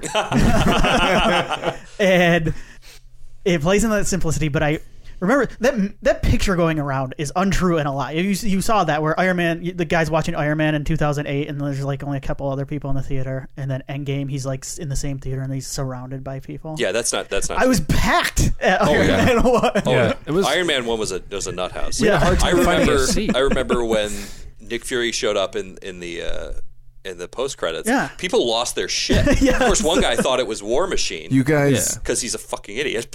you guys should go back and watch the trailer for Iron Man one because it's real bad. like it's not good. That They've was with the unfinished so effects good. and stuff. Yeah, yeah. I remember the Super Bowl trailer, and he looked like a cartoon. It looks better in the movie. Yeah. Um, but it was one of those things too where uh, the Downey and I I had a little bit of Iron Man fatigue, but not as much as you guys. Um, but the star making turned by Downey in this movie still like I love him in this movie. Oh, it's yeah. Like it's fantastic. and it, as someone who always found Stark kind of boring in the comics, to finally get a Stark that I had got a, like a read on, because before to me, and I'm thinking more of the pre Civil War comics, like the pre movie comics. He was just kind of a guy with a goatee to me. Um, he had that one story, the Demon in the Bottle story is kind of the one everybody points back to, but I never really grasped onto that, and I think it the three Iron Man movies, particularly Iron Man three, touches.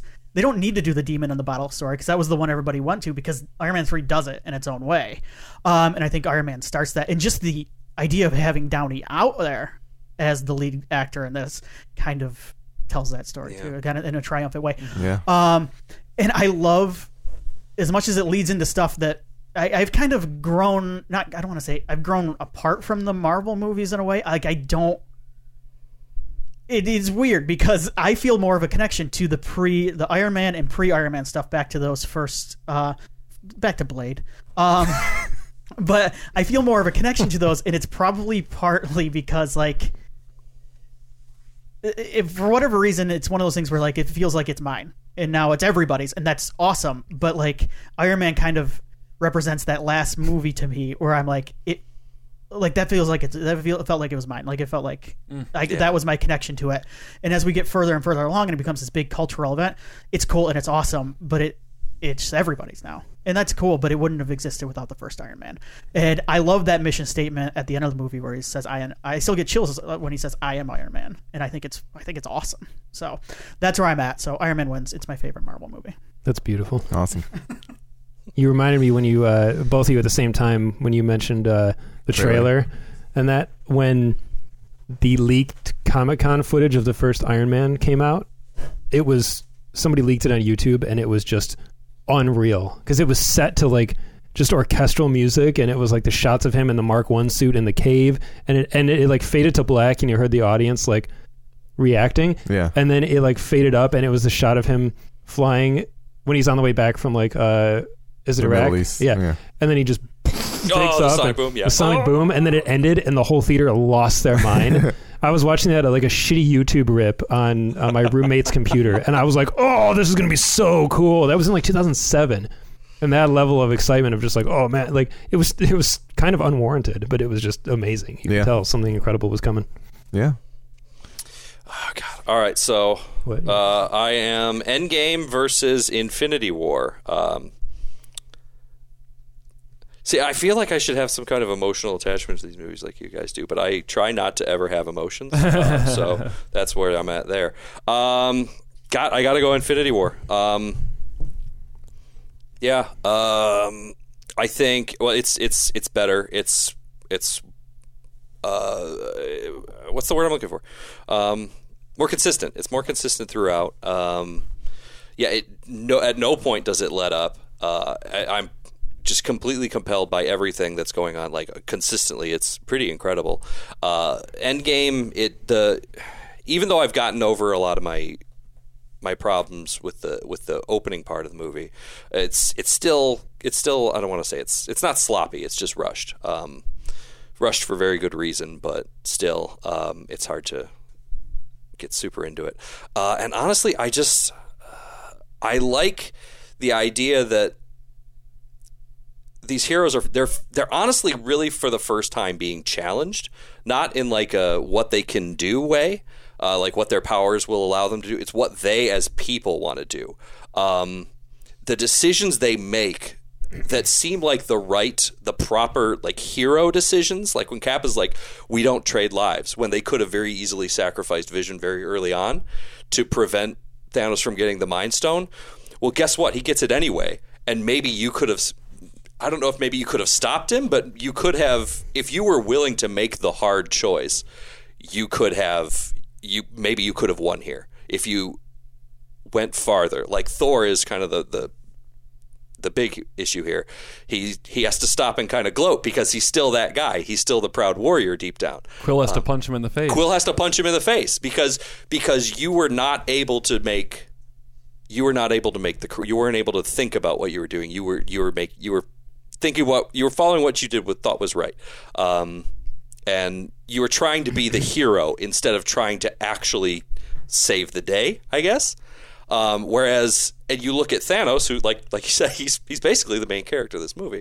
Uh, Thanos is like, I'm going to do whatever the fuck I have to do because this is I have to do this. This needs to be done. I don't want to kill all these people, but they need to die. Um, and I think it's it says a lot about about being a hero. Sometimes, you know, it's uh, if you want to doing the right thing isn't always the best thing, kind of. Um, I don't think I don't think these two movies have the deeper like like I think Civil War and and, Winter Soldier in particular offer a much better like more applicable real life connections. Um, particu- particularly um, Winter Soldier and Civil War, I think, makes the connection from like superheroes in their universe with real world consequences. I think the, I think those are super compelling. Um, but I think the grand scale of these two, and then just the level of decisions they have to deal with, and it's kind of refreshing to me to actually see these people fail. Um, and the the one two punch of this, these two movies is great because you get to see them deal with their failure, which is not always something. You, dealing with the consequences of your actions is rare in a, a superhero movie, and all the all the Russo stuff is is just great. Um, which I don't know. why it's one Batman of versus Superman was pretty good at uh, bringing in those consequences. yeah.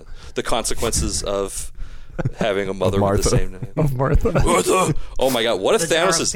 Pee. I'm sorry. Jar of P. Yes. That's right. What what if Thanos' last mother's name was Martha? Could have been. How how would we have solved this problem?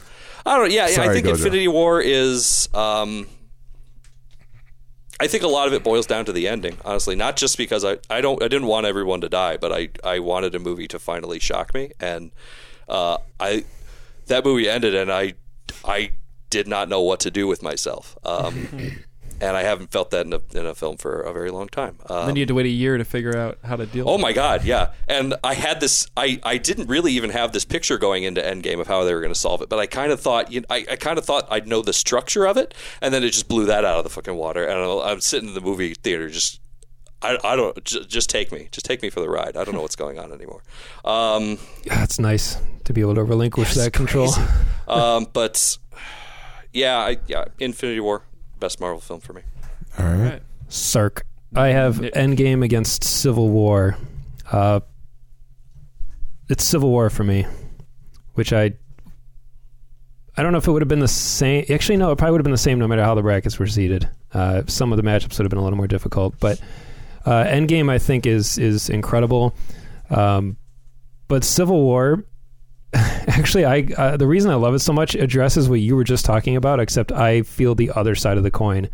I feel like it would be nice if we could live in a world where everybody would make the logical surgical decision do whatever you have to do in order to solve the thing but i think what makes us human is that we probably won't do that and i think that's super com- that's a more compelling story device to me um, i've always loved the story of civil war in the comics like willie said the execution kind of stumbles a little from time to time but i remember when it was coming out and we were talking about it being like oh my god like this this has never happened before. What's what's it going to mean?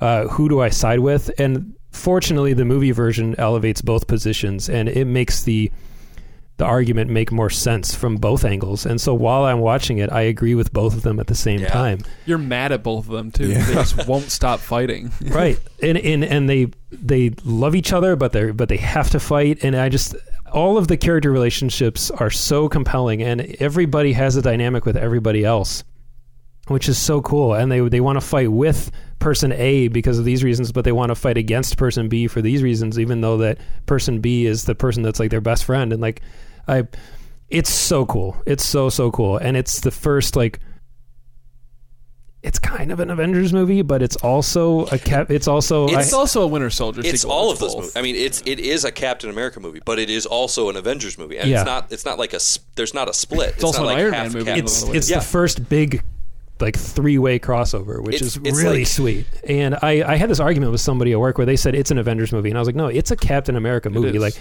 that is his story, and even though they're all in it, it's his and Iron Man. They do kind of share it, but it, ultimately, I feel like it's it's Caps because it, it's called Captain America, so duh, it's a Captain America movie. But because Bucky is is a big catalyst in this whole argument, It's a sequel to Winter Soldier as much as it's another Avengers Right. movie. I think. And you've got a lot of debates here that I feel like if you want to take the time to actually wrestle with, you, there's a lot you can struggle with with like your your duty to to your government or to your your maybe not your government but your superiors and your duty to your friends and your duty to uh, your argument for humanity. Like, is Bucky should he be held responsible or is he innocent because he was under someone else's control? You know what I mean? Like these are all I think really fun debates to have. Uh, I think Black Panther is so sick in this movie. this is the Black Panther movie. It's awesome. He's so cool in this. He's so mysterious and just has all this swagger and this power set that is so cool. And it's all just gone in Black Panther for me, which made me so sad. When I saw the trailer for Black Panther, I was like, that guy kicked everybody's ass in Civil War. Mm. He's so sweet. Ant Man is so sweet in Civil War. it's the the first Gi- Giant Man experience was just unbelievable. I was like, oh my god, look at we haven't seen anything like that in these movies yet. It's insane. Spider Man is so sweet Yeah. in Civil War. Hawkeye is sweet in Civil War. That Brooklyn uh, Queens interaction is. Like, it's so great. cool. The the Haw- uh, Ant Man on Hawkeye's arrow is a Yeah. moment that I remember Nick telling me about when I started at the comics, movie yeah. store in 2009. Like it was, yeah. So There were so many things from comic pages that I wanted to see on the big screen that happened in this movie, and it was wrapped up in this like morality struggle that's like happening. Every scene is either an incredible action sequence, like Cap and Bucky breaking out of the apartment uh, in in uh, uh, um, Uh, Buda, Buda Jur- uh, Budapest. No, they're No, in- Bucharest. Bucharest. Bucharest. That sequence is sweet because they're try- they're fighting each other, but they're also fighting together. And then you throw in all these. It's just it's nonstop awesome action sequence against like really intense dramatic sequence of like what is the right thing to do. It is such a cool movie. I love it. I think Iron Man. I relate more to Iron Man in this movie than I think any other Iron Man movie. I, I see his perspective so much. He wants, I mean, he doesn't want to do this, but he feels it's the right thing to do. Everyone's following what they think is the right thing to do, and it's just so. How can you not love that? It's so cool. How can you ultimately really side with somebody else? It's just, it's so cool. Plus, we saw the little formation here of Cap's little team of uh, Falcon and, and Natasha and like his crew. Secret Avengers. You know, And I, I just all the introductions are cool. All the big beats everybody gets are cool. There's so many great lines. I love when uh, Hawkeye's fighting Black Panther and he says, "I'm Clint." And he's like, "I don't care. I Dude, don't they care." paid that off in Endgame yeah, that's oh, right. is Yeah, that? yeah, yep. Oh, God. because Panther's like, "Give it to me, Clint." It's so sweet. Yeah, so I love sweet. and I love the idea that when you're again, it comes back to kind of what I said about why I chose Endgame over Guardians. It's like when you when your people need you, when your friends need you, you s- you're there. You show up. you show up. And Hawkeye pretty much has that exact line when he rolls in to grab Wanda. Yep. He's like, Cap needs us. Let's go. You don't need another sentence beyond that when Captain America's involved. And it's the, it's the same thing with like all of you guys, with everybody. Like if someone were to be like, "Hey, Willie needs you. Let's go," I'd be like, "All right, where are we going?" We're Like, going. Yeah. It's it's awesome. It's just such an awesome movie. I love it. It's it's my favorite of the Russo movies. It's my favorite of the Captain America movies. It's my favorite Marvel movie. It's uh, it's phenomenal. And which is weird because Thor's not in it. Doctor Strange isn't in it. Two of my favorites aren't in it. But it's but it's just it's incredible. Sometimes it doesn't matter. I love it. Yeah. Yeah, I love it. So we had Russo movie, Russo movie, Russo movie. Shane Black. Shane Black, and you had Jon uh, Favreau. Favreau. Interesting. Which is weird because I would never pick the Russos to be my favorite of any of these directors. but uh, it's that perfect. They blend- just it shows that filmmaking how ultimately collaborative it has to be. they just get this shit, and it's like it's almost supernatural how, to me, how well they can do like every aspect of what I'm looking for these movies. The like the only thing is like sometimes the action is like, eh. um, but the characters are are true to themselves and they tie in plot points. Uh, incredibly well even plot points you might have forgotten about or Like the I mean, Clint thing. yeah. oh god and Well, I think what what you're before. you're giving them a little more credit than I would in that they have a literal committee behind them that That's tells true. them this Yeah, is I- what you have to do. And the reason they're so successful is because they play ball. right We've got authors like Sean Gunn and Kenneth Branagh and, and Edgar Wright and guys that they'll to an extent, but they are artists who want to make their movie. They don't want to necessarily like this sounds like an interesting project. This is an interesting script. I want like Shane Black. I think that, that it's it's kind of known. I think that it didn't go great for him and throughout the process working with Marvel, but he made the movie he wanted to make and it served Marvel's purpose, so Yeah. everybody's happy. Even But- Whedon squabbling about the the Hawkeye farm scene versus like the Thor stuff in the cave that got cut. Like people struggling with like rectifying their creative desires with the overall overarching also creative desire of the people that are running the show, quote unquote. Yes, and I, I think that that's where it, I'm not trying to discredit the Russos and say that they are not creative people, but because they come from that TV background, especially from shows that are sort of sitcom like Community, they're used to working with a big team, taking in a lot of input and turning it into the end product. That's the system they're used to working in. Yeah. It, Alan couldn't quite wrangle it together like they could, which is too bad. But I think that they that's why they're such brilliant facilitators of all this because they're that's that's their world, that's their universe, and now it's become part of the filmmaking process, which is crazy to think that the the wheel has been sort of reinvented and, Yeah. and going forward, what the hell is it going to mean for all the other AAA franchises? You know, Yeah. It might not be good. yeah. We might need the we might need the Favreaus and, and that to still make their uh, their pieces. There's room for all of it. Give props to Markus and McFeely too, Yeah, the writers. absolutely. I mean, Yeah, they I love I love the Dark World. They did a great job. you know, what? their first movie was actually First Avenger. I ta- it was not Dark. World. Oh, So okay. I give them a little more credit, I guess. They also wrote Pain and Gain, so there you go.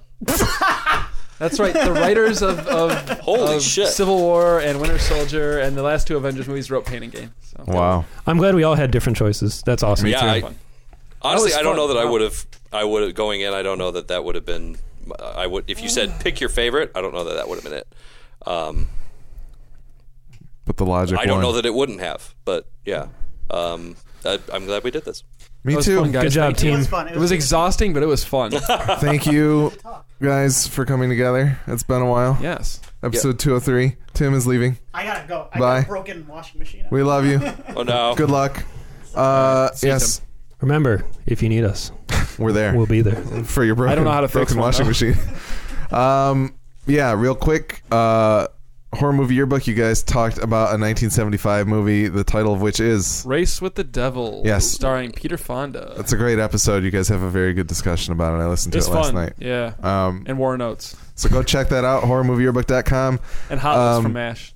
Gone to Texas will return later this year with the final season of Preacher. That's season right. Four. Uh, so look forward Saddle to that up. coming. Uh, Westworld, no release date for season three. It'll probably be next year at this point. The Alienist season two is probably going to be next year at this point. Uh, so that stuff is We will still return up in the eventually. air. We will return, but uh, yeah, and yeah, I don't know. This is an, a great episode of the Film Nerds, and I don't know if it will be the final one or not. We'll see what calls us all back to the table. Until you shout Film Nerds Assemble. yes, This will be the- but thank you guys very much. The of founder. course. Hi. Glad we could get together, and what better movie to do it with? Absolutely. Uh, the only thing I wish was in Endgame was Kyle XY. Go watch a movie.